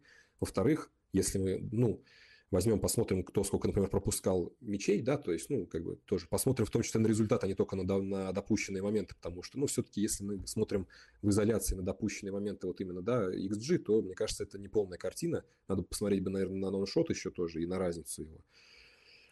Ну или хотя бы банально посмотреть на, на пропущенные голы. И тут мы увидим, что там э, Лечь идет плюс-минус вровень. Ну, то есть, понятно, они там пропустили три от Милана, и поэтому там, наверное, у Ромы теперь защита получше, но тем не менее, как бы сам факт того, что, ну, я считаю, что да, Лечи заслуживает похвалы за, ну, мы можем говорить про Лечи, вот посмотрите, как команда обороняется позиционно, как они круто это делают, посмотрите вот э, показатели их. И это действительно так, они, я считаю, в этой стадии очень компетентны. Но одно дело, когда мы хвалим, извините, Лечи и Марка Барони, который, возможно, по-моему, первый заход, это его серьезный в серию А. А другое дело, когда мы говорим про тренера уровня Мауриню, ну и просто, извините, с него другой спрос. Ну и самая теперь вишенка на торте, то, как э, команда играет в позиционной атаке. У него есть прекрасно пасующие полузащитники, но, него, на мой взгляд, у него есть лучший игрок креативный в, ри, в лиге, да, Пауло Дибала ему имя. И, возможно, топ-3 из креативщиков Лоренцо Пелигрини. У него есть два очень хороших пасующих защитника Матич и Кристанте. Ну, то есть, как, как бы Кристанте не, не ругали за медлительность и прочее, тем не менее, пасы и ведение полингу прекрасные. Есть очень динамичные крайки, достаточно высокого уровня. Ну, Спинацол, я думаю, если он здоров, то это ну, невероятный уровень для серии А, опять же, тем более для команды уровня Ром, уж извините меня. И я считаю, что имея таких исполнителей, играть настолько убого, ну, это за гранью моего понимания, я не считаю, что это заслуживает похвалы и каких-то вот э, таких слов. Ну, то есть, возможно, где-то мы переодеваем с критикой, окей, допустим, но тем не менее. Плюс, да, если нам нужна какая-то яркая иллюстрация, вот на что-то сослаться, когда такой материал, так вещдок. Посмотрите, э, Кремонезе матч – ну, с Кубковой они тоже проиграли, но там было не так все убого. Посмотрите матч чемпионате против Кремонеза.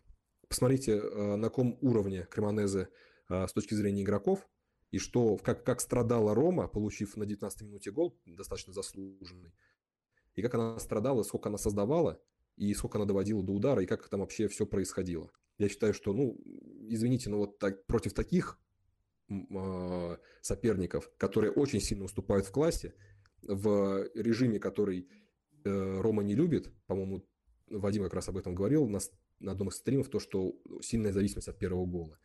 И я здесь, не знаю, я очень скептически к этому отношусь. То есть есть, безусловно, за что похвалить, но в целом я не считаю, ну, э, ну, то есть мы, например, да, с вами недавно прорекламируя наш материал, мы делали рейтинг тренеров на данный момент, ну, на два тура назад.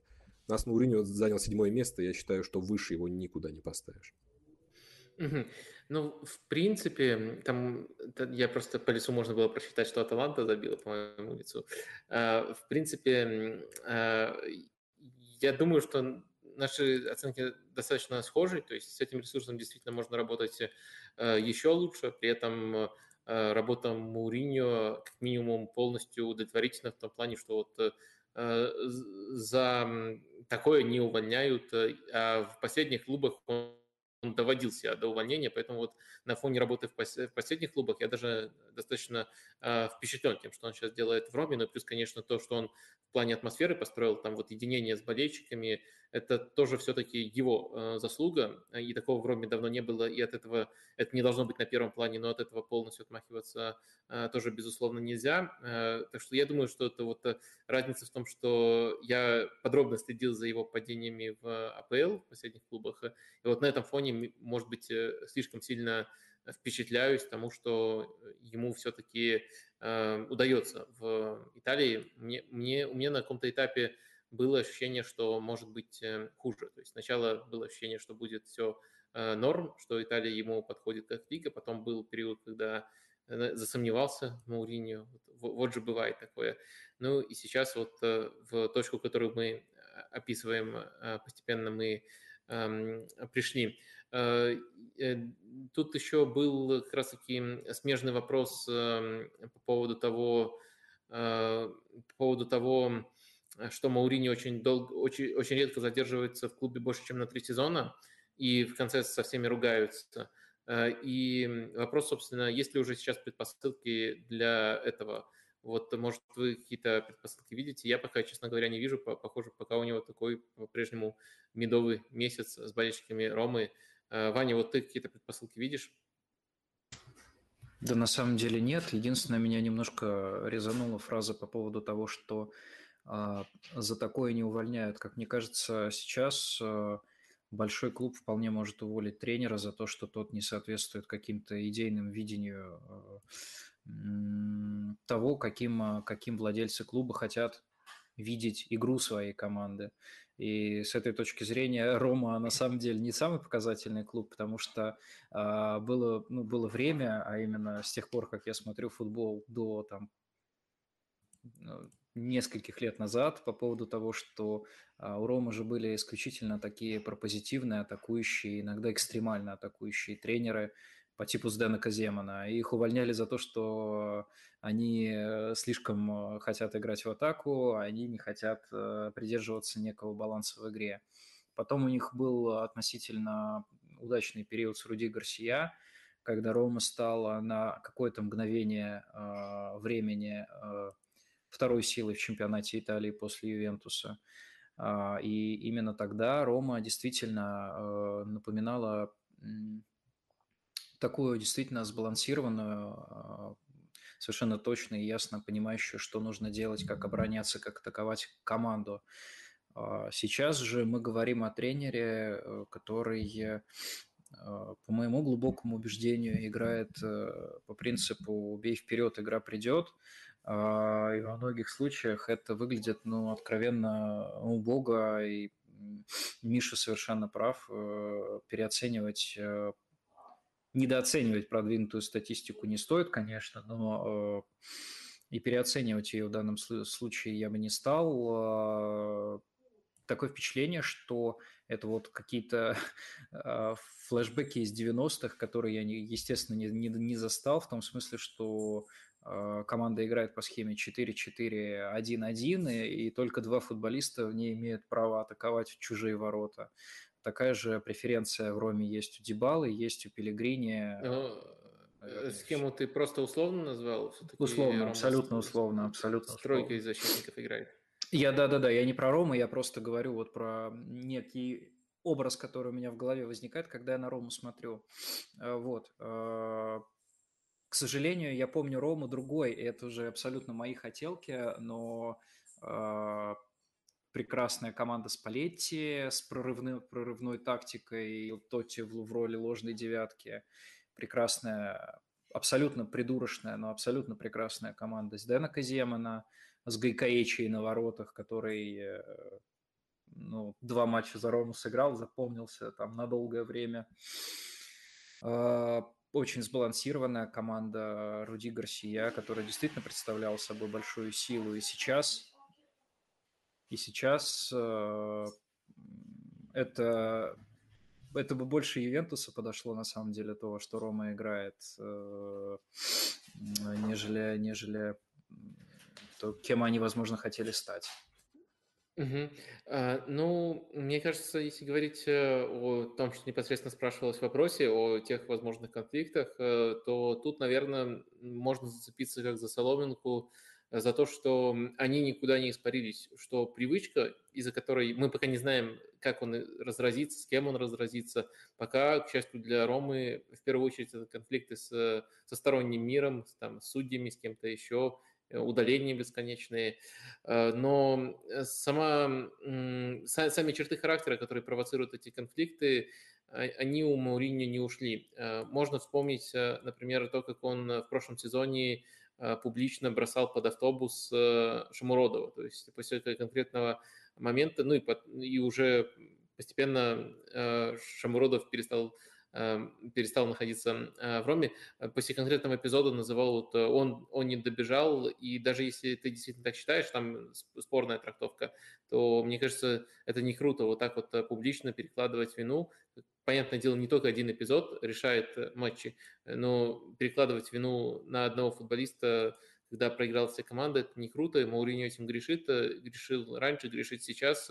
Был еще конфликт с э, Заньоло, и мне кажется, пока просто gamechanger в пользу Мауриньо заключается в том, что у него есть за спиной болельщики, то есть достаточная поддержка, для того, чтобы такие конфликты завершались э, не тем, что он постепенно всех достанет, э, и его, от него футболисты сами захотят избавиться, а пока это может завершаться в его пользу. Может практически любой просто из Ромы уйти, если случается такой конфликт. Но эм, все равно то, что сам факт, что такие конфликты случаются и провоцируются старыми механизмами, он должен немножко напрягать.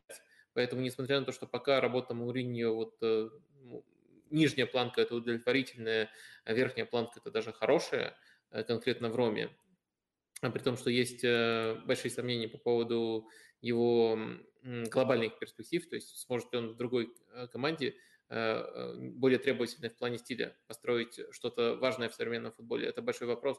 Но в Роме примерно такая оценка. Все равно вот это качество у него сохраняется, так что вот ваше опасение по поводу трех сезонов или даже меньше, как было в последнее время, оно не беспочвенно. А, ну что, а, есть нам еще что-нибудь добавить, Миша, по Роме, либо будем а, переходить к следующей команде? Я думаю, что в целом лучше перейти, ну, как бы опять же, да, если немножко отвечать на вопрос, про Эйбрахама я помню, у меня зацепился почему-то эпизод, когда Ювентус с Ромой как раз играли в первом круге, ничья 1-1, Эйбрахам забил со стандарта, но Мауриню сильно его тогда после игры критиковал, хотя Рома была вот тоже один из худших, наверное, матчей Ромы в сезоне, как, как она в первом тайме выглядела, это вообще ужас. И он тогда вот раскритиковал его, что вот он там проиграл кучу борьбы и прочее, прочее. Ну, там, я, ну, то есть меня это возмутили эти слова, потому что, с одной стороны, да, с другой там контекст важен, то есть, что он постоянно оказывался против Бремера, плюс там у него была подстраховка. И что здесь можно было сделать, я не очень понял. И ну, я как сторонний болельщик, не болельщик Ромы, этого абсолютно не понял. Но это уже да. То есть пока это только вот э, такие, так скажем, э, зацепки, которые ничего, ни к чему большому не ведут. На самом деле, даже чисто визуально создается впечатление, что э, Мауриню меньше стал Абрахаму доверять. Э, он же, помните, там несколько туров назад экспериментировал с Вейналдумом в роли ложной девятки, потом Дебала у него там играл в роли ложной девятки, а, Шумродова он отдал, замена Ибрахама у него кто, Сальбакин, наверное, сейчас. А, ну, тоже не является он игроком стартового состава. В общем, а, чего-то Мауриньо там придумывает. Не сказать, что это не сказать, что это выглядит просто органично вот в рамках его Ромы и в рамках его футбола, который предполагает наличие высокого нападающего впереди это смотрелось довольно, довольно необычно и не сказать, чтобы очень эффективно. Потому что, как, если я помню правильно, как раз на дерби с Лацио они вышли без нападающих номинальных, ну, с Дебалой, Пелегрини и Вейналдумом впереди. И э, там, конечно, сценарий матча был э, э, продиктован удалением в составе Ромы, ранним достаточно. Но Создать, опять же, ничего не получилось э, ни за счет вот этих вот смен позиций, э, ни за счет каких-то более э, глубинных ходов. А, в итоге проиграли 0-1, насколько я помню.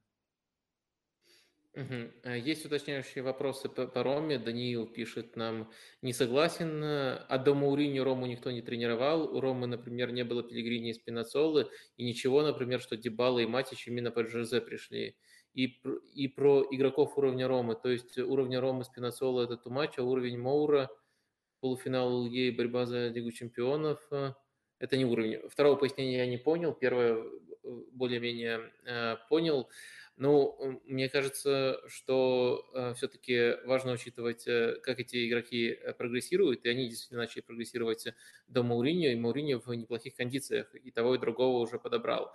Но если смотреть на глобальное, то, что вот вы говорите по поводу того, что а до Мауриньо Рому никто не тренировал, ну, как раз-таки это скорее аргумент, вот сейчас, если мы сравним, это будет аргумент против Мауриньо, потому что если мы берем э, чемпионат как основной ориентир, это все-таки, если мы берем именно дистанцию, уровень игры команды, а не подготовку к конкретным матчам плей-офф в, каком, в какой-то там сраной лиге конференций, то как раз-таки сравнение с теми, кто тренировал раньше, оно будет не в пользу Мауриньо. Вот до Мауриньо тренировал Фонсека, и Фонсека набрал на одно очко меньше в последний сезон, за который его уволили, чем Мауриньо в прошлом сезоне. А лучший сезон Фонсеки с 70 очками Мауриньо до сих пор не перебил. А, так что и не факт, что в этом сезоне э, перебьет. А, так что мне кажется, что тут как раз-таки а, показывает, что вот это сравнение как раз таки покажет, что Мауриньо по реализации этого ресурса либо на том же уровне, либо даже чуточку уступает.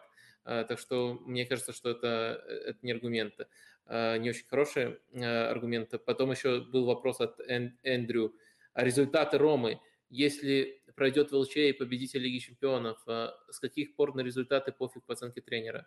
С каких пор э, Лига конференции – это индикатор чего-то серьезного? Лига конференции – это Еврокубок для лузеров. То, что Мауриньо там оказался, это уже маленький провал. Понятное дело, там Рома стартовала в этом турнире, но Мауриньо-то оказался никому, кроме Ромы, не нужен, и поэтому он стартовал в этом турнире. В общем, э, э, мне кажется, что в, что в этих достижениях нет ничего... Это, это достижения, которые как раз-таки позволяют назвать работу Мауриньо удовлетворительной, но в них нет ничего сверх сверх того ресурса, который есть у Ромы, и сверх того, что было до Мауриньо. Так что, не знаю, вот э, даже если вы э, упираете только в результат, э, то тут тяжело, тяжело составить картину, в которой Мауриньо пришел и все, все перевернул, и работает просто здорово. Я за, за отдельные стадии выделяю и хвалю, и в целом мне работа точно нравится больше, чем в других последних э, клубах Мауриньо. Но вот эм, аргумента, аргументация это очень сильно э, смущает. Вот банальное соотношение. Вот вы говорите результаты, а посмотрите еще на ресурсы. И э, команды, которые были в конкурентах у Мауриньо в этих турнирах. То есть, безусловно, лучше выиграть, чем не выиграть такой турнир. Но по соотношению ресурс-результат по-прежнему ничего, да, даже если оглядываться только на результаты и всю другую критику отбросить, э, э все равно ничего экстраординарного тут э, э, нету. Вот у меня такой ответ. Очень эмоционально люди реагировали, поэтому нужно было э, с ними немножко э, пообщаться. Ребята, есть что добавить или теперь точно пойдем дальше в другую римскую команду? Буквально один момент. Все-таки, ну, я не знаю, мне кажется, что болельщики Ромы должны помнить, что они не так давно, в принципе, ну, пять лет назад, можно сказать, что вечность, тем не менее, они были в полуфинале Лиги Чемпионов, и, ну, я не знаю. Эусебио Ди Франческо. Вот да, где он сейчас, ребят? Сколько визгов было бы? Ну, я не знаю, то есть мне как бы кажется, что... Э, Маурини тоже давно да. не знает, что такое полуфинал Лиги Чемпионов, даже четвертьфинал. Ну, все-таки, да, то есть я, я считаю, что Рома действительно способна на большее. Вот. Uh, окей, okay. это нормально на самом деле, что мы расходимся с некоторыми э, слушателями, но все равно интересно понимать аргументацию, которую вот они приводят. Но я пока, я пока не, не видел э, по-настоящему убедительной аргументации в этом э, контексте. Продолжают нам прилетать вопросы. Э, Фонсека вообще не нравился в Роме, извините. Игра была говняной, слишком гиковской. Не совсем корректно сравнивать очки в разных сезонах. Очень забавно. Эм, что вот два сообщения подряд от одного человека Даниила. Э, первое про то, что очень надоела абсолютизация игры в атаку, позиционки. Почему вы отказываете балансу и наоборот, э, и наоборот выстраиванию нормальной защиты? Вот это вот первое, то, что комментарий про стиль, а второй комментарий про то, что... А проблема в Фонсеке, что игра при нем была говняной. Ладно, ребята, короче, мы тут, эм, мы, мы тут, наверное, с вами не сойдемся. Э, можно, безусловно, э, принять, э, что вот есть у Мауриньо очень эмоциональные защитники, и можно, чат сохраняется там, почитать эти аргументы. Мы их тоже тут зачитали. Давайте двигаться дальше. Дальше у нас эм, Лацио. И вот э, тут, э, я думаю, мы все-таки разойдемся в, оценке фигуры тренера, потому что я, опять же, может, э, ориентируясь слишком сильно на прошлый, прошлый опыт Маурицио Сари, я критик Маурицио Сари в Лацио. Мне не нравится то, что он строит. Мне кажется, что, во-первых, Лацио очень сильно overperform ит, и это сходится не только вот там по таблицам ожидаемых очков, ожидаемых голов, но и по моим впечатлениям очень много матчей, где команде откровенно везет. И нет, самое главное, если мы говорим о Саре, точно нельзя отказываться от оценки стиля.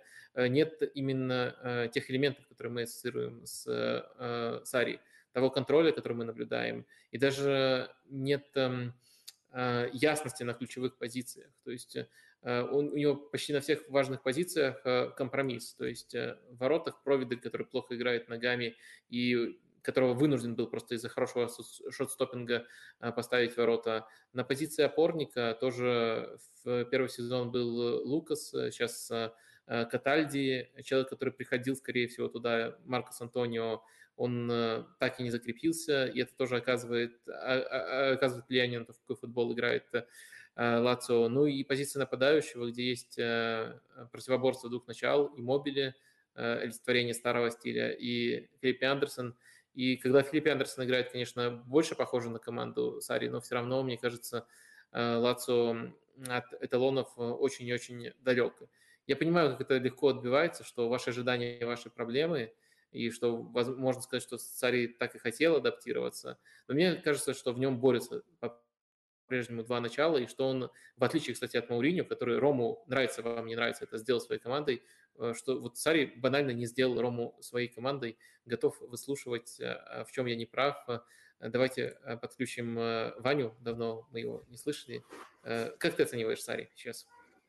Я, если можно, прям чуть-чуть в этот самый в, в конкретику, которую ты указал. По-моему, Провидель отлично играет ногами. Он это демонстрировал еще в специи у Итальяно вот скорее аномалия то, что он по предотвращенным голам на первом месте. Вот это действительно топ из топов, э, сюрпризов для меня, э, но ногами он играет прилично. А что касается Лацио Сари, то я в целом э, очень высоко оцениваю его работу. Мне кажется, что несмотря на то, что имеет место некий а, ну, компромисс, наверное, пусть будет компромисс, да. Э, в его стиле, в частности, он довольно большой, а, ну, как бы большой... Э, он, он, он сделал оборону, крепость обороны базисом этой команды. То есть это не значит, что эта команда стоит в десятером в своей штрафной.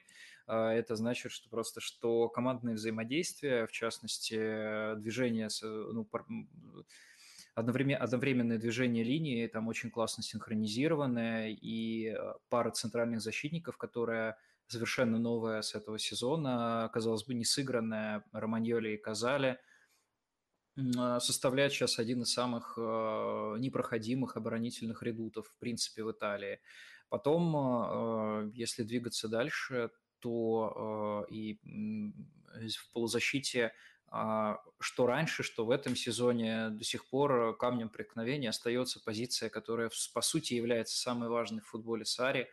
А, это позиция реджисты. То есть мы помним, а, как при нем расцвел Вальдифьори в Эмполе, мы помним Жоржиньо, который сейчас играет в Арсенале. И, и, и насколько важен был, был футболист для Сари, что он сначала из Эмполи притащил Вальдифьори в Наполе, потом у Вальдифьори там не пошло, он притащил туда, он купил туда Жоржиньо, э, и потом Жоржиньо потащил за собой еще в Чел. То есть это, ну, удивительный симбиоз на самом деле футболиста определенной позиции и тренера. Так вот, в Лацо, как мне кажется, до сих пор проблема реджиста не решена. Это ключевой момент для Сари – он пытается там наигрывать... А, у него вот здесь, на этой позиции, есть три варианта, в принципе. Это, значит, э, Данила Катальди, а, такой, э, ну, самый дуболомный, скорее, и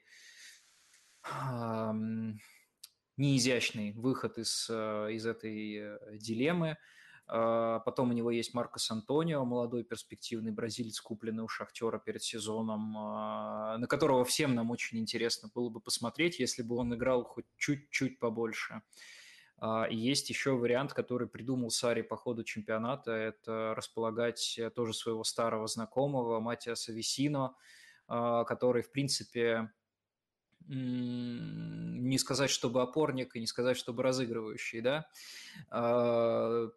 Сари здесь мечется больше, чем на какой-либо другой позиции. У Сари, как мне кажется, из-за этой позиции больше всего сомнений возникает.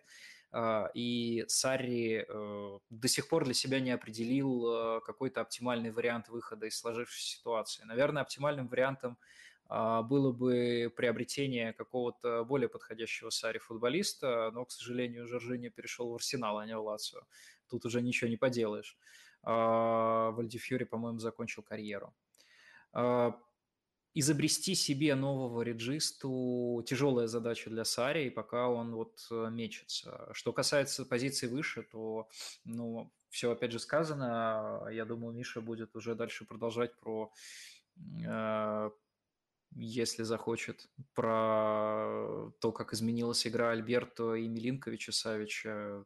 Да я, в принципе, вот как-то мне кажется, больше, больше внимания здесь стоит уделять реджисте, нежели чем тому, что выше конструкции происходит у Лацио.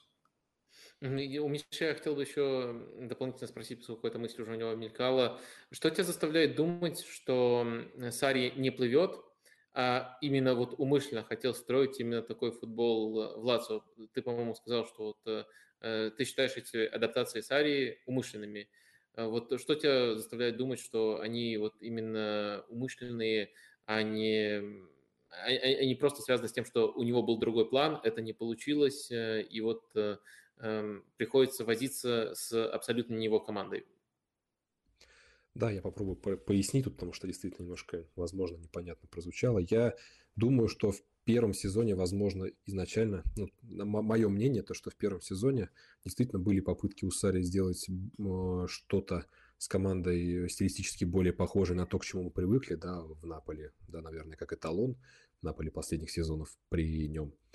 Тем не менее, у него это, ну, получилось, ну, не сказать, что это у него получилось. И я считаю, что во втором сезоне он стал э, двигать команду в сторону большего, скажем так, компромисса.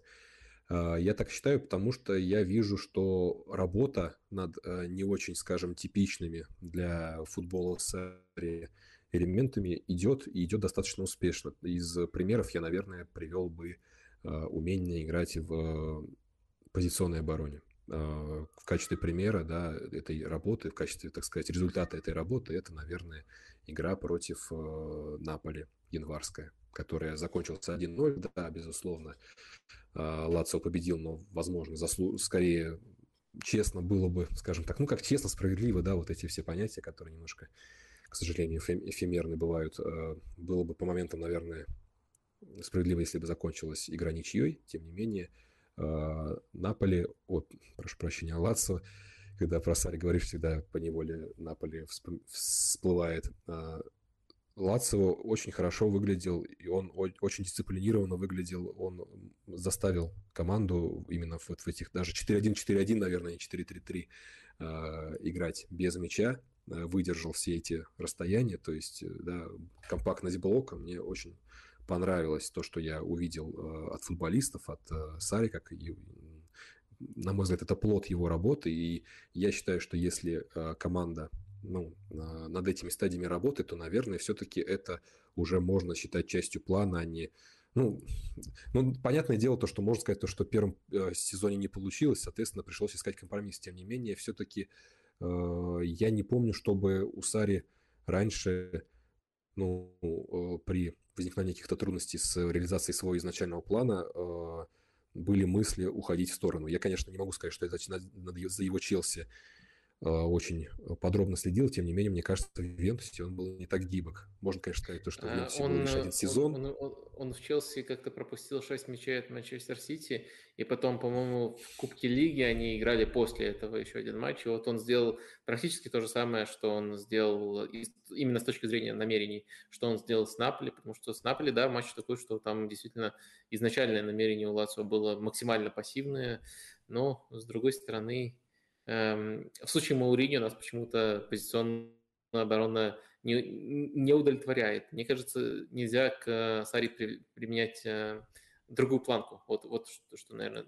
добавить э, тут нужно. Здесь могу возразить то, что все-таки э, изначальное все равно ну, изначальный настрой немножко другой. Даже банально, когда ты с тремя центральными защитниками играешь, и у тебя есть только два, да, то есть, ну, банально качество этих центральных защитников, качество в том числе и э, фланговых защитников при да, при подачах, при обороне в штрафной, если у тебя, например, там выходят там ребята в стиле Ладзари Хюцая, э, обороняться и при этом делать это неплохо, я считаю, что все-таки здесь есть э, вклад тренеров, то, что они умеют это делать, потому что одно все-таки, ну, тот же Патрик, то, да, возьмем его, я, правда, не помню, играл он и тогда или Казали с, против Наполи, тем не менее, тоже тот же Казали, он приходил из стройки ЦЗ. Переучиться на двойку – это тоже вещь, которая, ну, на мой взгляд, нетривиальная. А, я хочу здесь просто сказать то, что а, у все-таки с точки зрения органи... ну, состава линии обороны а, защитники Ромы больше подходят под, э, скажем, оборону внутри штрафной. У них это лучше получается, чем у защитников э, Латца, на мой взгляд. И поэтому я считаю, что здесь можно говорить о том, что прогресс идет. Я согласен в том, э, с тобой, что, например, Лацева в первой половине сезона этого достаточно неуверенно выглядел в позиционной обороне. То есть здесь мне еще, наверное, меня воодушевляет именно то, что я вижу, скажем, результаты работы. То, что в первой половине, безусловно, Лацио перебирал. Откровенно они должны были больше пускать. Здесь я спорить не буду, я здесь с этим абсолютно согласен. Тем не менее, я считаю, что в связи с той работой, которую проделал Сари, во втором половине сезона ситуация стала лучше. А, в таком случае, исходя из всего этого, нам нужно сделать вывод, и потенциальный вывод а, может заключаться, если мы вот все это берем за истину, что а, дальше Маурицио Сари просто продолжит развивать команду в таком векторе, что никогда, еще там 2-3 сезона он тут проработает в Лацио, это не будет команда, похожая на Наполи. Это будет команда с новыми чертами Сари – Можем мы вот такой э, вывод сделать? И это, следовательно, будет команда, которая в том числе очень много играет на пространстве. Я думаю, что если он... А, ну, можем, мне, мне кажется, да, мне кажется, что можем, а, потому что а, на самом деле э, изначально даже Наполи Сари не был командой, которая похожа на Наполи Сари. То есть, когда Сари появился только в серии А, он играл по схеме 4-3-1-2, а, и такую же схему он перетащил в Наполе. И, ну, и соответствующие с ней настройки. А после ряда удручающих результатов на старте первого своего сезона в Наполе он э, сделал две вещи. Он, во-первых, поставил Жоржини в старт, а, а не Вальдифьоре, и, во-вторых, перешел на 4-3-3 и завертелось. Но так что я думаю, что в Саре есть, э, в принципе, вот это вот, э, ну, по крайней мере, он уже демонстрировал на протяжении карьеры, что он э, может меняться и не является таким уж прям догматиком в этом смысле. Ну, все-таки ход, который ты описал, Эмполи Лацо, мне кажется, там не было кардинального слома именно стилистического. То есть э, футбол оставался все тем же. Пожалуй, и в Эмполи он, он с ромбом, вот этой схемой, которую ты назвал, доминировал Э, и после этого старался играть в такой же футбол в Наполе. А вот сейчас есть именно стилистический слом, и это вот интересно, и тут, наверное, можно просто заключить, что это может э, приводить к разным трактовкам. Либо Сари поменялся, чтобы сделать эффективной такую команду, либо он до сих пор мучается с этой командой и не может ее переделать э, под себя. Но в любом случае, как бы это ни трактовать, результаты у Лацио в этом сезоне впечатляют. Качество игры меня, честно говоря, э, не сильно впечатляет. Есть команды более впечатляющие в этом отношении. И вот к одной из них давайте э, перейдем в нашем изнурительно подробном разговоре. Это Интер. Это Интер, и давайте начнем с супер банального вопроса. Что за фигня с Интером творилась последний месяц в серии А. Ну вот Цемполи прорвало, но до этого как, как, вообще как, как это вообще можно объяснить? То есть я поясню, если кто-то не смотрит матчи Интера, в каждом матче они создают по миллиарду моментов, э, не забивают, но зато потом э, все забивают в Лиге чемпионов. Ну вот, если коротко, то примерно так. Миша, у тебя есть какие-то гипотезы по поводу Интера или все сводится к банальному невезению? Я думаю, все-таки здесь, э, ну, действительно реализация, то есть мы уже неоднократно проговорили тезис о том, что нам очень может сильно меняться, то есть бывает так, что... Ну, тут тем более есть, наверное, предпосылки к тому, чтобы реализация плыла, потому что мы знаем, что у Лукаку была тяжелая травма. А, с начала сезона он там сыграл, по-моему, сколько, три матча буквально, и потом пропал на два с лишним месяца практически до чемпионата мира. Вот. Мы также знаем, что, например, Лаутаро Мартинес имел проблемы с реализацией, в том числе в сборной Аргентины. Да, то есть, я думаю, эти моменты, они даже были яркими очень, там куча нарезок была всяких пабликах, которые интересуются поверхностной стороной футбола, скажем так. Но тем не менее было показательно, что он выходил на позиции, но не забивал тоже. У него только не получалось по мячу попасть, то еще какая-то происходила вещь не очень объяснимая а, со стороны, но как бы э, все-таки э, такая яркая, кричащая. Я думаю, что это означает, что было, был спад, либо был спад формы в принципе, либо были какие-то проблемы с ее набором, потому что, ну, опять же, у нас есть да, контекст разные Э, команды, разные режимы. Ну, с Лукаку тоже, кстати, чемпионат мира, вспомните, сколько моментов запорол в матче с Хорватией. Ну, это уму непостижимо. То есть, эта проблема была э, для этих футболистов в конкретном сезоне, ну, во многих э, в разных контекстах она проявлялась. То есть это вещь, которая их, к сожалению, по сезону сопровождала. Вот. Плюс, наверное, стоит поговорить о, о а, линии центральных защитников, когда э, Деврей достаточно, на мой взгляд, э, сильно сдал в этом сезоне. Возможно, были предпосылки и раньше, менее такие заметные, тем не менее. Он стал хуже обороняться и в своей штрафной в том числе, что достаточно важно для э, Интер Инзаги, который не подключает прессинг такой, да, то есть они не делают на этом акцент, они скорее именно больше ставят на позиционную оборону, то есть здесь Инзаги вполне да, верен тому, что он делал в Лацио.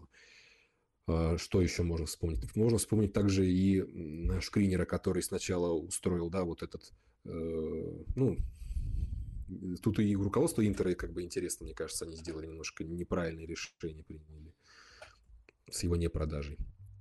То, что сначала была вот эта сага, то, что я подпишу контракт, не подпишу, потом я все-таки нет, перехожу в ПСЖ, потом он просто получил травму, потом он просто перестал играть, он в последних 10 матчах, сколько он выходил на поле? Раза два, наверное вот сейчас он где-то лечится, да, то есть и даже появились слухи, я, конечно, не очень их верю, что якобы э, ПСЖ уже собирается от него отказаться, потому что э, их не удовлетворяет его состояние, когда он лечится, он куда-то ездит, э, помимо клуба, по-моему, ну, Интера своего текущего на, на медицинские процедуры, то есть это тоже не добавляет, скажем, э, вот качество, мягко говоря, команде. То есть в итоге остается у Интера только вот э, три центральных защитника, которые и есть. То есть минус два у нас, да, Деврей э, где-то провальный, где-то не очень. В итоге остается Бастони, в итоге остается Ачерби, которому 30 или 34 года, я, к сожалению, не помню, тем не менее, возраст очень солидный, и Дармиан, который был переучен, который действительно очень неплохо на своей позиции выглядит, тем не менее, ротации там, по сути, нет. Вот. Также, ну, наверное, похожая ситуация, возможно, с полузащитой Брозович, который был на, первых, на первом плане ранее. Он э, местами его форма тоже вызывает вопросы.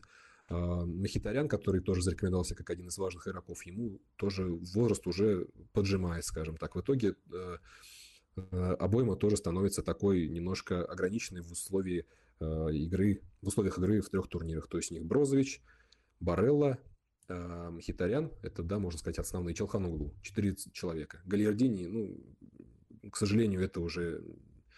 Э, я, к сожалению, игрок просто перешел в Интер и боюсь, что пропал. То есть я уже очень давно не видел Галиардини, который, ну, скажем, похож был на футболиста, который мог э, решать какие-то эпизоды и прочее. Было Слони, безусловно, возможно, Слони стоило ставить побольше, тем не менее, Инзаги по каким-то причинам его, ему не доверял. Я не могу сказать, почему. А, вот. И я считаю, что здесь проблема в этом, то, что у кого-то ключевые футболисты проводят э, прекрасный сезон, да, и позволяют быть где-то там выше ожидаемого или, ну, в принципе, по ожидаемому идти хотя бы. А у Интера случилось так, что многие а, футболисты э, в определенный момент просто перестали показывать то, что они показывали в своем нормальном состоянии на протяжении там, предыдущих сезонов. А, поскольку у нас э, тут уже э, стартует эм, четвертая часть стрима, спасибо, кстати, и зрителям, и вам огромное, что столько времени уделяете. Я думаю, что можно э, спрашивать уже просто вопросы, которые меня искренне интересуют, а не те, которые вроде как нужно было бы спросить, обсуждая эту команду. Короче, вот меня искренне интересует эм, вопрос, как вам Ромео Лукаку вот буквально на дистанции последнего месяца? Мои ощущения, что он топчик, что он играет на очень хорошем уровне. Вот именно если всю пользу и вред соотносить, то он заслуживает комплиментов, но почему-то его по инерции, ну, особенно до того, как он заткнул этих э, критиков в последних матчах, его по инерции э, мочили. Нет ли у вас такого ощущения по Лукаку? Вот нет ли ощущения, чтобы так конкретизировать, что он на концовку сезона должен стать железным игроком э, старта Интера? Вот, Ваня, тебе как кажется? А, мне кажется, тут э, нельзя не согласиться, потому что даже если посмотреть последний самый матч Интера с Эмполи, там Лукаку просто, э, особенно второй его гол очень классный, там э, он как в старые добрые времена получил мяч, переложил его на левую и со входа в штрафную в дальний угол пробил, причем мяч успел еще в воздухе вильнуть, то есть там сила была сумасшедшая. А, и первый гол, а, на самом деле, очень классный. Э, он показывает растущую уверенность Лукаку, как мне кажется. Там он обыгрался с партнером и, опять же, не заходя, по-моему, в штрафную, с правой ноги в дальний угол катнул. То есть это прям ну, мы знаем Лукаку в его лучшей, лучшей форме, мы знаем Лукаку в его худшей форме. Диссонанс ужасный. И Лукаку в его худшей форме, естественно, такие бы моменты, скорее всего, не забил. А, а сейчас э, это действительно ну, дополнительное оружие Интера странно это говорить про человека, на которого была сделана основная ставка, как я понимаю, перед сезоном. А, но как получилось, так получилось, в частности, по тем причинам, которые Миша перечислил. А, очень нравится э, Лукаку в последних матчах. А, он очень вовлечен в игру, как мне кажется. Он не просто исполняет столба, он комбинирует с партнерами, не боится этого делать, не боится ошибаться. Мне кажется, вот это вот какой-то а, все же начинается с физики, он сейчас физически лучше готов, соответственно, он четче понимает, что способен сделать, что не способен сделать. Когда Лукаку в форме в чемпионате Италии, он на многое способен. А, и, собственно говоря, он это демонстрирует сейчас. Браво, молодец. И а, второй такой вопрос, э, Миша, теперь задам. Э, полузащита Интера. В этом сезоне мы видели два э, сочетания, и вот эта дилемма, мне кажется, очень сильно может определять команду.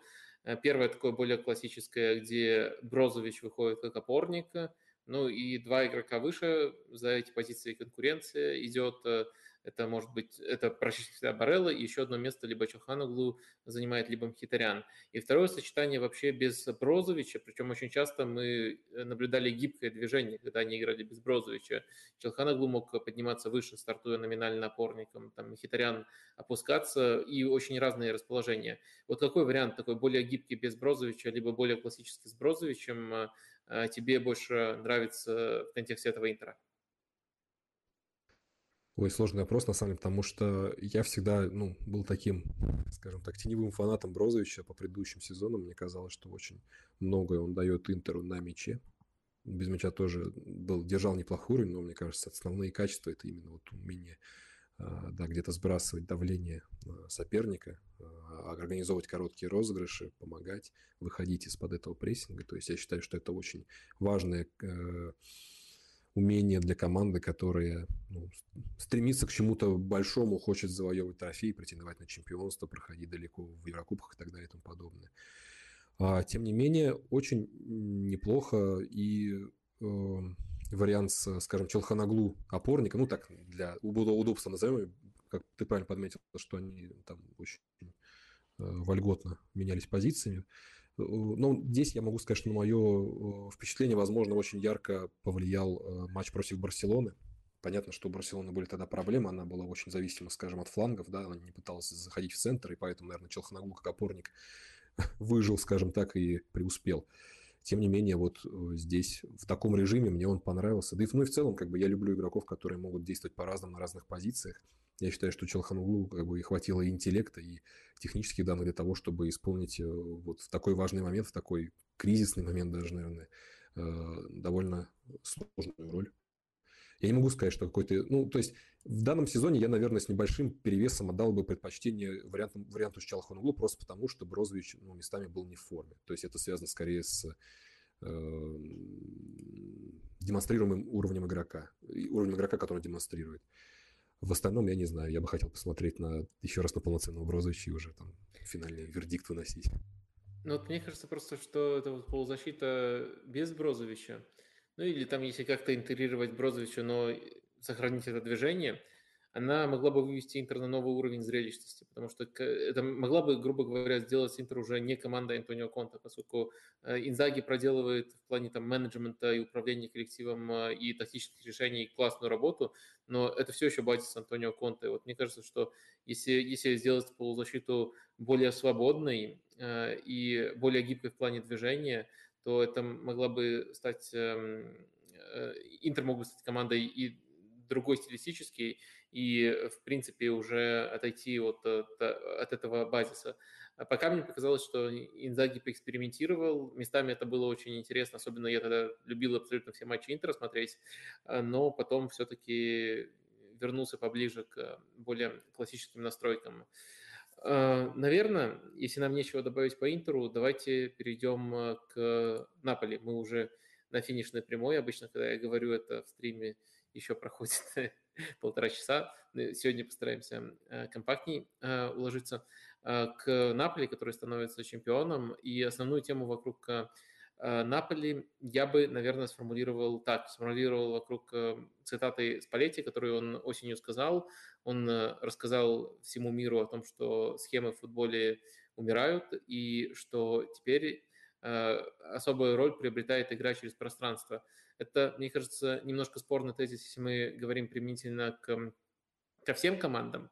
Э, у многих все-таки структура достаточно четкая прослеживается, но если мы смотрим Наполи, а потом смотрим эту цитату, то очень э, хорошо понятно, э, о чем конкретно говорит Спалетти. О том, как его команда выманивает соперников в прессинг, иногда где-то даже создает иллюзию того, что мяч отобрать слишком легко, а потом э, через э, великолепные качества, великолепную синхронность э, движения и, конечно, подбор футболистов, особенно в центре поля, этому способствует, это давление разбивает. И вот за счет этого Наполи сделал такой прыжок, на мой взгляд, и за счет этого в итоге станет чемпионом. Но, похоже, эта же особенность Наполи также объясняет, почему у них возникли такие проблемы в Лиге чемпионов, то есть почему э, команда в ситуации, когда соперник умышленно и очень радикально лишает их пространства, так сильно потерялась. А вопрос, собственно, будет э, такой максимально банальный. Что вы, вот, вы про эту гипотезу думаете? Вот какие у тебя мысли, Ваня?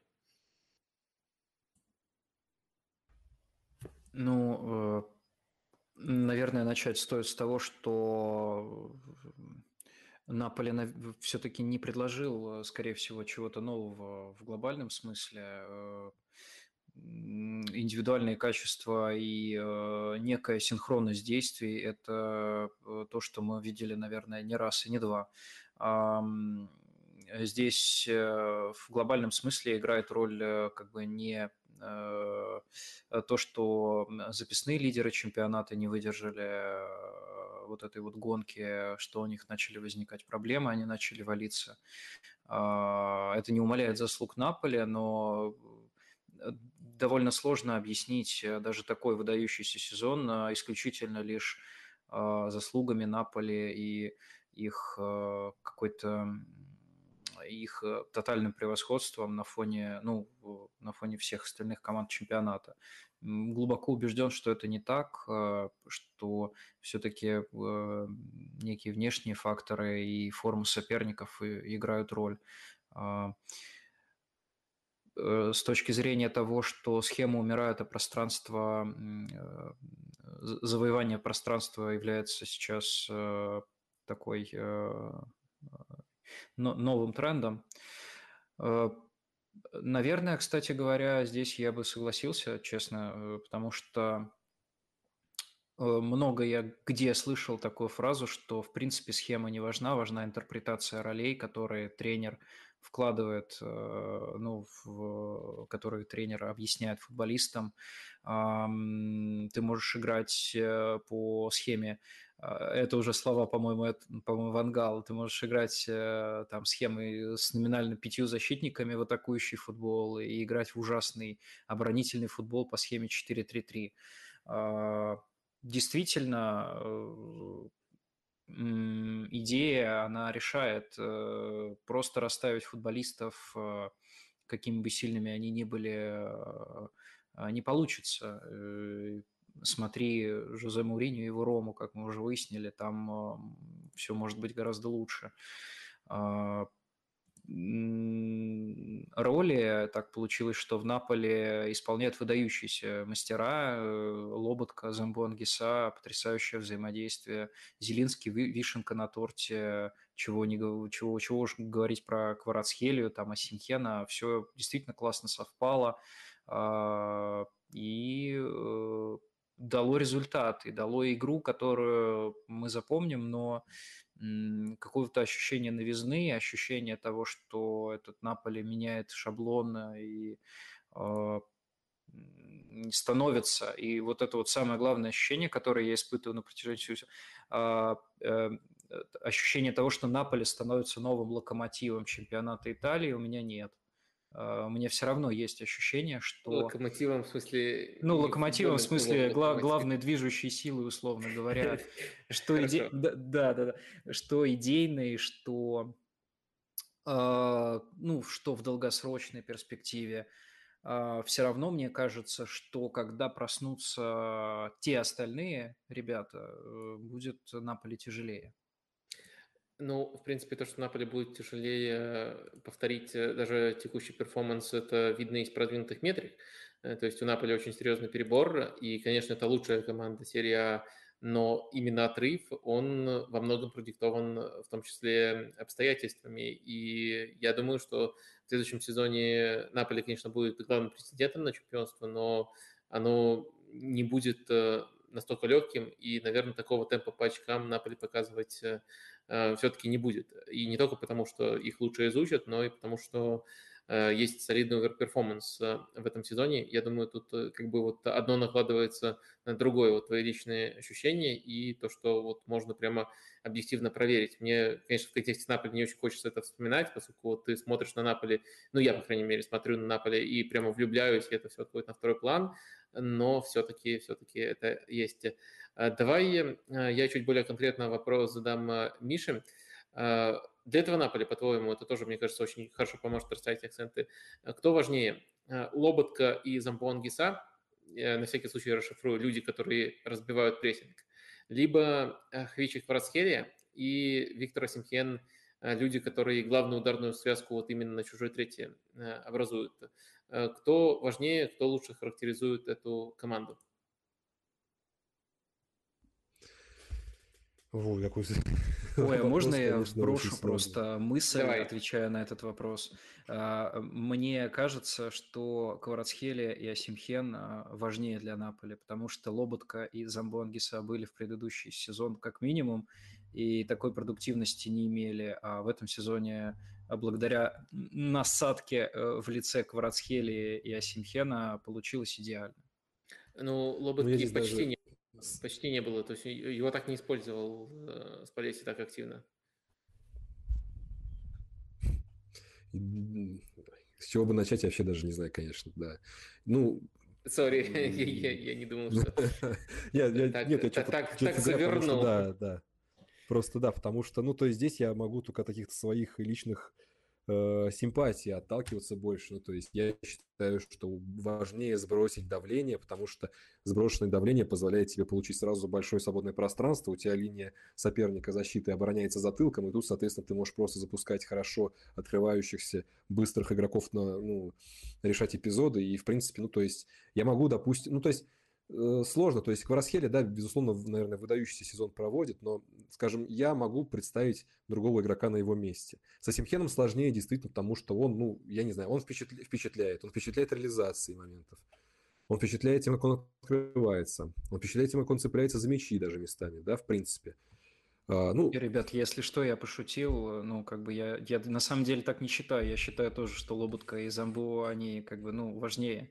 Я просто, я говорю, я вбросил ну, мысль, ну, понятно, потому что... все, да, да, да, да, да, да, и убежал, и убежал. Не, ну это ну, то есть структурно, наверное, проверить да. всегда супер примитивным способом. Кого ты взял бы Ферентину слэш Болонью? Вот э, какую пару? Ну, это нечестно, потому что у Ферентины проблемы с реализацией. Конечно, естественно, я бы Осипкину потому что просто как бы... Вот, вот и раскололи мы твое лицемерие. Э, говоришь, э, важно давление развивать? А, конечно, Симхена.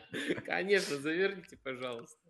Ну да. Э, я бы, я бы взял Замбо Ангиса. Это вообще мой любимый игрок в чемпионате, кроме тех, которые в баллоне бегают.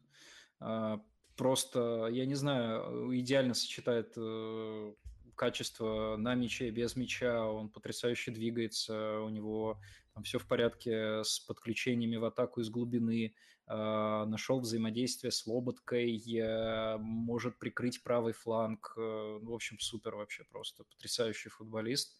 Удивительно, как они его, ну, как бы, я думаю, что, ну, я, я лично удивился, я не думал, что он будет играть такую большую роль придя из Фулхэма, в общем, не самым известным футболистом. Ну, действительно здорово, просто, ну, нет слов. Я бы его взял в Болонию, если Домингес контракт не продлит. Да, если только не продлит. Как раз был вопрос про Наполе от капитана Татарстана, так подписан э, зритель. А вопрос, видите ли вы сходство между перформансом Хвичи и Красича при его переходе в Ювентус? И стоит ли ждать спада Хвичи от Хвичи, особенно если Симхен перейдет, уйдет летом из Наполи? Миша, ты как э, считаешь? Ой, ну с Красичем я сразу, к сожалению, могу сказать, что я не смогу сравнить, я этого не помню, откровенно говоря. А, я помню, я помню. Вот рассказывай давай тогда про Красича. Красич, сейчас две секунды. Красич э, в Италии, э, в Ювентусе он пришел и отыграл нормально на нормальном уровне, где-то полсезона, насколько я помню. И тоже здесь я согласен, что поначалу от его игры было какой-то невероятный вау-эффект.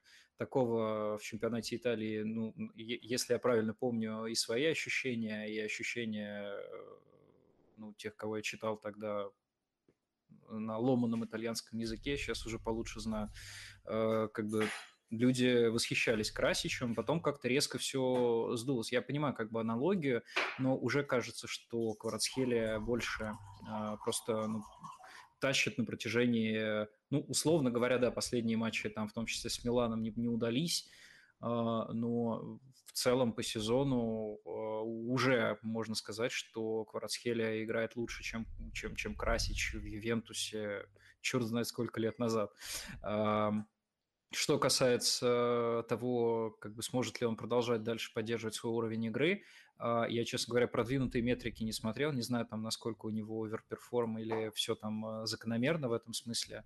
Мне кажется, что, возможно, будет играть менее ярко, но менее классно в целом не станет. Просто футболист а, очень высокого уровня. Единственное, что меня беспокоит в этом смысле, это то, это вот пресловут, пресловутый момент э, новизны, то есть э, к, к, к, к действиям Кварцхелии можно, могут соперники начать привыкать, э, совершенно точно соперники представляют, что из себя, э, понимают, что из себя представляет э, Кварцхелия и как он будет действовать. Возможно, с этим и отчасти связывается то, что у него там результативность немножко упала. А, и, возможно, в дальнейшем она и не станет выше в целом. Но, опять же, футболист классный. Я не думаю, что будут проблемы какие-то такие же глобальные, как были у Красича, который фактически завершил карьеру после того, как вот в Ювентусе у него не получилось а, ровно провести чемпионат. А, и э, тут э, еще спрашивают про связь. Там это был, это был, это был Ювентус, где играл, там я не знаю, по-моему, еще там Салихамиджич выходил на поле, там играл Хорхе Мартинес, э, то есть там ну достаточно легко было проявить себя. Красич так так-то отличный футболист, то есть что в России, что в Италии, ну хорошего футболиста не скроешь за цветом формы, наверное. Это, тут еще был ракурс конкретно про взаимодействие с Симхеном, то есть станет ли Хвича хуже не из-за того, что там метрики просядут и какая-то регрессия будет, это, понятное дело, скорее всего, даже, даже такой гений, как Хвича, от этого не застрахован, а вот именно того, что он любимого партнера э, утратит, э, вероятно, если Симхен уйдет. Э, вот э, этот ракурс, э, как вам? Вот, э, допустим, э, Наполи попытается внутренними резервами заменить э, Распадори и э, Симеоне. Это, э, с, с этими игроками Хвичи сможет выстроить такую же э, связь? Вот тебе как кажется, Миша? Я думаю, что да, потому что банально, ну, то есть здесь не Э, Распадори очень э, интересный и талантливый игрок с точки зрения того, как, опять же, да, как он может распоряжаться Миша, извини, пожалуйста, они же э, не, все, не сразу сложились как связка с Асимхеном. Да. Они же, э, вот я вспоминаю, они где-то до октября тасовали то Распадори, то Асимхен и у Кварацхели тогда-то все было прекрасно и при том, и при этом. Э... Ну, то есть я думаю, что э, Распадори тоже же, например, может выманивать а, да, игроков, то есть он все-таки стремится, да, не, как говорится, не открываться на пространство за спину, например, что Синхену более свойственно, а именно играть а, в оттяжки, да, то есть он мог, может спокойно, да, они проходят давление, он получает мяч и уже запускает на пространство, например, Курасхелю или Лосану, например, да, если искать, брать таких игроков, которые вот пытаются защитников напрягать именно вот этими рывками в глубину, ну, в смысле, за спину. Вот, то есть я думаю, что, ну, Распадори, ну, он производит впечатление очень э, техничного игрока, который понимает, как э, ну, распоряжаться, вот, да, тайминг передач, э, открывания и, использовать э, забегания, вот эти вот рывки э, за спиной и, в принципе, комбинировать. Ну, то есть я считаю, что э, Возможно, да, возможно, придется, там, скажем, вингерам больше участвовать в завершении даже, да, чем сейчас, например, да, то есть Асимхен давал им это завершение, и придется, наверное, это вингером делать, а ну, не Распадори прежде всего. Тем не менее, я думаю, что, ну, то есть, будет ли это так эффективно, вопрос, но то, что он не смогут там найти э, хороший уровень взаимопонимания, взаимодействия, я думаю, что, ну да, почему бы нет. Ну да, а, тут, по- по-моему, действительно можно достаточно однозначно ответить, что, вероятно, какая-то регрессия будет, но именно уход э, Асимхена преодолеть эм, получится у Хвичи. То есть на- наш, наша такая проекция– это то, что он будет примерно таким же ярким и э, показывать свой уровень игры, но не обязательно ждите, что он повторит свои цифры результативности. Тут все может быть э, несколько сложнее. Ну и конкретно еще про Симхена спрашивают про его идеальный клуб. Вот э, я заставлю вас отвечать, меня этим вопросом задалбывают каждый стрим, так что подумайте пока. И спрашивают ли, входит ли он в топ-3 нападающих э, мира прямо сейчас. Я, честно говоря, думаю, что не входит, но мне достаточно легко назвать трех, которые лучше. Допустим, Кейн, Холланд, Габи Жезус, и дальше можно не отсчитывать уже, хотя, безусловно, есть еще и Бензема. И, ну, короче, не, я думаю, именно в топ-3 вы какую-то планку сверхвысокую тут э, задрали. Э, так что я, я бы не включал. А вот э, про клуб идеальный очень интересно послушать разные мнения. Ваня, вот какой тебе кажется клуб идеальным для Симхена? Ну, давайте, допустим, Манчестер Юнайтед. Мне кажется, у них проблемы с э, центральным нападающим, и мне не кажется, что Решфорд будет э, там получать такую же свободу, которую он получает на левом фланге. А, Марсиаль, я, я просто посмотрел Манчестер Юнайтед тут как-то на днях, вот, э, и теперь являюсь экспертом в этой области, вот, поэтому, по-моему, отличный вариант для, для Симхена, Думаю, что у Тенхага будет все прекрасно вместе с Решфордом. А, считай, может быть, даже улучшенная версия Квичи, а может быть, э, просто, просто будет столь же продуктивная эта связка. МЮ, мне кажется, мой ответ МЮ. Ну, это, да, частая, частая версия и, в принципе, вполне логичная. А, Миша, у тебя есть вариант? Фиорентина. Фиорентина, Арсенал, например. Ну, я непонятно, Габи Жезус там застолбил, видимо, но я думаю, что если бы он в Арсенал перейдет, если бы он перешел в Арсенал, я думаю, Вадим тоже бы не был против абсолютно. Ну, тут... Я думаю, Конечно, не против. Глубина состава нужна. Кто-то должен ну, под, под Нкете сидеть. Так что вот э, Жезус, Нкете, Асимхиен, мне кажется, да, на, на весь сезон хватит. Нормальная иерархия, да. Балагур же еще возвращается, примерно. нет? Или не вернется? А я думаю, что его можно продать э, как раз-таки, чтобы... В обмен? Э, в, в, в обмен, да. На, на в Челси еще можно Асимхена, я читал у них. Нет, не нужно, ну, пожалуйста, не надо. Давай тогда... Нет, я по-другому скажу, я изменю ответ. Идеальный клуб для Асимхена – это Наполе. Окей, okay. Э, принимается. Э, давайте тогда вот э, немножко не хватило времени на Таланту, но постараемся сейчас в таком формате объять-необъятное. Просто в концовке порекомендуем некоторых игроков и команд, за которыми нужно следить. Это может быть максимально субъективно, но вот это тоже частый запрос. Вот кого из не топов можно посмотреть? Давайте составим вот такой э, э, топ-3. Э, можно тут, можно тут форсировать в том числе клубы, за которые вы болеете, но постарайтесь, постарайтесь быть объективными. Вот давай начнем с тебя, Ваня. Кого бы ты рекомендовал смотреть в серии А прямо из недели в неделю из нетоповых клубов?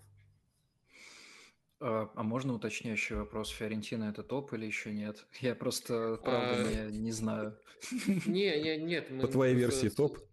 По моей версии топ, поэтому я просто к тому, что я не хочу ее включать в топ-3, чтобы Хорошо. освободить место для еще одной команды. Окей, давай освободим. Ну, вообще, ну, Ферентина может называться топ-командой, но пока все-таки не топ-клубом. Не топ-клубом, да-да-да.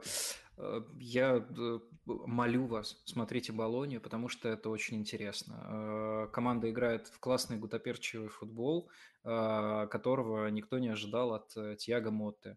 Э, на ваших глазах э, растет очень интересный молодой тренер, который использует различные методы, э, довольно неплохо читает соперников, пусть и не без эксцессов, подобных тому, который произошел, например, последние выходные в Вероне.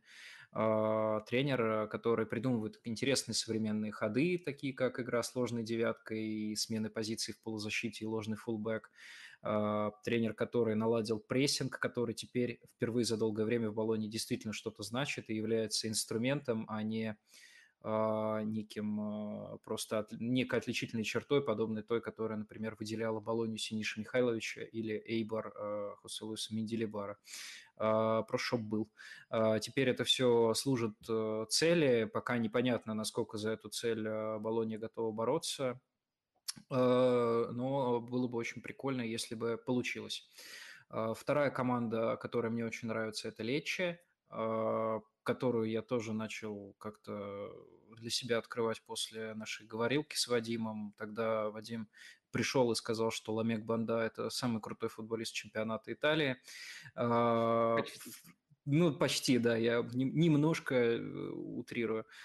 Э, действительно классный тренерский проект э, и пособие по тому, как, имея самый, ну, один из точно э, самых низких бюджетов в Италии, сделать крепкую структуру и структуру эту имплементировать не без изысков. Есть там футболисты, за которыми интересно посмотреть. В частности, болельщикам Барселоны будет интересно посмотреть за ренессансом а, Самуэлем Тити, а, ну а тем, которые действительно хотят посмотреть э, Лечи как а, некий единый организм, намекну на то, что у них играет один из самых крутых опорников чемпионата Италии Мортен Юлмант. Э, вообще потрясающий чувак. Третья Я команда... Э, встряну смотрел недавно Лечи и просто офигел. У них был матч, по-моему, против Самдории, где они выбили 30 ударов. Да, да, да, да, я тоже смотрел. 41%. Ну, то есть э, это две... Можно наносить острые удары, но не в таком количестве. Либо владеть мячом наносить удары. А вот это вот очень редкое сочетание, которое показывает то, насколько иногда просто реактивной команда может э, быть в переходных э, стадиях. Ну и, конечно, это нас не интересует. Это даже не надо уточнять, но тот матч они не выиграли, к сожалению. Умудрились э, в ничью сыграть. Да, да, да, да. Один-один э, забил Хиссе Родригес э, ответный мяч за сам это, это особенное унижение, то, что еще Хиссе Родригес забил. А. Третья команда. Третья команда, пусть будет... Про Монсу я просто уже сказал. Я, мне хочется, наверное, продвинуть немножко Эмполи, такой неочевидный вариант. Мне нравится, на самом деле, как работает Пауло Дзанетти. Безусловно, эта команда уж совсем не хватает звезд с неба, но а, при этом смотреть за ней интересно хотя бы потому, что Эмполи, по-моему, последняя команда итальянской серии А, которая на регулярной основе, точнее всегда, использует триквартисту или реджисту, или, или фантазисту, как вам будет удобно. Короче, Томазо Бальданце – это будущая большая звезда. А, он выиграл конкуренцию Эммануэля Виньято, а, тем самым доказав, что тот матч майский 2021 года так остался единственным крутым в карьере Мэни, к сожалению. А, Пауло Дзанетти защитил эту самую диссертацию в Каверчано по теории игры по схеме 4-3-1-2. И, в общем, смотреть на это подчас бывает очень интересно. Моя а, а он не написал в этой диссертации, что делать, когда мяч переводится с одного фланга на другой? Потому что если посмотреть на этот один супер простой банальный показатель, то эм, э, в матчах Эмполи против Эмполи совершается прям с отрывом, с гигантским отрывом больше переводов, чем против э, любой другой э, команды. Там вот э, практически вот, э, я просто открыл уже ради интереса, э, разница со вторым местом 100 переводов. То есть идет Эмполи, 100 переводов отрыва, соперники Эмполи делают, и дальше на втором месте там против Лацио еще сейчас там еще переводят. Вот если бы он еще узнал ответ на этот. Да, да, да, да, да, но об этом история бы... умалчивает. Да, была бы э, супер команда. Итак, теперь топ от Миши. Ну, сложно, конечно, потому что Ваня прям такие два явных варианта забрал. Ну, я назову Ферентину просто потому, что ну, я отправлю, наверное, смотреть э, неравнодушных, а последний, предпоследний, получается, матч э, команды против Аталанта. Я считаю, что это было очень круто и, наверное, одно из лучших выступлений Ферентины, во всяком случае, лучше с точки зрения позиционной атаки, потому что э, вот такие адепты, так скажем, тотального торговая марка футбола, да, и это э, очень найдут очень привлекательным, то есть очень свободная, подвижная структура с точки зрения того, как э, футболисты в первой пятерке перемещаются, плюс там э, ну, получалось так, что Ферентино в принципе не, не использовал опорного во владениях, то есть туда выходил центральный защитник в опорную зону и уже занимался тем, что пропасовывал мяч дальше.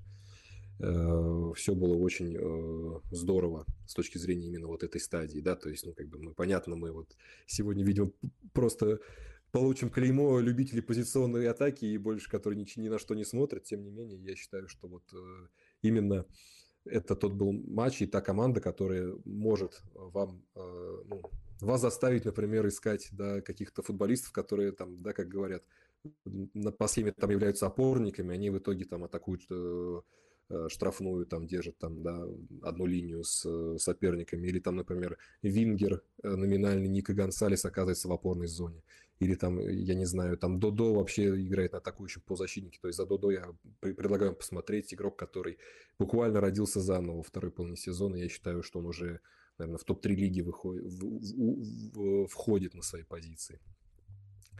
Лечи присоединяюсь однозначно, опять же, очень крутая команда, особенно если брать их, э, их, скажем, водные, да, то, что, как, как их собирали, какие они ресурсы имели, и, в принципе, да, и как это всегда тяжело э, начинать играть в новом сезоне, не имея для этого, так скажем, в принципе, ресурсов и да, каких-то вот настоящих вот больших оснований. Вот, Монса, да, безусловно, очень э, такой симпатий, как сказать, явный вариант. Мне жалко, на самом деле, я хочу упомянуть Удинеза, потому что он очень нравился мне в первой половине сезона. Они были очень круты. Тем не менее, сейчас уже немножко сдали. Они стали чуть более зависимы, мне кажется, от атак на пространстве, потому что э, ну, и футболисты немножко поменялись, да, то есть э, все-таки у... получил тяжелую травму. Деулофеу? Деулофеу, да, безусловно. Вот, плюс э, были проблемы с формой у Роберта Перейры. Роберта Перейры, а, да. Сейчас просто всего. у них Бету еще травмирован, насколько я ну, понимаю. Ну, Бета, он лучше как бы все равно, да, да, там все-таки, мне кажется, Бета не настолько ключевой игрок был для этого, для этой мне команды. Кажется, там. Делафеу так, так играл, что его травма объясняет э, спад, ну, процентов на 70, уж точно, я думаю. Ну, я думаю, что все-таки там была очень интересная роль у Бика, и у Роберта Перейра она была гибридной, и он очень э, круто ее выполнял, он очень э, техничный игрок и умный игрок. Да, то есть, как бы я считаю, что он действительно как бы мог бы играть э, дольше на более высоком уровне. Ну, не в обиду Удинеза, безусловно. Э, жалко, что у них, к сожалению, это не получилось. Вот. Ну, вот как-то вот так, наверное. Ну, то есть, э, в целом, Наверное, да, если... Можно посмотреть за трансформацией Тарина, но она не такая разительная по сравнению с тем, что было, например, в прошлом сезоне. Они действительно стали меньше прессинговать, менее интенсивно, как-то больше, наверное, стали делать э, акцент на созидании в том числе. Но пока то, что у них есть, мне не нравится, потому что они не впечатляют в этой стадии. То есть, я говорю, опять же, если вы хотите смотреть на какие-то более атакующие, пропозитивные команды, смотрите Ферентину, смотрите Мон, смотрите на баллоне в том числе. Лечи, а он такой баланс, балансовый вариант, который, я думаю, устроит тоже многих. А, прочитал ты мой вопрос про Тарина. Очень меня удивило, что Тарина э, не пользовался популярностью в этом топе. Я бы все равно э, одной из первых команд назвал Тарина, но уточнение про то, что не так уж много нового относительно прошлого сезона, это очень хороший контраргумент. А, мне просто кажется, что вот если э, ну, без оглядки на то, как команда эволюционирует, просто что у нее есть посмотреть, вот как витрина. Тарина, мне кажется, тоже хорошая витрина, прессинг все еще топовый, даже если чуть более умеренный, чем э, в прошлом сезоне. Идеи с мячом, они появляются, но они, конечно, пока сырые, тут э, можно с этим полностью согласиться, но в то же время э, они, наверное, все равно олицетворяют шаг вперед относительно прошлого сезона. Ну и плюс интересно еще Э, смотреть за э, интеграцией вот в эту систему более э, тонких игроков, тот же Миранчук, тот же Влашич, так что я все-таки Тарина смотрю с удовольствием, а так, конечно, уже все команды разобраны, я, наверное, свой топ-3 составлять не буду. Давайте теперь по игрокам чуть упростим задачу, чтобы прямо все максимально от сердца, чтобы глаза у вас горели, чтобы все от сердца шло. Э, сколько, сколько, сколько приходит в голову? Один, два, э, четыре игрока э, неочевидных, за которыми нужно следить. Вот такая задача у нас. Ну, поехали. Ваня, у тебя вот кто первый в голову приходит? У меня это бальданцы из Эмполи, атакующий полузащитник. Очень толковый.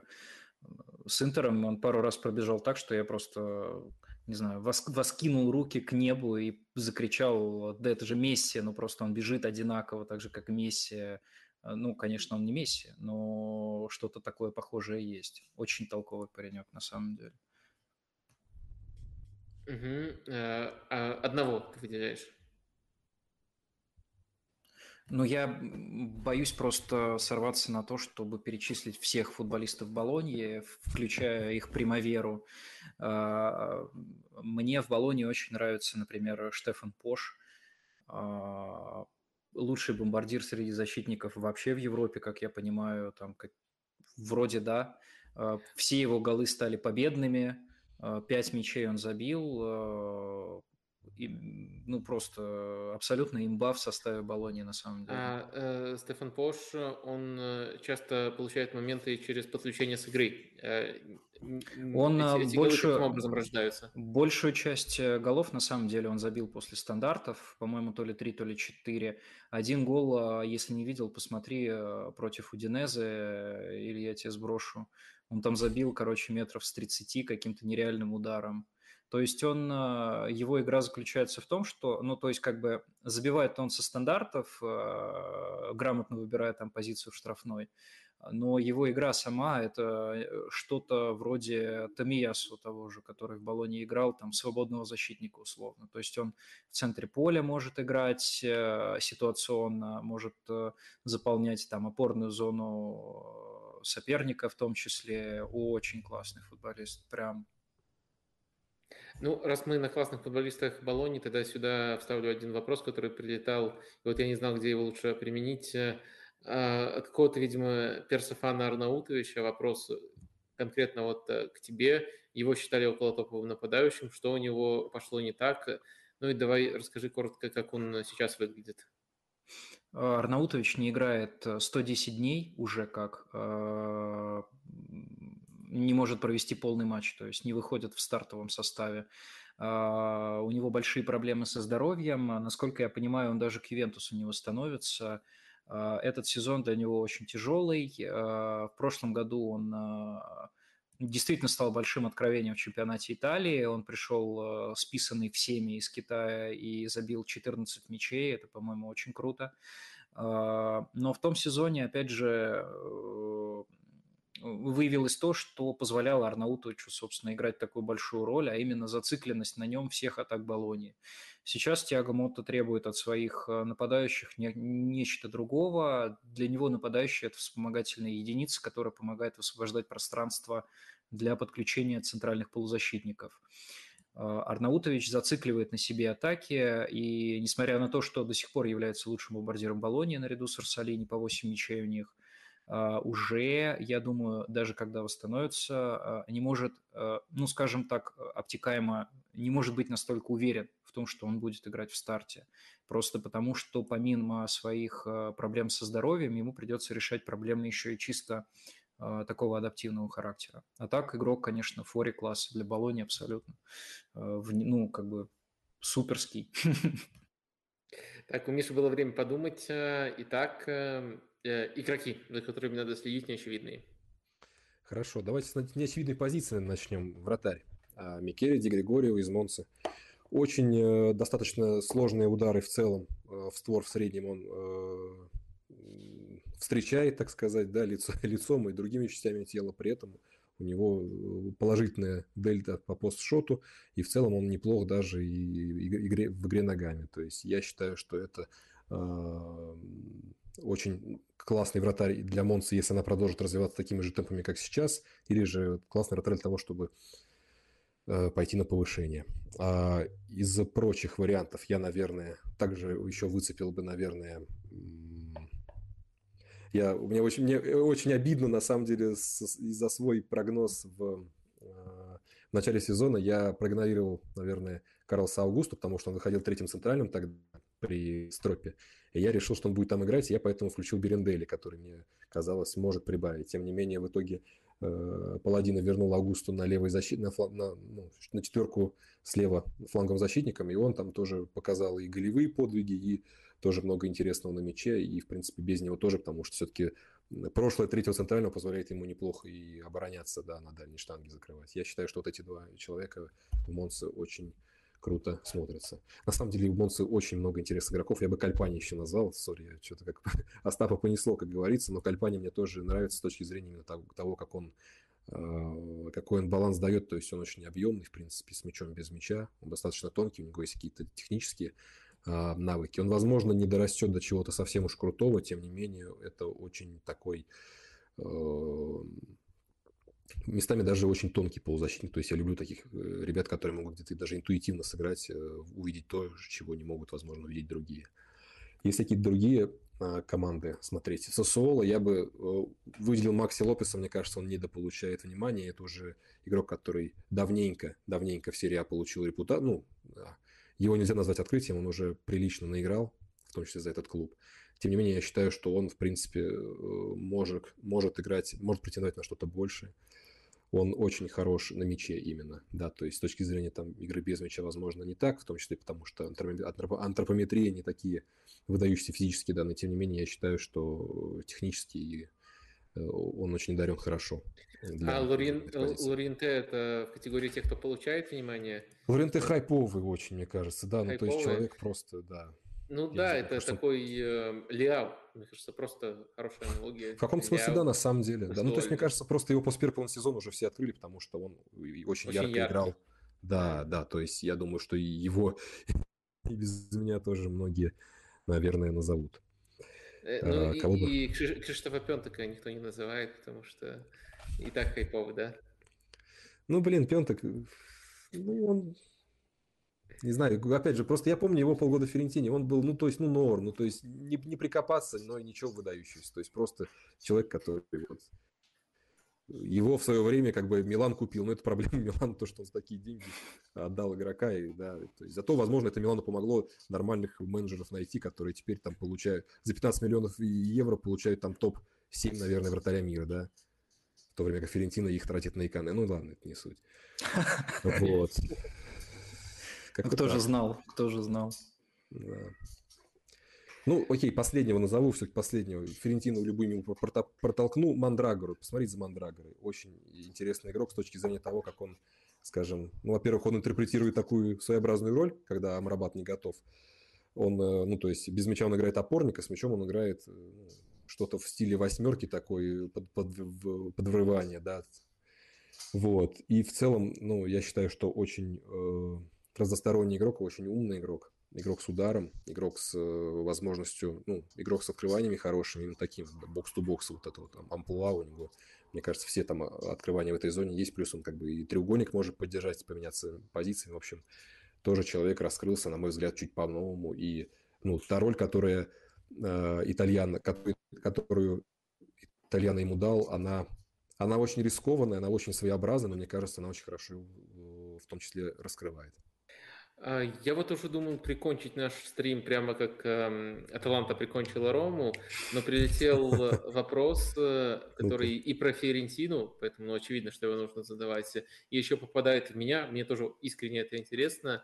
Вот так он формулируется. Как вы считаете, есть ли у Кастровили из Фиорентины э, шанс выйти на новый уровень?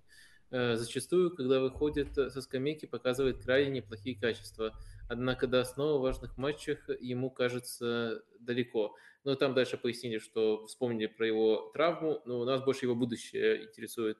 А вот э, как ты, Миша, видишь будущее Гаэтана Костровили? А, я бы хотел верить, что оно у него есть. Ну, то есть, я так, я так скажу, его качества, они сомнению не поддаются. Это очень уникальный игрок для серии А с точки зрения того, как он обращается с мячом, как он умеет обыгрывать, как он умеет тащить мяч именно на рывках и прочие вот эти вещи. Плюс у него есть хороший удар справа, и когда ему дают пространство, ну, девяточка будет, возможно, потревожена э, ворот соперника. А при этом еще тоже, опять же, очень э, трудолюбивый игрок, он, у него нет хороших скиллов, наверное, оборонительных с точки зрения именно, да, то есть он может там потеряться при смене игроков, он может э, некачественно пойти в отбор, но при этом он все равно доигрывает эти всегда э, эпизоды. Я говорю, опять же, для меня это очень важное качество, я вот по нему прям даже порой смотрю, мне зачастую, да, это определяет, игрок мне нравится или нет.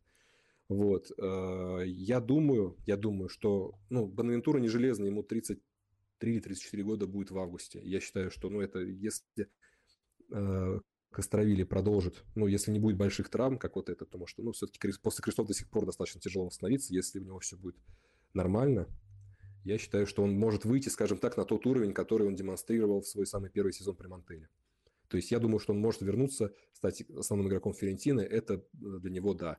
Но я боюсь, на что-то больше у него уже просто может времени не хватить.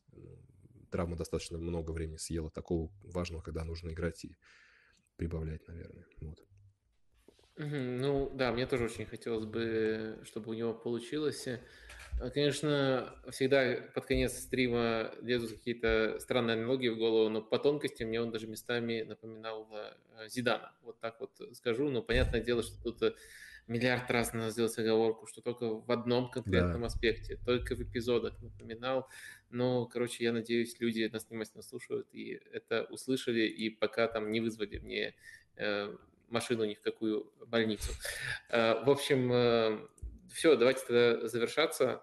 Э, но перед тем, как завершить, нужно проговорить все важные вещи. Самое важное – это огромное вам спасибо, что уделили столько времени, на такое количество вопросов ответили. А второй момент, еще раз напоминаю, что сегодня у нас в описании куча каналов. Это тематические каналы ребят про Ферентину и Болонью – это канал La Gazzetta del Calcio, где все самое интересное собирается с, с, про, с, про итальянскую серию А. И мне особенно нравится, что собирается не только вот э, пишется авторами этого канала, но еще репостится. То есть ребята следят за большим массивом э, каналов э, про итальянскую серию А. Еще самое интересное оттуда собирают в одном месте. Это тоже очень удобная функция. В общем, зацените, может, вам будет интересно э, подписаться и на эту платформу, на нашу платформу YouTube канал тоже подписывайтесь. Здесь тоже будут такие все еще настаиваю на этом определении артхаусные э, стримы. Э, на этом, я думаю, все. Э, ребята, пока. Всем пока. Пока. Пока-пока. Спасибо за приглашение.